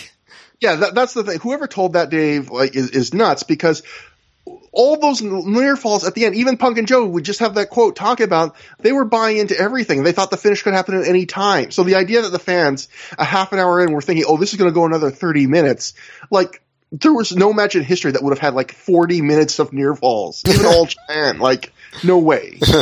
Um, the PW Torch wrote that regarding the Punk Joe 3 match on December 4th, Sapolsky calls it an incredible match. It was absolutely incredible, he tells the Torch.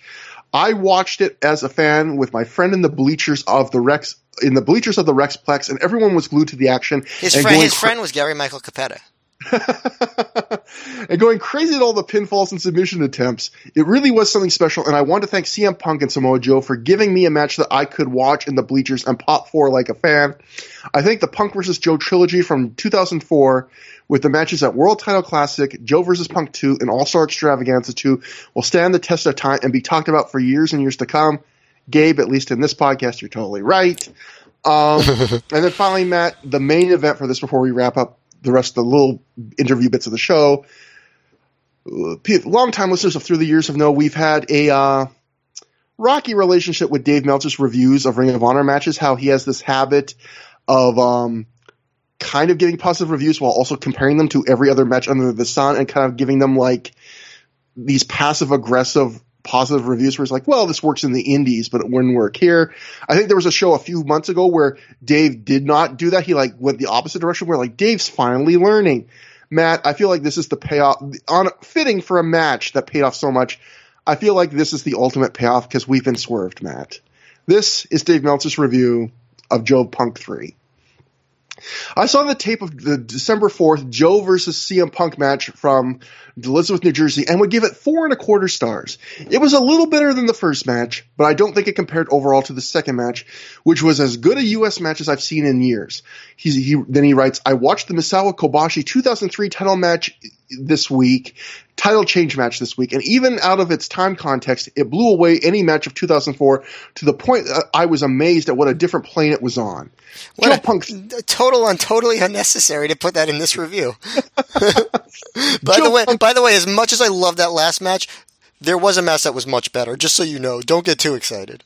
By the way, for Dave always saying that the five star scale was never a five star scale and it could have always gone to six or seven, we just have a quote from him saying that um, Kobashi Misawa from 2003 blew away any match in 2004. It was on a different plane. Including two Well- five star matches.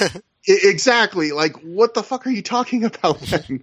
um, why didn't you give, you know, then by that standard, you should be giving Joe, I mean, I keep saying Joe Kobashi, Misawa Kobashi, like six stars. You know, that would make sense then. But anyway, Joe Punk 3 played a lot off the first two matches, particularly the second one, as they built similar spots and crossed up on them. Mark Nolte and Gabe Sapolsky did a great job explaining the strategy and added a lot to the story they were telling. For layout, in a sense, it was better and it had a finish, although the 60 minute draw in the second match was an awesome finish and how it came out, and something that came across as really special. After watching a lot of 30 minute matches from Japan over the past two weeks, I thought from a layout standpoint, this was better. Sasaki Tenzan was harder hitting and felt more believable, and Tenzan Kawada looked like a war in the clips compared to Sasaki Tenzan. And Sugiura, Sugiura Kanemaru was more exciting. As good as they were, Joe and, Joe and Punk, as they were in this match, would not make it in the WWE without greatly adapting their style. The stuff they do is too heavily tailored for a niche audience that likes long technical matches, and that's a tiny percentage of even the audience WWE still gets these days. Foley pushed for them to be signed, and, and Steamboat, now as an agent, also recommended both men. Plus, WWE is in the mode right now of looking to add a decent amount of talent. The impression I have is the higher ups and ultimately this is a Laurinaitis call, are skeptical because of their physical appearance, and the tide is against it happening. Joe gets away with being a tough guy in Ring of Honor because everyone else is so much smaller, but in WWE, to their audience, they'll see him as an average sized guy who isn't in shape. Even, even Rhino looks more powerful and is more explosive, and he's struggling just to stay on the radar these days. And Joe will have to get over in six minute TV matches. Both are very good on Ring of Honor for Ring of Honor style on interviews, but Joe's current laid back, confident Bockwinkel style isn't suited for a WWE undercard guy. Punk on interviews is good enough, but he's really cruiserweight size. Chavo Guerrero can talk and work and look where it's got and look where it's gotten him since Eddie went single. And it's not just the company's fault because the company did try to push Chavo versus Kidman off something real uh, off as something real, and the fans didn't buy it at the house shows or on TV. Matt, there's so much I could say here. First off, how the fuck did that end with a Chavo Guerrero Kidman talk? Well, how, how was he? Compa- how was okay? Uh, I mean, even Chavo Guerrero would probably say it's absurd to compare him and CM Punk to each other on promos. Like he called CM Punk good enough. CM Punk is one of the best promos of the last 20 years. Like, and he was already at 2000 like, it's it, like that. The Raven stuff. Yeah, he you know. so undersells CM Punk's like personality here. The idea they'd have to really adapt their style. Oh, you mean they're not going to have hour long main events in WWE because that's clearly the only kind of match these two guys can have? Like this idea, like everyone has to adapt their style. Why would these like what this concept that these super talented, versatile guys can't adapt their style is so ridiculous. Um, I do get that Joe had a look that might have been hard for WWE at the time. Um, and Punk was not that big. But like, Punk had charisma out the ass, and like his promo skills were like just top elite tier. And, you know, I mean, you saw Joe in TNA a few months later. Like, yeah, TNA and WWE are different, but Joe wasn't working a slow technical style. He was working like fast paced, hard hitting, high spot matches. Like those wouldn't have gotten over in WWE. And just obviously in general, like just the need for him to even go there in reviewing their matches, like having to say that is just so stupid. Like, just was the match good? Was it good for its audience? Did they do what they was trying to do? Was it really fun to watch? Like, that's all you need to say. You don't need to talk about how it would have played for a different audience that they wouldn't have done the same match for anyway like I, I, I get Dave. Like, I don't think Dave's being malicious, but I think the problem is Dave, and I think a lot of other people too. They so often tie like creative success with business success. Like, you know, it can't just be a great match. You have to be like, well, it's a great, it's one of the greatest matches of the year, but it wouldn't work in WWE. You know, it, it, that like, could you imagine if like some like Rolling Stone reviewed like the first Ramones album in the '70s, and they were like, yeah, this is like the greatest album we've heard in years, and it's going to completely influence bands for decades to come come.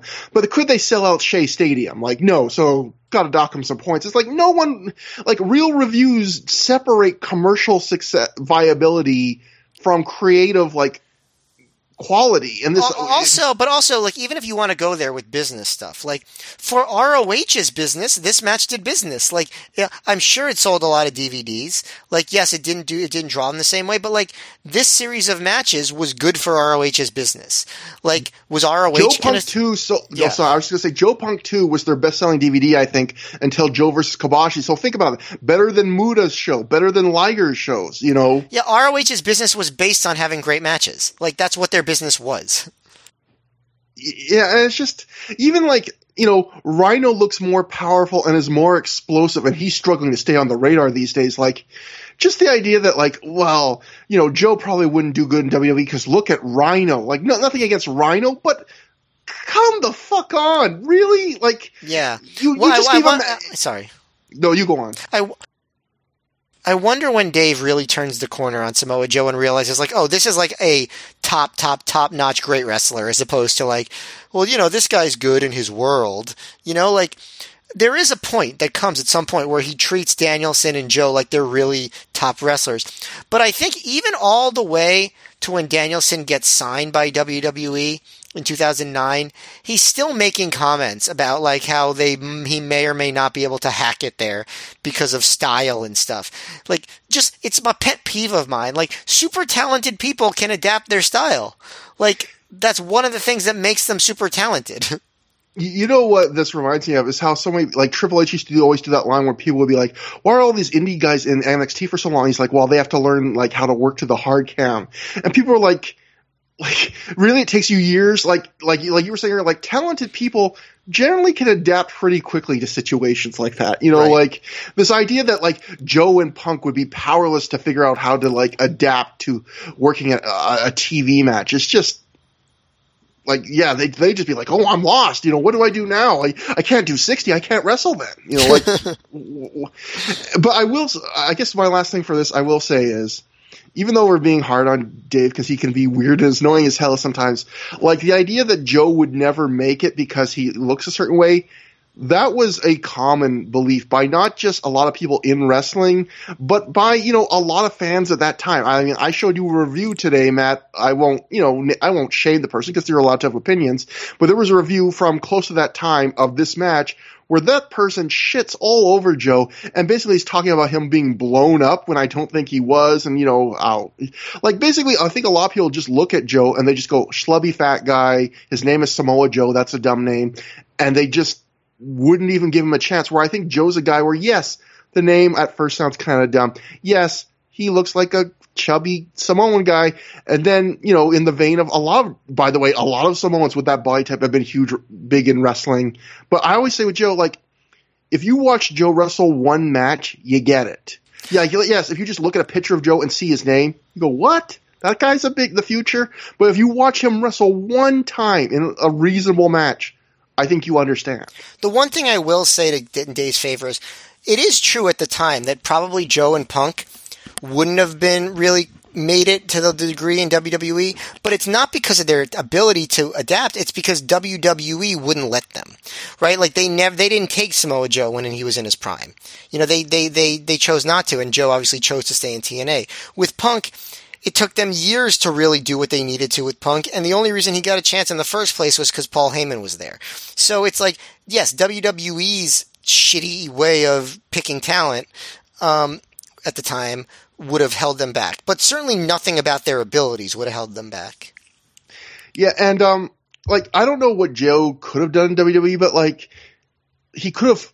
What what's to stop him from having the career that Umaga had? You know, No, Joe. If if they wanted to make Joe a star, Joe would have been a top star in WWE. Like I'm convinced of that. Um, but they didn't, so he wasn't. Yeah, so I guess we'll, start to wrap up. We still have a few little things here. After the match, Joe poses with the belt as Punk students help him recover. I guess we should mention they tried to give this a more Japan feel where some of Joe, Punk's students were his ring boys at ringside and uh, Joe had Jay Lethal with him, which I think he also had in the last Punk match. Um, Steve enters the ring and he whispers something to Punk. Joe gets on the mic and he tells Punk to look at him. Joe says, People may not like his methods, but this is the most important belt in the world and it belongs to him and he will do whatever it takes, whatever the cost, whatever that needs to be done to keep it his belt. Joe gets a mixture of boos and cheers for this. Uh, Joe says the fact is that the real reason the belt means anything, though, is because of guys like Punk who will do whatever it takes to try and win it from Joe. Joe extends his hand and says, "It was an honor." Joe Punk shakes it. Joe says he does. It doesn't matter if next up is Austin Aries, Nigel McGuinness, or John Walters. He says Low Ki's time will come too. Joe says most of all, he's here to address someone that called him out when he wasn't here, so he's returning the favor. He screams out Mick Foley's name and he says to to meet him a real wrestler in a real wrestling company in front of real wrestling fans, and then he'll have Joe's respect. Joe ends by saying the champ is leaving the building, and thought this was a pretty fantastic promo from Joe here. Yeah, good stuff, and good that they, you know, they they they allowed the rest of fans to bask in the moment of the match, but they still kept the ball moving forward. Yeah. And then we cut to Sugar Sean Price backstage with Becky, the Becky Bayless side of Special K, which is her, Angel Dust, and Dixie. They're pissed their friends turned on them for Lacey. Becky says they did their share of partying, but that bitch Lacey pisses her off. So it's time to show her what Becky is about. Dixie wants to teach the rest of Special K a lesson for turning their backs on friends. Uh, I, I, I, have to say, I, I, enjoyed Becky saying, you know, when when that when when Lacey when she beat me up and give me a DDT, that pissed me off. like just just you're like, oh, you oh did it now. Uh, cut to Maff and Whitmer chilling in a concession area right by the soda machine uh, near the sink. Gabe tells them Allison Danger signed them to a fight without honor against the Carnage crew. They're both into it, and Maff notes a fight without honor hasn't been done in a year. Maff says all four men aren't going to come out of it the same, but Maff and Whitmer will come out of it on top. Maff warns Allison Danger that she's messing with their pockets and their careers, and they are very close to doing something real, real bad to her. Um, don't know if you have any thoughts on that little promo. Nope. And then finally, final segment. Elsewhere backstage, Gary Michael Cappetta is there with Austin Aries, whose chest is all marked up from the Low Ki match. Uh, Gary informs Aries that because Low Ki wouldn't go for the five extra minutes tonight, Aries will be the one that gets the next Ring of Honor World title shot. Aries has a big goofy smile on his face for a lot of this promo. Kind of looks like a goober. Uh, Aries says that Ki's attempt to screw the fans only screwed himself. Aries says that no one, that there's no one that is going to stand in his way of becoming the Ring of Honor World Champ, and he means nobody, which I guess maybe a little hint about what's to come with Alex Shelley. And then, um, that's the show. The Observer wrote, crowd wasn't into the first half of the show, but largely was into the latter half and super into Punk versus Joe. Matt, this is one of those shows where it's so such a long show where it's almost hard for me to remember like how to sum up like my thoughts of the show because I was like, oh yeah, that was part of the show too. But what did you think about the show as a whole? Because obviously, you know, one match looms large on, but a lot of shit happened on this show. Yeah, you know what? I, I, the, you know, I was like, I was excited for the show, but also kind of dreading it in the sense of like, oh god, it's so long. Um, but I have to say, it was I thought it was a great show. Like it wasn't con- super consistent the whole way through, but there was so much good stuff on it, and it had you know the the, the Heenan and and Cornette stuff, and it was like so they had the comedy and entertainment. It had a bunch of good wrestling matches. The main event was so spectacular. It's like Gabe threw everything at the show, and I think it paid off. Um, I didn't find that the crowd was so dead for the first half. Obviously for some stuff, but for I'd say like they were this was a hotter crowd altogether than at the last Rexplex show or the one before that. Obviously they weren't up for anything as much as they were excited for Liger, but in general they were really into a lot of the stuff. I I have to think about it obviously and I have until the next show to think about it. But I think this might have been overall the best card of the year um, for ROH. I, am I'm, I'm trying to think of which one is a bit like. There's no obvious great, like best show of the year to me.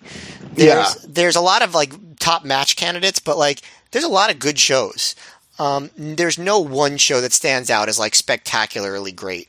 But I think this one is pretty close to a great show, and the main event was just so so so good um, that it's it's definitely going to be in consideration for my show of the year. Let's put it that way because of just its length, it's not as tight as maybe some other shows this year.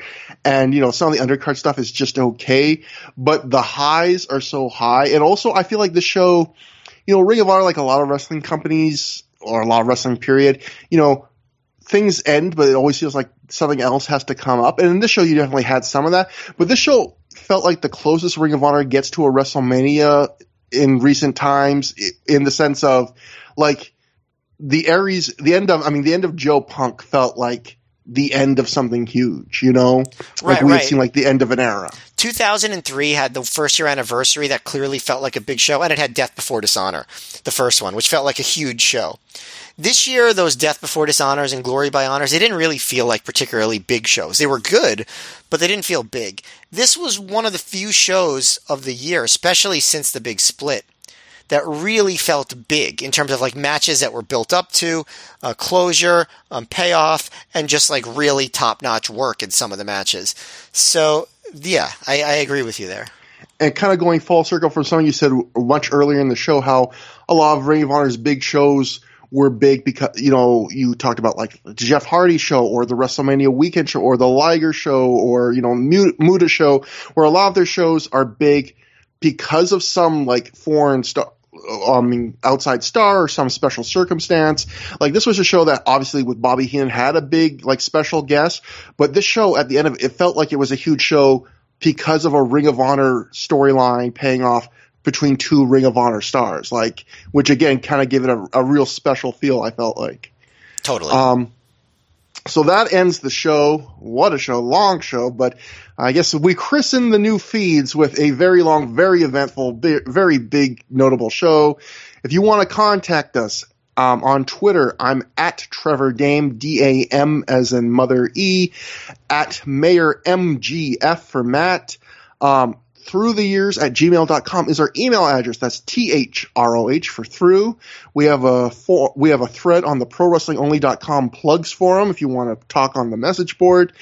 Uh, obviously we're available on so many podcast feeds on YouTube starting soon. You know, we've got our first couple episodes, old episodes on YouTube. So much stuff you know, so many ways to contact us. I have a dumb Patreon even at www.patreon.com slash M-E-C-C-A, M-E-C-C-A, Mecca Mecca. It's dumb. Probably shouldn't subscribe to it. But most of all, next episode, folks, this, if you thought this was huge, holy shit. Next episode is Final Battle 2004. And you, if you've been a long time listener, you know, not only are our Final Battle episodes just episodes where we cover Final Battle, which are usually big shows, we also, at the end of that, then do a whole other section where we do year end awards. We sum up our thoughts on the year. We look over like the couple major newsletters, what awards they, how they, what they gave out to Ring of Honor, and just typically some of our biggest shows of each year. And oh yeah, Samoa Joe's legendary year plus title reign, it ends. So, uh, oh yeah, that happens too. So that's the next episode, Matt. That's gonna be, holy shit, it's, I'm exhausted after this episode and I think that episode's gonna be just as huge and It'll also be a milestone for us because we'll have finished 2004. Yes, and then we'll start 2005, Matt, which is more shows. It's a longer year than this. It's just Yes. more stuff, more notable stuff, like maybe the most notable year. It just, it never ends, folks. So, No, I mean literally at our pace, this show is gonna, you know, this show is gonna go as long as we survive this show, which obviously is a pretty big if given the world right now. but but assuming that happens, this show we're, we'll we'll be there for you for for a long time to come. So, you know, just stay inside. It, it's safer for a variety of reasons and, uh, look forward to the shows. And again, now you have a nice feed with 54 episodes of, you know, probably is like you could listen to a week without sleep and just listen to us. And what a week that would be. But until next time, have a good time. Have a great time. I have never paid for sex.